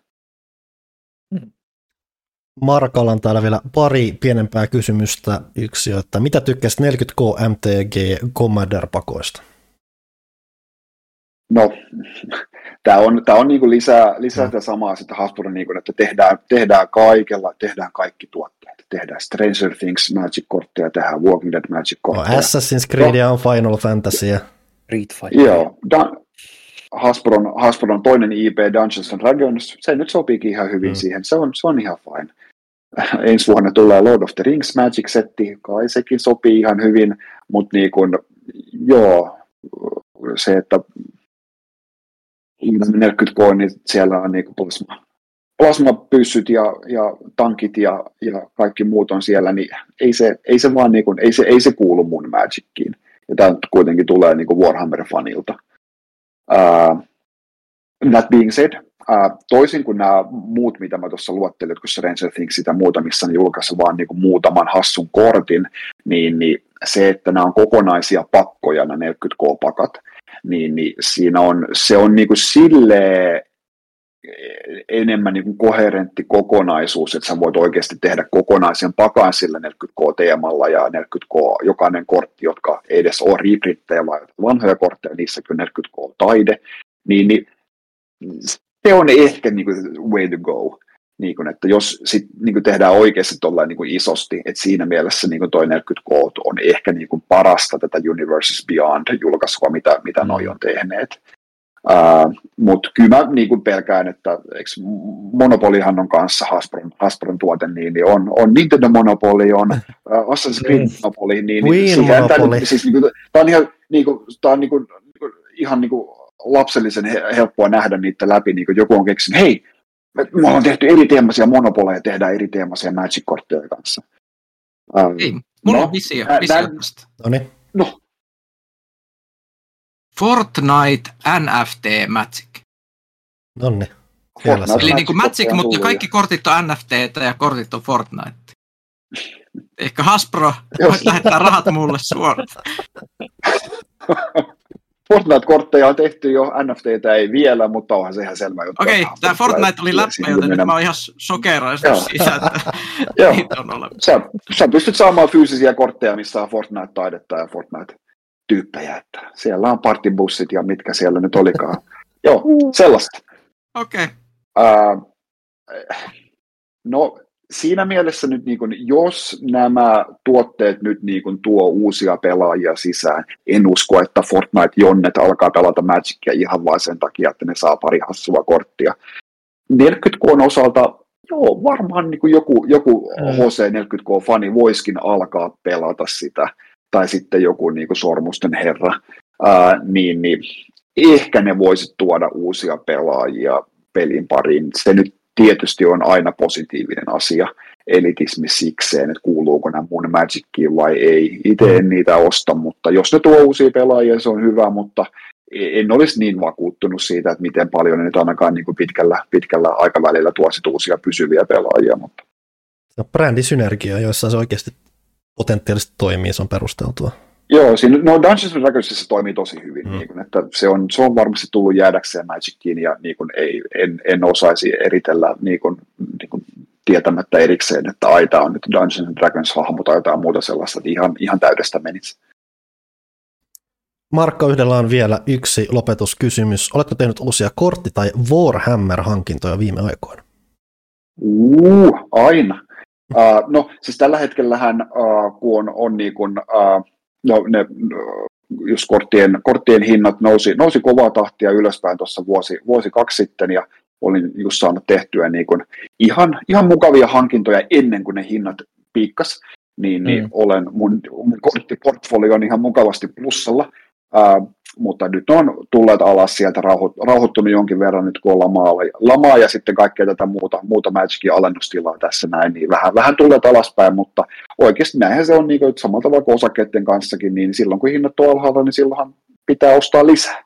Niin, niin en mä nyt mitään ihan hirveästi, ei mun ostoslistalla mitään niin kuin valtavaa, valtavaa määrää ole, aika pitkälti omistan ne kortit, mitä haluankin ää, niin noista vanhemmista oikeasti harvinaisista korteista, mutta kyllä pientä, pientä ostosta on tullut tehtyä, nämäkin löytyy esimerkiksi vaikka sieltä Instagramista, niin, niin ää, tota, no, mitä, on, mitä on tullut hankittua, niin sekatkaa vaikka sieltä. Warhammereiden suhteen, joo, just hankin esimerkiksi sen tota, noin, ää, Age of Sigmarin Slaves to Darknessin, tämän armeija boksin, missä on, on tota, noin, uusia figuja, armeijakirja, Warscroll-kortit ja, ja tota, noin, tämän tällaiset, niin, niin se, se tuli hankittua kyllä. Nice. Ja tämän myötä, onko tämä kästi tässä? Tämä kästi on aika hyvin pääsin ränttäämään tuossa Magicista, niin, niin mä en usko, että mulla jäi nyt erityisesti mitään hampaankoloa. Rakastan sitä, sitä peliä, mutta, mutta en ole ollenkaan samaa mieltä Hasbron kanssa, että mihin tämä on menossa, ja toivottavasti näkyy heidän tilipussissaan, että ei ole muutkaan ihmiset samaa mieltä. Blukkaa nyt loppuun vielä, että mitkä nämä sun eri kanavat on, mistä voi kuulla, nähdä peli ja Warhammer ja Magic-asiaa? Film Gamer nimellä kuljen interwebsissä ja Twitter, Instagram ja YouTube. Nämä löytyy, löytyy Gamer nimellä näistä kaikista kanavista, niin hei, tilatkaa, tilatkaa mun settiä ja sitten tota noin, smash that like button. Right. Hei Janne, oli ihan superkiva, että pääsit, mukava oli päästä juttelemaan sun kanssa ja kuulla susta juttuja Joo. taas. Otetaan taas. Oli kiva, mä tulen varmaan seuraamaan, mä tulen seuraamaan kerran, kun tota, no toinen peli tulee ulos. Niin. No niin. Yes, näin tehdään. Eli ensi vuoden puolella sitten. Joo. Hei, kiitoksia tästä. Tämä oli ilo. Kiitos.